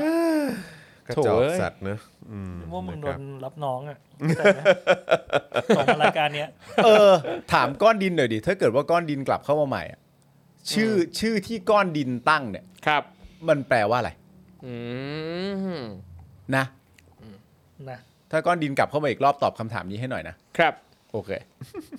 แค่นั้นเอง แล้วเดี๋ยวเราค่อยคุยกันต่อ แต่แค่อยากรู้ว่าชื่อก้อนดินแปลว่าอะไร เออใช่ เออ ใช่ฮะคุณเวจเจตเราอยากได้ตัวท็อปครับ ครับ อยากได้ I.O. หรือสลิมตัวท็อปมา อืม คอมเมนต์ ใช่ หน่อย เพราะว่าแต่ละคอมเมนต์เนี่ยแบบโอ้ยมันกระจอกอะ่ะเออ ครับ ผมถึงไม่อ่านไงช่วงหลังคือผมก็เห็นนะ แต่ผมก็รู้สึกว่า คือกูไม่จำเป็นต้องหยิบยกขึ้นมาเลย เพราะว่าแม่งไร้สาระ ไม่มันมันมันมันมันมันไม่มีชั้นเชิงอ่ะ ครับ มันไม่มีชั้นเชิงอ่ะคือ คือถ้าจะมากวนตีนจะมาปั่นจะมาอะไรต่างๆนานาเนี่ยมันต้องมีชั้นเชิงมากกว่านี้อะ ใช่ ครับ เออนะครับ แต่ ว่า นี่ แบบอยากได้อะไรก็ไปขนเอาเอง ครับ เอ่ออะไรนะ แบบ ไอเอ่อเงินเดือนแค่นี้จะให้ถวายตัวเออ เออมัน อืม กระจอกอะ่ะ เอ มันกระจอกไปหน่อย กระจอก อ่ะ จริงๆเออแล้วคือแม่งเป็นการแบบว่าทำให้คุณค่าของพวกมึงนี่ยิ่งไม่มีค่าเข้าไปใหญ่เลย โต เนี่ย สะเทือนใจ เออเออทั้งทั้งๆที่เป็ สู้ น ๆนะ ตัวแทนข้าราชการไทยด้วยนะ เอ ฮะ อ ครับ เออผ่าน I.O. เนี่ย ไม่มันพอยต์มันคืออะไรรู้ป่ะพอยต์มันคือว่าเวลาเวลาผมเล่นน่ะ ครับ เป็นพวกคุณน่ะ อ่า ผมเล่นได้ดีกว่าพวกคุณน่ะ จริง เพราะฉะนั้นคุณต้องเอาของมันนี่มันอาชีพคุณเองอ่ะ ครับ เฮ้ยคุณใส่ใจอาชีพตัวเองหน่อย อืม ผมเล่าเรื่องโคบี้ไบรอันให้ฟังไปแล้ว เออ ว่าถ้าอยากจะเก่งนี่มันต้องมีมายเซ็ตยังไง ครับ ถูก มันต้องพัฒนา ไม่ได้นะ เออเอาแต่ขอบคุณ ไม่ ครับ ได้นะฮะ ได้ครับ ครับผม เออนะ อ ค ยา รั ก บ สูงต้องเขย่งอยากเก่งต้องขมิบนะครับ อยากเก่งต้องกระมิบอ่ะ พี่จะจะจะดึงจะดึงไปอันอื่น แต่ก็ไอ้ที่มันไม่มีทางไปเลยว่ะเชี่ยมันไม่มีทางไปเลย พยายามพยายามดันต่อพยายามดันต่อนะ เฮ้ย ครับ ไม่มีทางออกแล้วว่ะจอห์นทำเสียงแมวดิโอเคจอห์นโอเคโอเค อีกก็ได้ โอเคได้ได้ สั่งได้ ได้ไม่มีทางออกแล้วไง สั่ง คือ ได้ คือโยนอะไรมากู ต้อง ก็ ต้องเล่นต้องเล่น ครับ จอห์น ผม เป็นคนน่ารัก นะ เอ ฮะ อ เอ้าย อม คราวนี้มาที่ ขอเพลงขับหาบของแม่หน่อยไม่ได้ไม่ได้ทำไมอันนี้ไม่ร้อง อันนี้ อ่ะ ไม่ได้ ทำไมอันนี้ ไม่ ไม่ ได้ รับอ่ะ กูกูขออันนี้ ทำไม อันหนึ่ง ทิ้งอะ กูขออันนี้อันหนึ่งไม่คือกูจำเนื้อไม่ได้แล้วด้วย เออคือคือ อะไร คือจ วะ ริง ๆ ประเด็นเนี้ยมันต้ เสี อง ยใจ มันต้องขึ้นอยู่กับว่าประเทศเราเนี่ยเป็นเสือตัวที่ห้าหรือเปล่า อ๋อ เพราะว่าถ้าทางใดก็ตามที่ไม่เกี่ยวกับเสือตัวที่ห้าเนี่ยไอ้จอ ค ม รับ มันจะไม่เล่นให้ อ๋อ ต้องเสือตัวที่ห้าเท่านั้น ต้องเป็นแมว อ๋องั้ อะ นก็ต้ ต้ององเป็น ร้อง แมว ภาพของแม่เป็นเสือตัวนี้ห้าอย่างเงี้ย เอ เออ อ เออ แต่มันไม่ใช่ไงไม่ใช่ไง เชี่ยอยากฟังเลยอ่ะหาบของแม่เวอร์ชันเสือตัวที่ห้า เออมันต้องมี เวอร์ชันแมว เออ เออครับผม หาบกันมาห้าตัว เออ เรียงเข้ามา เฮ้ยไอ้ แล้วก็ต้องมีการเออดิชั่นกันด้วยไหมฮะ เออต้องจำเป็นจำเป็น จะหาบจะหาบของแม่กันเนี่ย ครับผม ต้องมีการออดิชั่นกันนะฮะ ใช่ครับผมเพราะฉะนั้นใครอยากได้อะไรก็ไปขนเอานะฮะ มา ถ้าอยากได้เพชรผมต้องขนอะไรฮะ ก็ต้องไปขนวัสดุที่ อ๋อ เฮ้ยจอนร้องเหมียวดิ โอเค อ้าวกลับมาที่จีนมากดีกว่านะครั ครับ บผม นะฮะเขากักตัวนักท่องเที่ยวเกือบ เอ้า 34,000 คน ในเซี่ยงไฮ้ดิสนีย์แลนด์ครั ว้าว นะ ครั ฮะ บ มีรายงานจากสำนักข่าวต่างประเทศนะครับ หลายสื่อเลยนะครับเขาก็ยืนยันนะฮะเป็นเสียงเดียวกันนะครับ ว่ามันเกิดกรณีที่จีนเนี่ยเขาสั่งกักตัวนักท่องเที่ยวเกือบ 34,000 คนไว้ในสวนสนุกเซี่ยงไฮ้ดิสนีย์แลนด์ ครับ หลังพบผู้ป่วยโควิด 1 คนครับ มีประวัติเยือน สวนสนุกนะครับ ขณะที่หลายฝ่ายเนี่ยก็พากันจับตามมาตรการเข้มงวดของจีนนะครับที่สวนทางกับหลายประเทศ ที่กำลังเริ่มผ่อนคลายตัวเองเพื่ออยู่ร่วมกับโควิด -19 แล้วนะครับ ครับ นะทาง NPR นะครับของสหรัฐเนี่ยรายงานว่า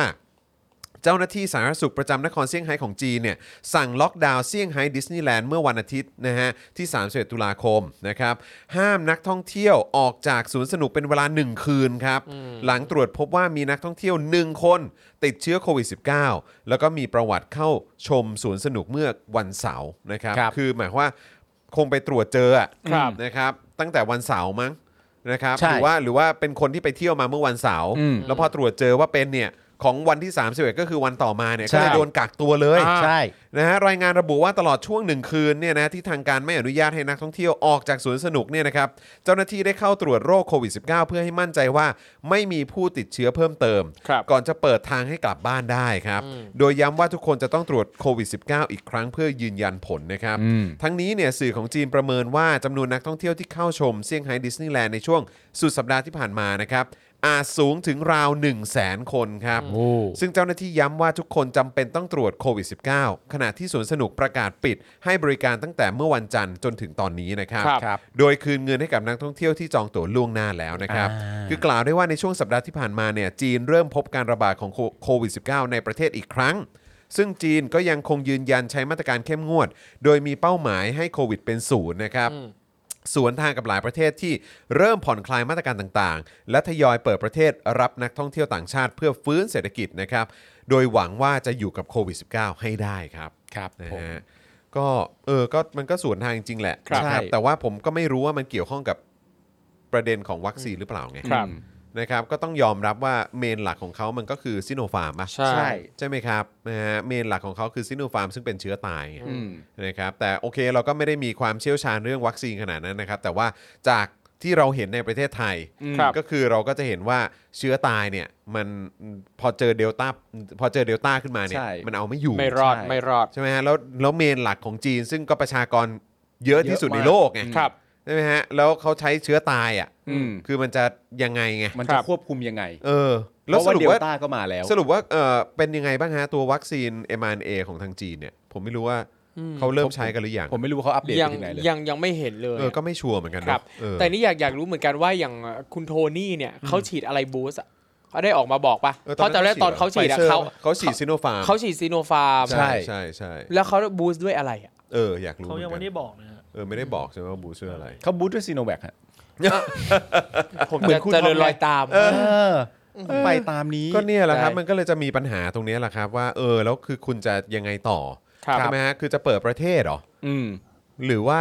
เปิดอ่าโอเค ถ้าเกิดว่าจะต้องให้โควิดเป็นศูนย์เนี่ย อืม แต่ว่ามันยังเขา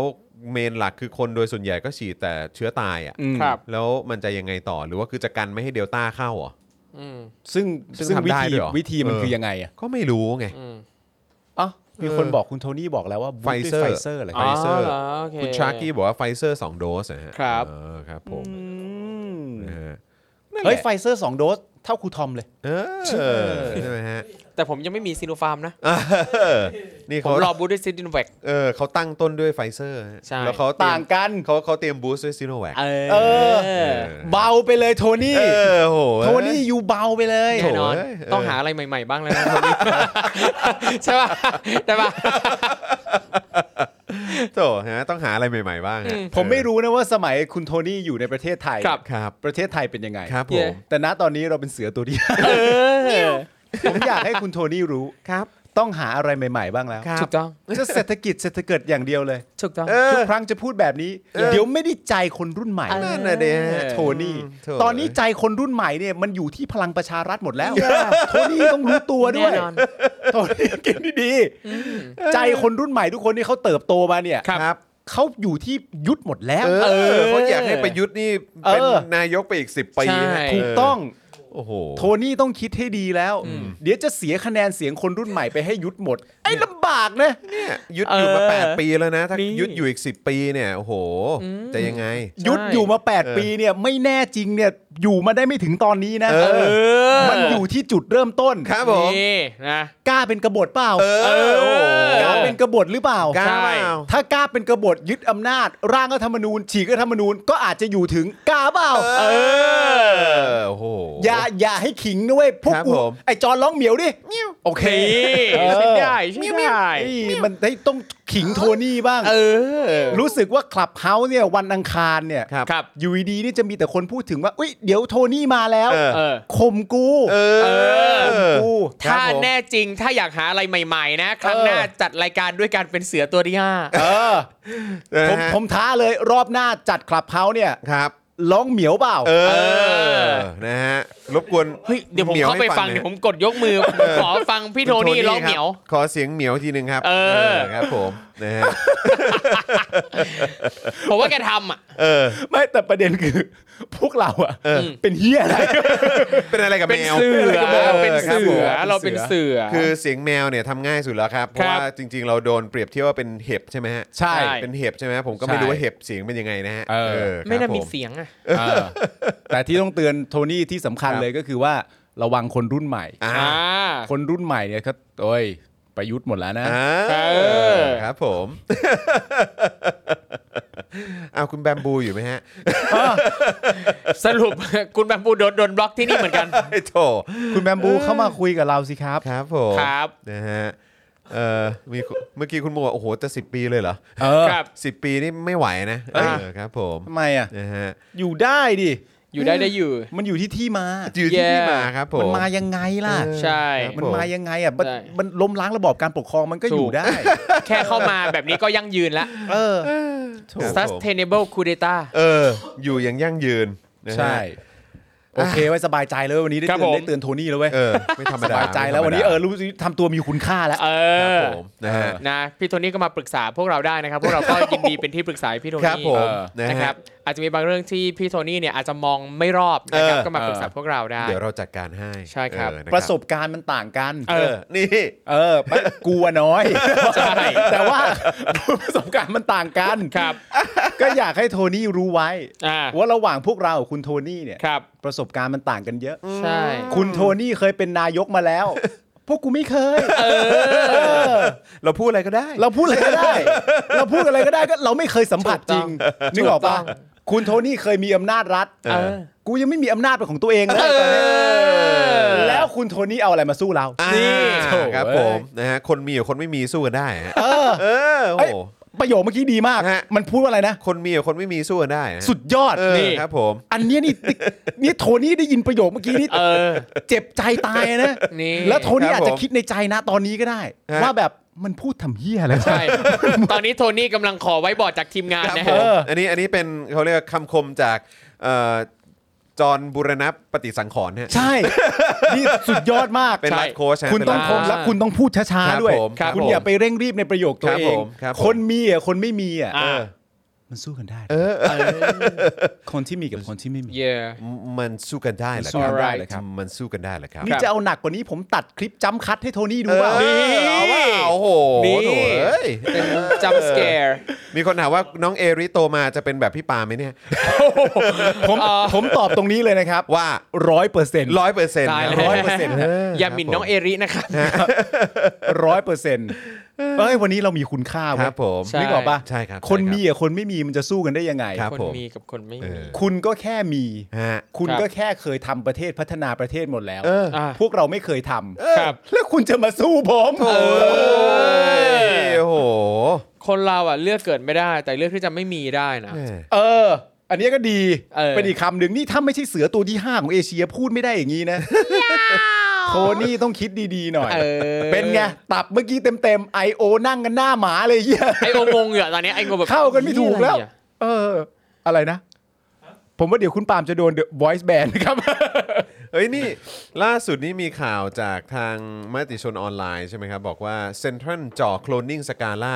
ยันสร้างใหม่เหมือนเดิมเป๊ะ สร้างใหม่เหมือนเดิมเป๊ะเลยเหรอ ทำไมอ่ะ แล้ว นั่นน่ะดิ เหตุเหตุผลในการสร้างใหม่เหมือนเดิมคืออะไร เอ้ อะ ย อยากรู้ แต่ เลยอ่ะ เออมัน อยากรู้ มัน เลย คือผมผมผมไม่แน่ใจว่าเป็นข่าววันนี้หรือว่าเป็นข่าวเก่านะครับ แต่ว่า ครับ คือมันพอดีพี่พี่ประวิทย์อ่ะเออนะครับที่ที่เป็นที่เป็นสื่ออาวุโสจำได้ใช่ไหมที่ อืมอืม ครั ที่ บ ออกออกหนังสือเกี่ยวเรื่องของ ครับ หนึ่งสองกับสื่อ Yeah มวลชนไทยเนี่ย อืม ก็คือพี่พี่พี่ประวิทย์เอ่อโรจนพฤกษ์เนี่ยก็บอกว่าข่าวจากคือมันมีข่าวที่พี่เขาแท็กมาเนี่ยก็คือจากมติชนออนไลน์ที่บอกว่าเซ็นทรัลจ่อโคลนนิ่งสกาล่ายันสร้างใหม่เหมือนเดิมเป๊ะ ลุยทุบตึกแถวอีก 79 คูหา กุมภาพันธ์ปีหน้า ใช่ไหมครับ แล้วก็พี่ประวิทย์เนี่ยก็โพสต์ว่าข่าวจากประเทศที่คนจำนวนหนึ่งแยกไม่ออกระหว่างของแท้กับของก๊อปในไหนๆประชาธิปไตยก็ปลอมแล้วอย่างอื่นปลอมบ้างคงไม่ว่ากัน เอ้าว แต่จริงว่าเนี่ยคือเขาคือเขาทุบแล้วคือเขาจะสร้างให้เป็นแบบเดิมอะฮะ อืม what แล้วเหตุผลที่ทุบ คืออะไรอ่ะ คือ คือเปลี่ยนโครงสร้างให้แข็งแรงขึ้น ไม่เข้าใจเหมือกั แล้วจะทุบทำไมล่ะครับ ไม่เข้าใจเหมือนกัน หรือว่ายังไงหรือเขาเขาทุบแล้วก็คือ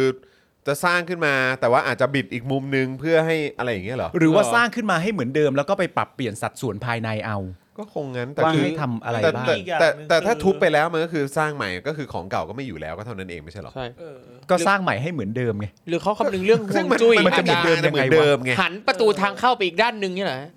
ไม่งั้นมีอีกอย่างหนึ่งคืออัพสเกลอ่ะ ให้ใหญ่กว่าเดิมเหรอ เออ ไม่รู้ ก็บอก ว่ะ ว่าจะทุบเพิ่ม แล้วก็เรื่องราวประวัติศาสตร์ก็นำมาเขียนมาแปะมาติดกันใหม่อย่างเงี้ยนะฮะ ไม่ทราบครับ แปลกดีครับนะฮะส่วนมี I.O. ไทยพักดีมาแล้วนะฮะ บอกว่ายุติทุกความขัดแย้งเลือกคุณหมอวรงค์ครับ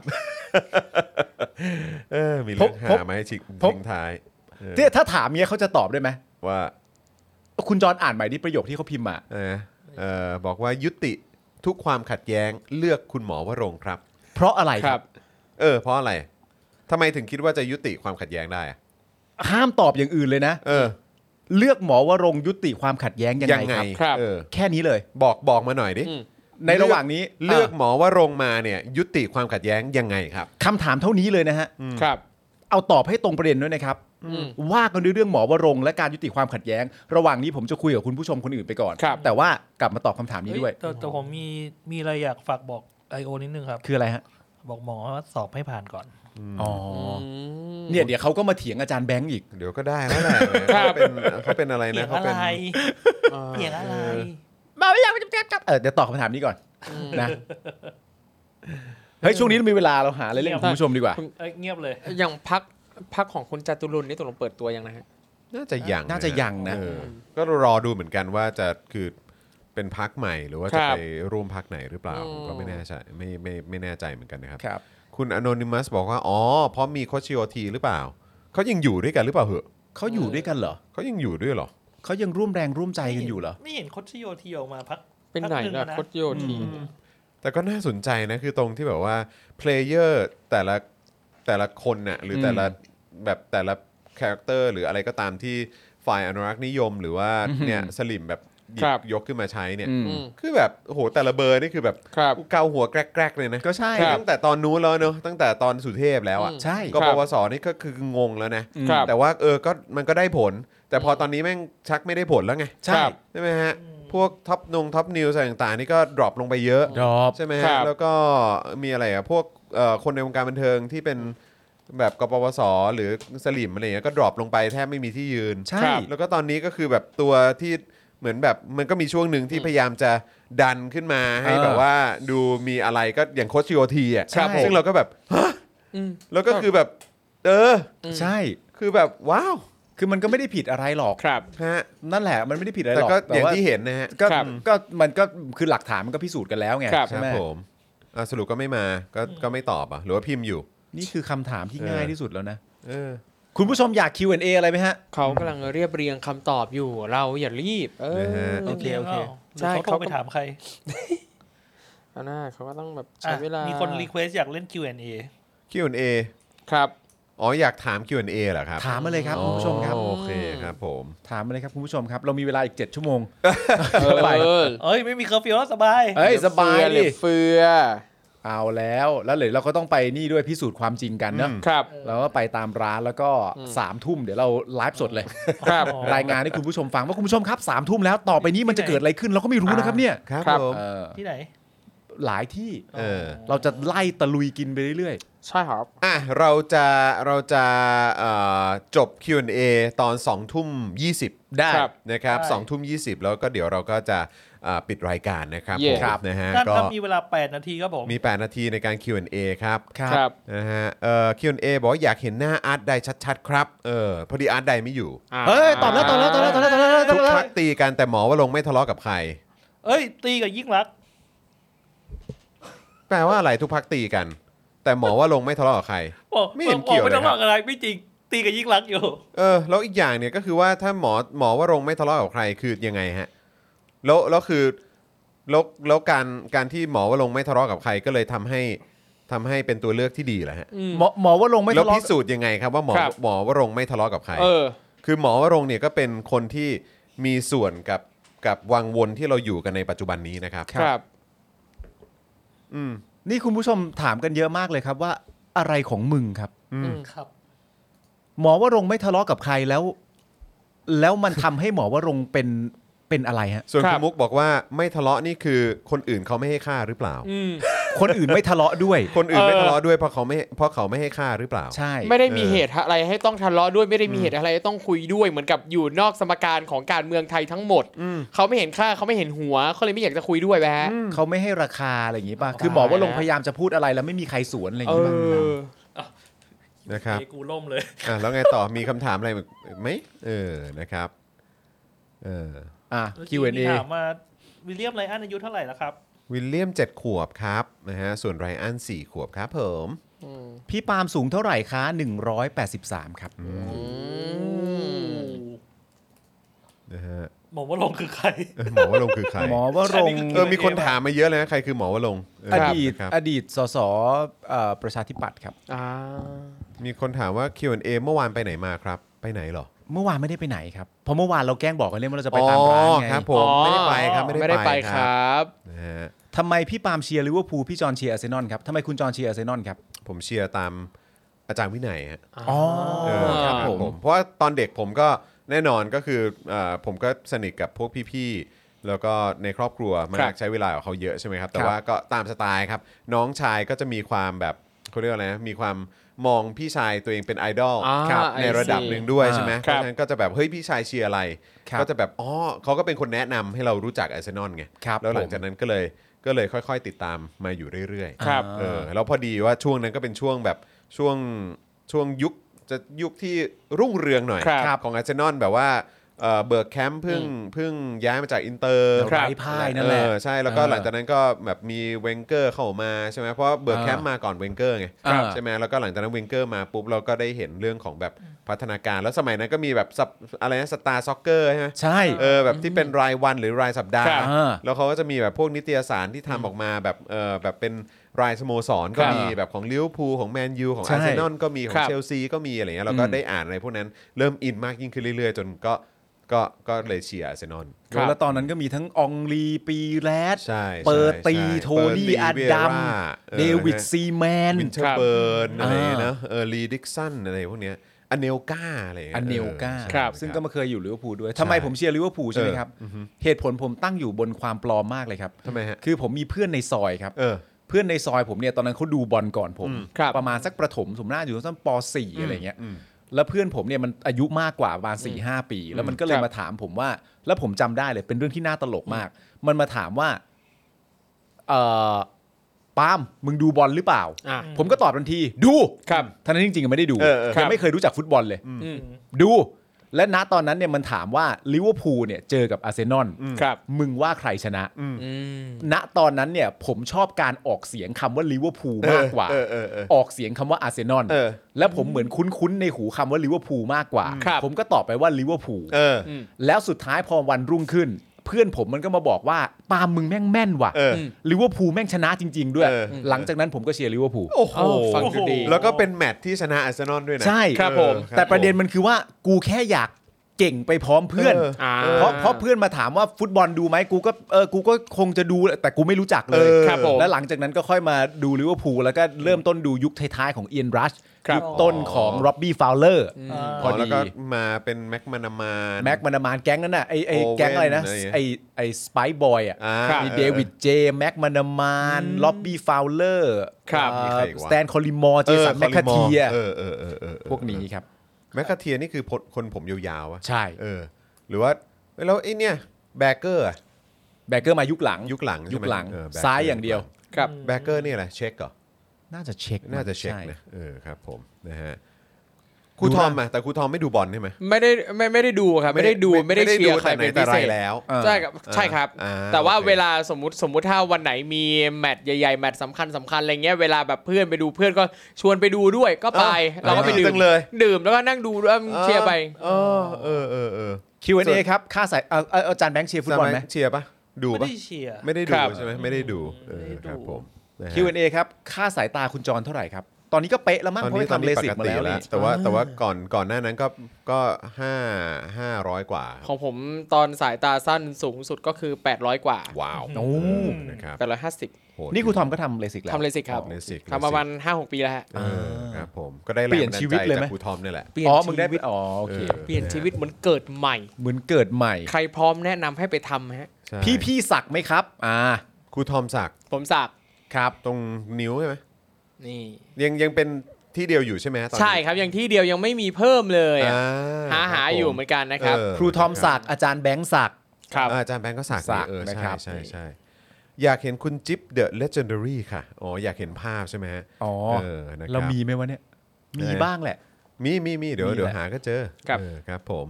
เดี๋ยวนี้คุณจรยังเล่นเกมอะไรอยู่ไหม หลายปีก่อนจำได้ว่าคุณจรไลฟ์เล่นโอวัสนุกดีเออช่วงหลังไม่ได้เล่นเลยครับ ครับ อืมช่วงหลังไม่ได้เล่นเลยนะครับนะฮะก็ก็อยากอยากตอนนี้ตอนนี้ที่รอที่อยากจะเล่นอยู่เนี่ยก็คือ Battlefield อ่า เออ ครับผม นะครับมีคนถามว่าครูทอมมีแฟนยัง ตอนนี้ไม่มีฮะว่าง มีคนคุยยัง อ่ะก็ เอ้ยโอ้ถ้าตอบถ้าตอบตรงนี้เป็นการตัดตัดโอกาสป่าวะ ก็ เออครับผม ตอบไม่ได้ อ่ะ ก็ ผม เอ่อ ผม ถ้า เฟรนลี่ ถ้าเกิดไม่สะดวกใจจะตอบก็ไม่เป็นไรฮะ ก็ตอบตอบแบบดารานักแสดงก็ได้เอนะอ ค ครับ รับผม ครับ ก็ศึกษาดูใจกันอยู่ก็ ก็ ส่วนใหญ่เป็นเพื่อน ก็ไปกับ ก็ ก็ไปกันหลายคน ตอนนี้ ก็ ทุกอย่างเริ่มต้นที่เพื่อน ก็ถ้าใครมีอะไรก็ทักทักมาคุยได้ เออ หรือใครอยากมีอะไรก็ทักมาคุยได้ ครับผม นี่สบายเลยเนอะเนอะว่าครูทอมครูทอมโสดปุ๊บเนี่ยเรานี่เราก็โสดหมดเลยดีมากเลย เออ จริงๆมีคนถามว่า เอ้ยอยากให้แนะนำการ์ตูนที่อ่าน การ์ตูนการ์ตูนหนังสือการ์ตูนเหรอค คอ รับ มิกเหรอ อ่าคอมิกมังงะ ที่เราอ่านกัน อ่า ก็วนๆอยู่ ผมไม่รู้อ่ะ ผมก็อ่านวนๆอยู่อยู่ วันวันก่อนผมก็ไปเดินที่ร้านขายการ์ตูนอยู่นะครับ ร้านขายหนังสือการ์ตูน แต่ว่าก็แบบหลายเรื่องก็แบบเรื่องอะไรวะ ไอ้เชี่ยกูไม่รู้ว่ามีเรื่องพวกนี้ด้วยอะไรเงี้ย แต่ผมก็อ่านอยู่วนอยู่แค่แบบ แต่มี ไอ้เรื่องนั้นผมยังอ่านไม่จบเลยไอ้ที่คุณแนะนำผมอ่ะ มหาศึกกันเหร เอ อ อมหาศึกอ่ะ เพิ่งออกเล่มใหม่มา โอ้โหครับผมเออ การ์ตูนในดวงใจผมตั้งแต่เด็กนะ ผมชอบครอบครัวตัวฮอ เออ อ๋อ กา อ ร์ ยู่ ตูน ข้างบนเหมือนกัน จันไรสนุกมาก ชอบมาก ครอบครัวตัวฮอ ็ครูตัวฮอกับอีกอันหนึงก็ไอ้ที่ผมรู้สึกว่าเออชอบเหมือนกันก็คือไอ้เนี่ยโรงเรียนคนบวมอ่ะ อ่า ที่โรมาตี้ อ่า ครับผม โาตี้ ตอนเด็กๆเนี่ยผมชอบไอ้หนูซูชิด้วย ไอ้หนูซูชิ ไอ้หนูซูชิคือ ไอ้หนูซูผชิมเคยอ่านนะ เออผมผมวันนี้ผมไม่เคย เฮ้ย ต้องเคยดิ จริงปะ ไอ้หนูซูชิ เหมือนเคยอ่านแต่แบบผมไม่ เออ แน่ใจนะว่าผมจำถูกหรือเปล่า แต่ว่าเหมือน ที่ แบบ ที่มันทำซูชิ เหมือนเหมือนแบบที่มันจะมีเอ่อเมื่อก่อนเนี่ยมันจะ ครั มี บ แบบคล้ายๆเป็นซีคิด อ่ะ อ่า อะไรเงี้ยเป็น ครับ แบบพวกหนังสือที่เขารวมการ์ตูนอ่ะ อ่า ครับ ใช่ไหมแล้วจะมาเป็นแบบ รายสัปดาห์ รายสัปดาห์ ครับ เออผมก็อ่านอะไรประมาณนั้น แล้วมันก็จะมีแบบเหมือนพวกเอ่อการ์ตูนที่ทำอาหารน่ะ อ่า ที่แบบอะไรกระทะอะไรเดือด ครับ ก ผม ระทะโหดหรืออะไรสักอย่าง ครับ เนี่ยเออ แล้วก็ โจโจ้ฮะถ้า เออ โจโจ้นี่ก็ต้องเป็นพ่อหมอ โอ้ย ครับผม โจโจ้นี่ผมเพิ่งดูไล่ยาวไปเลยอะ ครับผม ในเน็ต ผม ฟ พ ลิ ยาก ยามดูอยู่วันก่อน อ่ามู มูซาชิเหรอฮะมูซาชินี่วากาบอลเหรอฮะ บากาบอล ครับ คนวาดคนเดียวกับสแลมดัง อ่าใช่ s u r v i v a l ผมก็ชอบ survival ต้องรอด นนั้นก็ดีอันนั้นก็ดี สแลมดังเนี่ยผมณตอนนั้นที่แบบอยู่สามเสนแล้วเป็นนักบาสเนี่ย อืม ผมต้องอ่านก่อนแข่งนะ ครับ เพื่อแรงบันดาลเอ้ย มัน เพื่อแรงฮึด มันจะฮึกเหิม เออฮึก มัน เหิ จะ ม ฮึกเหิมมา ฮึกเหิ ก ม มันจะอยากบู ครับ เออนะฮะ เออมีการ์ตูนเรื่องหนึ่งผมหาอยู่แบบ จอมโหดกระทะเหล็กเออใช่ หาไม่ได้แล้วอะ เรื่องอะไรฮะ เรื่องเขาชื่อว่าเรื่องเอาโก เอาโก เออ ไม่เคย เรื่องอะไรวะ ใช่ ท้องฟ้า คนวาด วิปริตแปรปรวนทันใด อันนั้นอังกอร์ อังกอร์ฮะ คนวาดคนเดียวกับคุจักกุอ่ะ า เออแล้ว พอพออาจานแบงค์พูดถึงการ์ตูนที่เราพยายามจะหาอยู่เนี่ย ก็มันก็มีการ์ตูนอีกเรื่องหนึ่งที่ผมเคยอ่านตอนเด็กแล้วผมชอบมาก ครับ แต่ว่ามีอยู่แค่เล่มเดียว มีอยู่แค่เล่มเดียว เล่มไหนเล่มหมึกจีนหรือเปล่า ไม่ใช่คือแบบ เล่มหมึกจีนจะอันเท่านี้ ไม่ฮะไม่เล่มเดียวแล้วก็เล่มแบบประมาณเล่มไซส์ปกตินั่นแหละครับ ครับ อ๋อ แต่ว่า ครับ แล้วหาซื้อได้แค่เล่มเดียวเพราะว่าเมื่อก่อนเนี่ยเวลาผมซื้อการ์ตูนเนี่ยแล้วถ้าถ้าเป็นสมัยประถมเนี่ยก็คืออ ม ก็ต้องซื้อแถวร้านหนังสือแถวบ้าน ซึ่งมีอยู่แค่ ครับ ร้านเดียว อืม อ่ ถ้าเกิดจะไปซื้อตรงอื่น ซึ่งจะมีเยอะกว่าหน่อยก็อาจจะเป็นแถวซอยอารี อืม หรือว่า ครับ ตามห้างสรรพสินค้าหรือพวกนี้ซึ่งก็ไม่ค่อยได้ไป อืม ครับ ผม นะฮะเพราะฉะนั้นก็จะได้ซื้อแค่ในในตรงหมู่บ้านตัวเองอะ อืม ที่เป็นร้านขายการ์ตูนหรือว่าขายหนังสืออ อืม ซึ่งก็เหมือนว่าเป็นแค่เล่มเดียวที่เขาเอาเข้ามา ครับ เออ ชื่อ แล้ เรื่ ว องอะไรครับ จำชื่อไม่ได้ฮะอันนี้อันนี้ต้องขออภัยจริง อืม ๆ แต่ว่าเป็นการ์ตูนที่เกี่ยวกับเรื่องเป็นแบบเป็นการใช้การ์ดอะ ครับ นั่งนั่งในแบบเหมือนเป็นเครื่องอะไรสักอย่างแล้วใช้การ์ดใช่ปะแล้วเหมือนแบบประมาณว่าพอเสียบการ์ดเข้าไปปุ๊บแล้วเหมือนมันจะเหมือนว่าเราบังคับหุ่นยนต์เนี่ย เออ แล้วสู้สู้กันกับคู่ต่อสู้อีกฝั่งหนึ่งซึ่ง ครับ เป็นการแข่งขันเนี่ย ครับ อ่า ซึ่งแบบไอ้เรื่องนั้นคือแบบเรื่องไหนวะคือจำชื่อไม่ได้แล้วมันเจ๋งมากเลยนะ แล้วผมก็รู้สึกว่า แบบพอเรามาดูการ์ตูนหรือมาดูหนังในยุคหลังๆอ่ะพอเราโตขึ้นมาเราก็จะมีความรู้สึกว่าเฮ้ยเราก็เคยอ่านอะไรแบบนี้อ่ะ อืม ตั้งแต่ Real ตอน Steel ไง เด็ก ครับ ๆเออใช่คล้ายๆอย่างนั้นน่ะแต่ว่ามันเป็นมันเป็นเด็กควบคุมบังคับด้วยตัวเองแล้วก็เข้าไปอยู่ในเครื่อง ครับ แล้วก็เสียบการ์ดเข้าไป ซึ่งเราไม่รู้ว่ามันคือเรื่องอะไร ไม่ใช่ไม่ใช่เบอร์เซอร์ ไม่ใช่แน่ๆแหละครับ ครับ ไม่ใช่ครับ คุณผู้ชมเคยอ่านเรื่องทันหลูดไหม บ้าไม่ใช่ ทันหลูดพ่อมดน้อยๆอ่ะ ทันหลูด เคยอ่านปะ ไม่เคยว่ะเรื่องอะไรวะ นนั้นก็น่ารักดีเขียนเขียนตัวละครผู้หญิงสวยด้วยแต่ว่ามันมันทะลึ่งทะลึ่งอ่ะ อ๋อเหรอฮะ เป็นพ่อมดแบบทันหลูด อ๋อถ้า ตอน ถ้าชอบทะลึ่งทะลึ่งต้องไอ้นี่เลย ดีไซน์ โคทาโร่ นอกจากหุ่นเชิดสังหารก็ชอบ นี่ไงคุณผู้ชมทันหลูดเคยเอ้ยเรื่องอะไรนะของคุณทอ หุ่ ม นเชิดสังหาร หุ่นเชิดสังหาร หุ่นเชิดสังหารสนุกนะ หุ่นเชิดสังหาร ใช่ครับหุ่นเชิดสังหาร มีคนบอกว่ายูกิเหรอไม่ใช่ครับอันนั้น ยูกิ เป็น วางไพ่ พลัใช่ไหม ใช่ แต่ว่านี่อีกอันหนึ่ง เออ มีคนมีคนบอกชื่อเข้ามาไหมงั้นผมจะ คุณ ลอง คุณ ไปหา โซล่าครับ อันนี้สามารถหาอ่านแบบออนไลน์ได้ไหมเรื่องเอาโก เอาโก้หายากแล้วครับอาจารย์แบงค์มัน ใช่ ไม่ ครับ น่ามีฉบับลิขสิทธิ์ด้วย เออ เพราะว่าเพราะว่าสมัยนั้นก็คือเป็น เอาโก้เหรอ หมึกจีน เอาโก้คอมิกเหรอ เอาโก้ที่นี่ไงที่เบนเอฟเฟกเล่นไง นั่นอาโก้ อ๋อขอบคุณครับขอบคุณครับ ครับ ครับ ผ ผม ม เออมันต้องไวดิ ดี มันต้องไวมันต้อง เออ ต้องฟังดิใครทำอะไรต้องฟังดิ อ่านเรื่องไอซ์กันไหมครับ อ่านอยู่แล้วครับ อ่า ไอซ์เออ เดทโน้ต อ่านอยู่แล้วครับ ก็จริง เออ ๆนางเอกเรื่องเรื่องนั้นก็ยังเป็นสำหรับผมเป็นนางเอกที่สวยที่สุดคในรับ บรรดาการ์ตูนทั้งหมดที่น่ารักที่สุด ใช่ไหมฮะเออครับผมนะฮะโอเค คุณผู้ชมครับนี่2ทุ่มจะครึ่งแล้วนะค ครั รับบ ผม นะฮะแล้วก็เราอยู่ด้วยกันมาเกือบจะ 3 ชั่วโมงแล้วนะครับนะก็ขอบคุณคุณผู้ชมมาก ๆ เลยนะครับ ที่ติดตามพวกเรารวมถึงคุณผู้ฟังใน Clubhouse ด้วยนะครับนะฮะวันนี้ก็ไปกันเอ่อครบหลากหลายข่าวนะครับนะฮะแล้วก็คุยกันหลายเรื่องด้วย ครับ นะมีโอการคั ส บ ได้พูดคุยกับคุณผู้ชมนะครับเอ่อกันยาวๆในหลากหลายประเด็นนะครับก็ขอบคุณคุณผู้ชมมากๆเลยนะครับที่เอ่อติดตามพวกเราแล้วก็มาร่วมพูดคุยกันนะครับอย่าลืมนะครับคุณผู้ชมว่าแคมเปญของเราประจำเดือนนี้นะครับหลังจากที่ได้มาแล้ว 13,000ซัพพอร์เตอร์นะครับเราก็อยากจะให้คุณผู้ชมนะครับมาร่วมเอ่อแคมเปญของเรานะครับ ครับ ในแต่ละเดือนด้วยนะครับเพราะเราต้องการจะหาซัพพอร์เตอร์เพิ่มนะครับนะฮะเอ่อ เอ่อเดือนละ 3,000 ครับ นะครับนะอยากจะหาเดือนละ 3,000นะครับนะเพราะฉะนั้นก็สามารถสนับสนุนเข้ามาได้ใครที่ยังไม่ได้เป็นเมมเบอร์นะฮะหรือว่า s u p p อร์เตอร์นะครับก็สามารถสนับสนุนเข้ามาได้นะครับ ผ่านทาง YouTube Membership แล้วก็ Facebook Supporter นะครับ ครับผม นะฮะเรื่องซอยเหรอฮะซอยเนี่ยสะกดยังไงฮะซอย S O I N อะไรอย่างเงี้ยเหรอ Z O I S D O I ป่ะ Z O I D ป่ะ Z ซอย O I แต่ซอยเนี่ยซอยซอยเรื่องอะไรอ่ะ นอกจากเรื่องซอยยังมีเรื่องถนนใหญ่ด้วยนะครับเพราะว่า เอ่อ เล่น มี เล่น มีเล่น เล่น ทรอกด้วยทรอก ครับครับ ทรอก มีมีเรื่องโทรไหม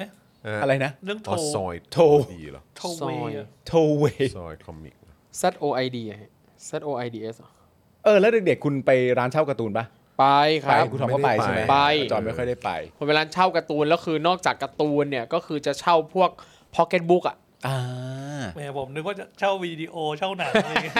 ซอยหุ่นรบไดโนเสาร์ ไม่ใช่ ไม่ใช่ ไม่ แหละ ใช่ ครับ ไม่ใช่ครับไม่ใช่ ตอนนั้นร้านร้านเช่าหนังสือที่ไปประจำเนี่ย ก็อยู่หลังมอชอ อ่า ร้านตะวา อ๋อ เอ้ ยังอยู่ไหม ไม่อยู่แล้วมั้งถ้าจำไม่ผิดนะครับ นี่เรื่องไร ไรจิน โอหรือ ไร เปล่า จินโอเหรอฮะ ไร ไร จิ จินนโอ โอโอ้โหนี่ถ้าคุณผู้ชมช่วยจนแบบผมหาเจอนี่คือแบบสุดยอดเลยนะเนี่ยเออนะครับ คือร้านเช่าการ์ตูนเนี่ยผมไม่ค่อยได้ไป ไม่ใช่ครับไม่ใช่ไรจินโอครับ คุณกริซซี่คาเฟ่ ครับ อะไรฮะ บาร์โคดเรื่องบาร์โคดไฟเตอร์เป็น บาร์โคดไฟเตอร์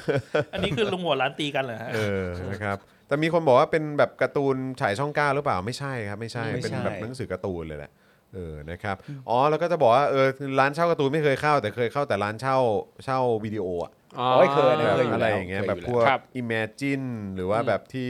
ร้านเฟรมท่าประจันทร์อะไรอย่างเงี้ย ครับ เออ เป็นฟิลนั้นนะครับ ซื้อทาย่าไหม ซื้อทายาโอ้โห ชอบเช่าตลกคาเฟ่มาดู คุณคุณกอบเกียรติบอกว่าได้อัลโก้แล้วนะจานแบงค์ อ้าวเหรอฮะ โอ้โห อ้าว ได้ยังไงฮะ เดี๋ยวต้องหลังไมค์หาจานแบงค์แล้วฮะ ต้อง เออ ต้องหลังไม้นะครับ อันนี้ ครับผม อยากอ่านมาก ผมบอก บา คุณ ร์ แล้ว โค้ดไฟเตอร์คือเก่ามากนะครับ มีจริงเหรอเนี่ยบาร์โค้ดไฟเตอร์ โหร้านเช่าการ์ตูนเชียงใหม่ไงไปหมดแล้วอะฮะ แนะนำกลับไปอ่านดูเลมอนครับ ครับ เฮ้ยผม ผมเห็นโดราเอมอนที่ร้านหนึ่งเขาขายเป็นมือสองนะ ครับ อืม แพ็กเกจเขาเป็นไอ้ตู้เสื้อผ้าไอ้ที่โดราเอมอนนอนอ่ะ อ๋อเหรอ อ๋อ เออเจ๋งจัง รีบใครอยากได้รีบไปเอา เออ อัลโก้นักรบไซเบอร์ ครับ ใช่ใช่ใช่ใช่ใช่ เฮ้ย ใช่ป่ะวะอาจจะบาร์โค้ดไฟเตอร์ก็ได้นะเนี่ยเอ๊ะแต่ว่าไม่ค่อยคุ้นฮะแต่ก็เหมือนเหมือนๆนะคล้ายๆอ่ะ อืม เออเดี๋ยวเดี๋ยวต้องไปหาข้อมูลเพิ่มนะครับนะฮะ ขอบคุณ โค ทุกไลน์ โค่ก็สนุกฮะ โคโค่สนุกมากคครัรับบผม กับตัน นะฮะ บาร์ ครับ ขอบคุณทุกไลน์แทงครับ ครับ ครับ ผม ขอบคุณทุก ม ลายแทง เลย นะครับ ขอบคุณมากเลยครับนะฮะโอเคครับคุณผู้ชมครับต้องลากันแล้วล่ะครับนะครับ ฮะพรุ่งนี้วันพุธพุธวันพุธเอ่อครบไหม ครบดิ ครบครับ แล้วแล้วเห็นเห็นจะมีสัปดาห์หนึ่งครูทอมจะไม่อยู่ สัปดาห์หน้า ปะ ครับ ผมไปดำน้ำตั้งแต่วันที่ อ่า 10 ครับ อ่ะ ไป แล้วก็เหมือนอีกวีคหนึ่งถัดไปก็จะคุณปาไม่อยู่ 17 ป่ะ ใช่ เอออะไรประมาณนั้น ใช่ใช่ แปะมือ เหมือนแปะมือกัน บอก นะครับ บอกล่วงหน้าเลย ครับ สิ้นเดือนผมก็ไม่อยู่ เอ้าเหรอ โอ ครั เค บ โอเคนะครับ โอ้ เดี๋ยวต้องเอ่อมานัดกันอีกทีนะค นัด รับ กันอีก ว่า ที อะไรยังไงนะครับะ แต่ ฮะ พรุ่งนี้อะอยู่ครบ พรุ่งนี้อยู่ครบ ใช่ครับ นะนะฮะยังไงก็ติด พ ตา ฤ ม หั กั ส น อ่ะ ได้ พฤหัส พฤหัส ครับ ก็ครบ ครบเนาะเออ ครั ค บ รบนะครับนะฮะก็เดี๋ยวติดตามกันได้นะครับนะฮะขอบคุณคุณผู้ชมมาก ๆ เลยครับนะที่ติดตามพวกเรานะครับนะแล้วก็เดี๋ยวพรุ่งนี้ก็กลับมาเจอกัน5โมงเย็นโดยประมาณ ส่วนพรุ่งนี้เช้าเนี่ยผมก็จะไปถ่ายเจอข่าวตื้น ครับ นะครับเพราะฉะนั้นก็เดี๋ยวเตรียมตัวติดตามกันได้เลยนะครับ สัปดาห์นี้ก็น่าจะแซบนะฮะไม่แพ้กับทุก ๆ ครั้งที่ผ่านมานะครับอย่าง ครั ไร บ ก็ติดตามกันได้ ส่วนวันนี้ก็หมดเวลาแล้วนะครับผมจอห์นจอห์นวินยูนะครับจอห์นนอนตักนะครับ ครับ ณปาล์มเซอร์วิสนะครับเอ่อครูทอมมิสเตอร์ไฟเซอร์นะครับแล้วก็อาจารย์แบงค์มองบนถอนหายใจไปพลางๆนะครับ พวกเราสี่คนลาไปก่อนนะครับ สวัสดีครับ สวัสดีครับ Daily Topics กับจอห์นวินยู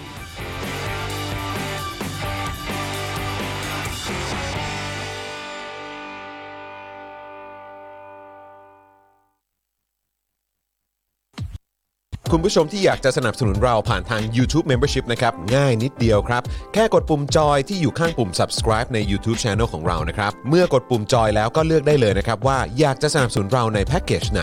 หลังจากนั้นก็เลือกวิธีในการชำระเงิน และเข้าไปกรอกรายละเอียดให้ครบถ้วนนะครับ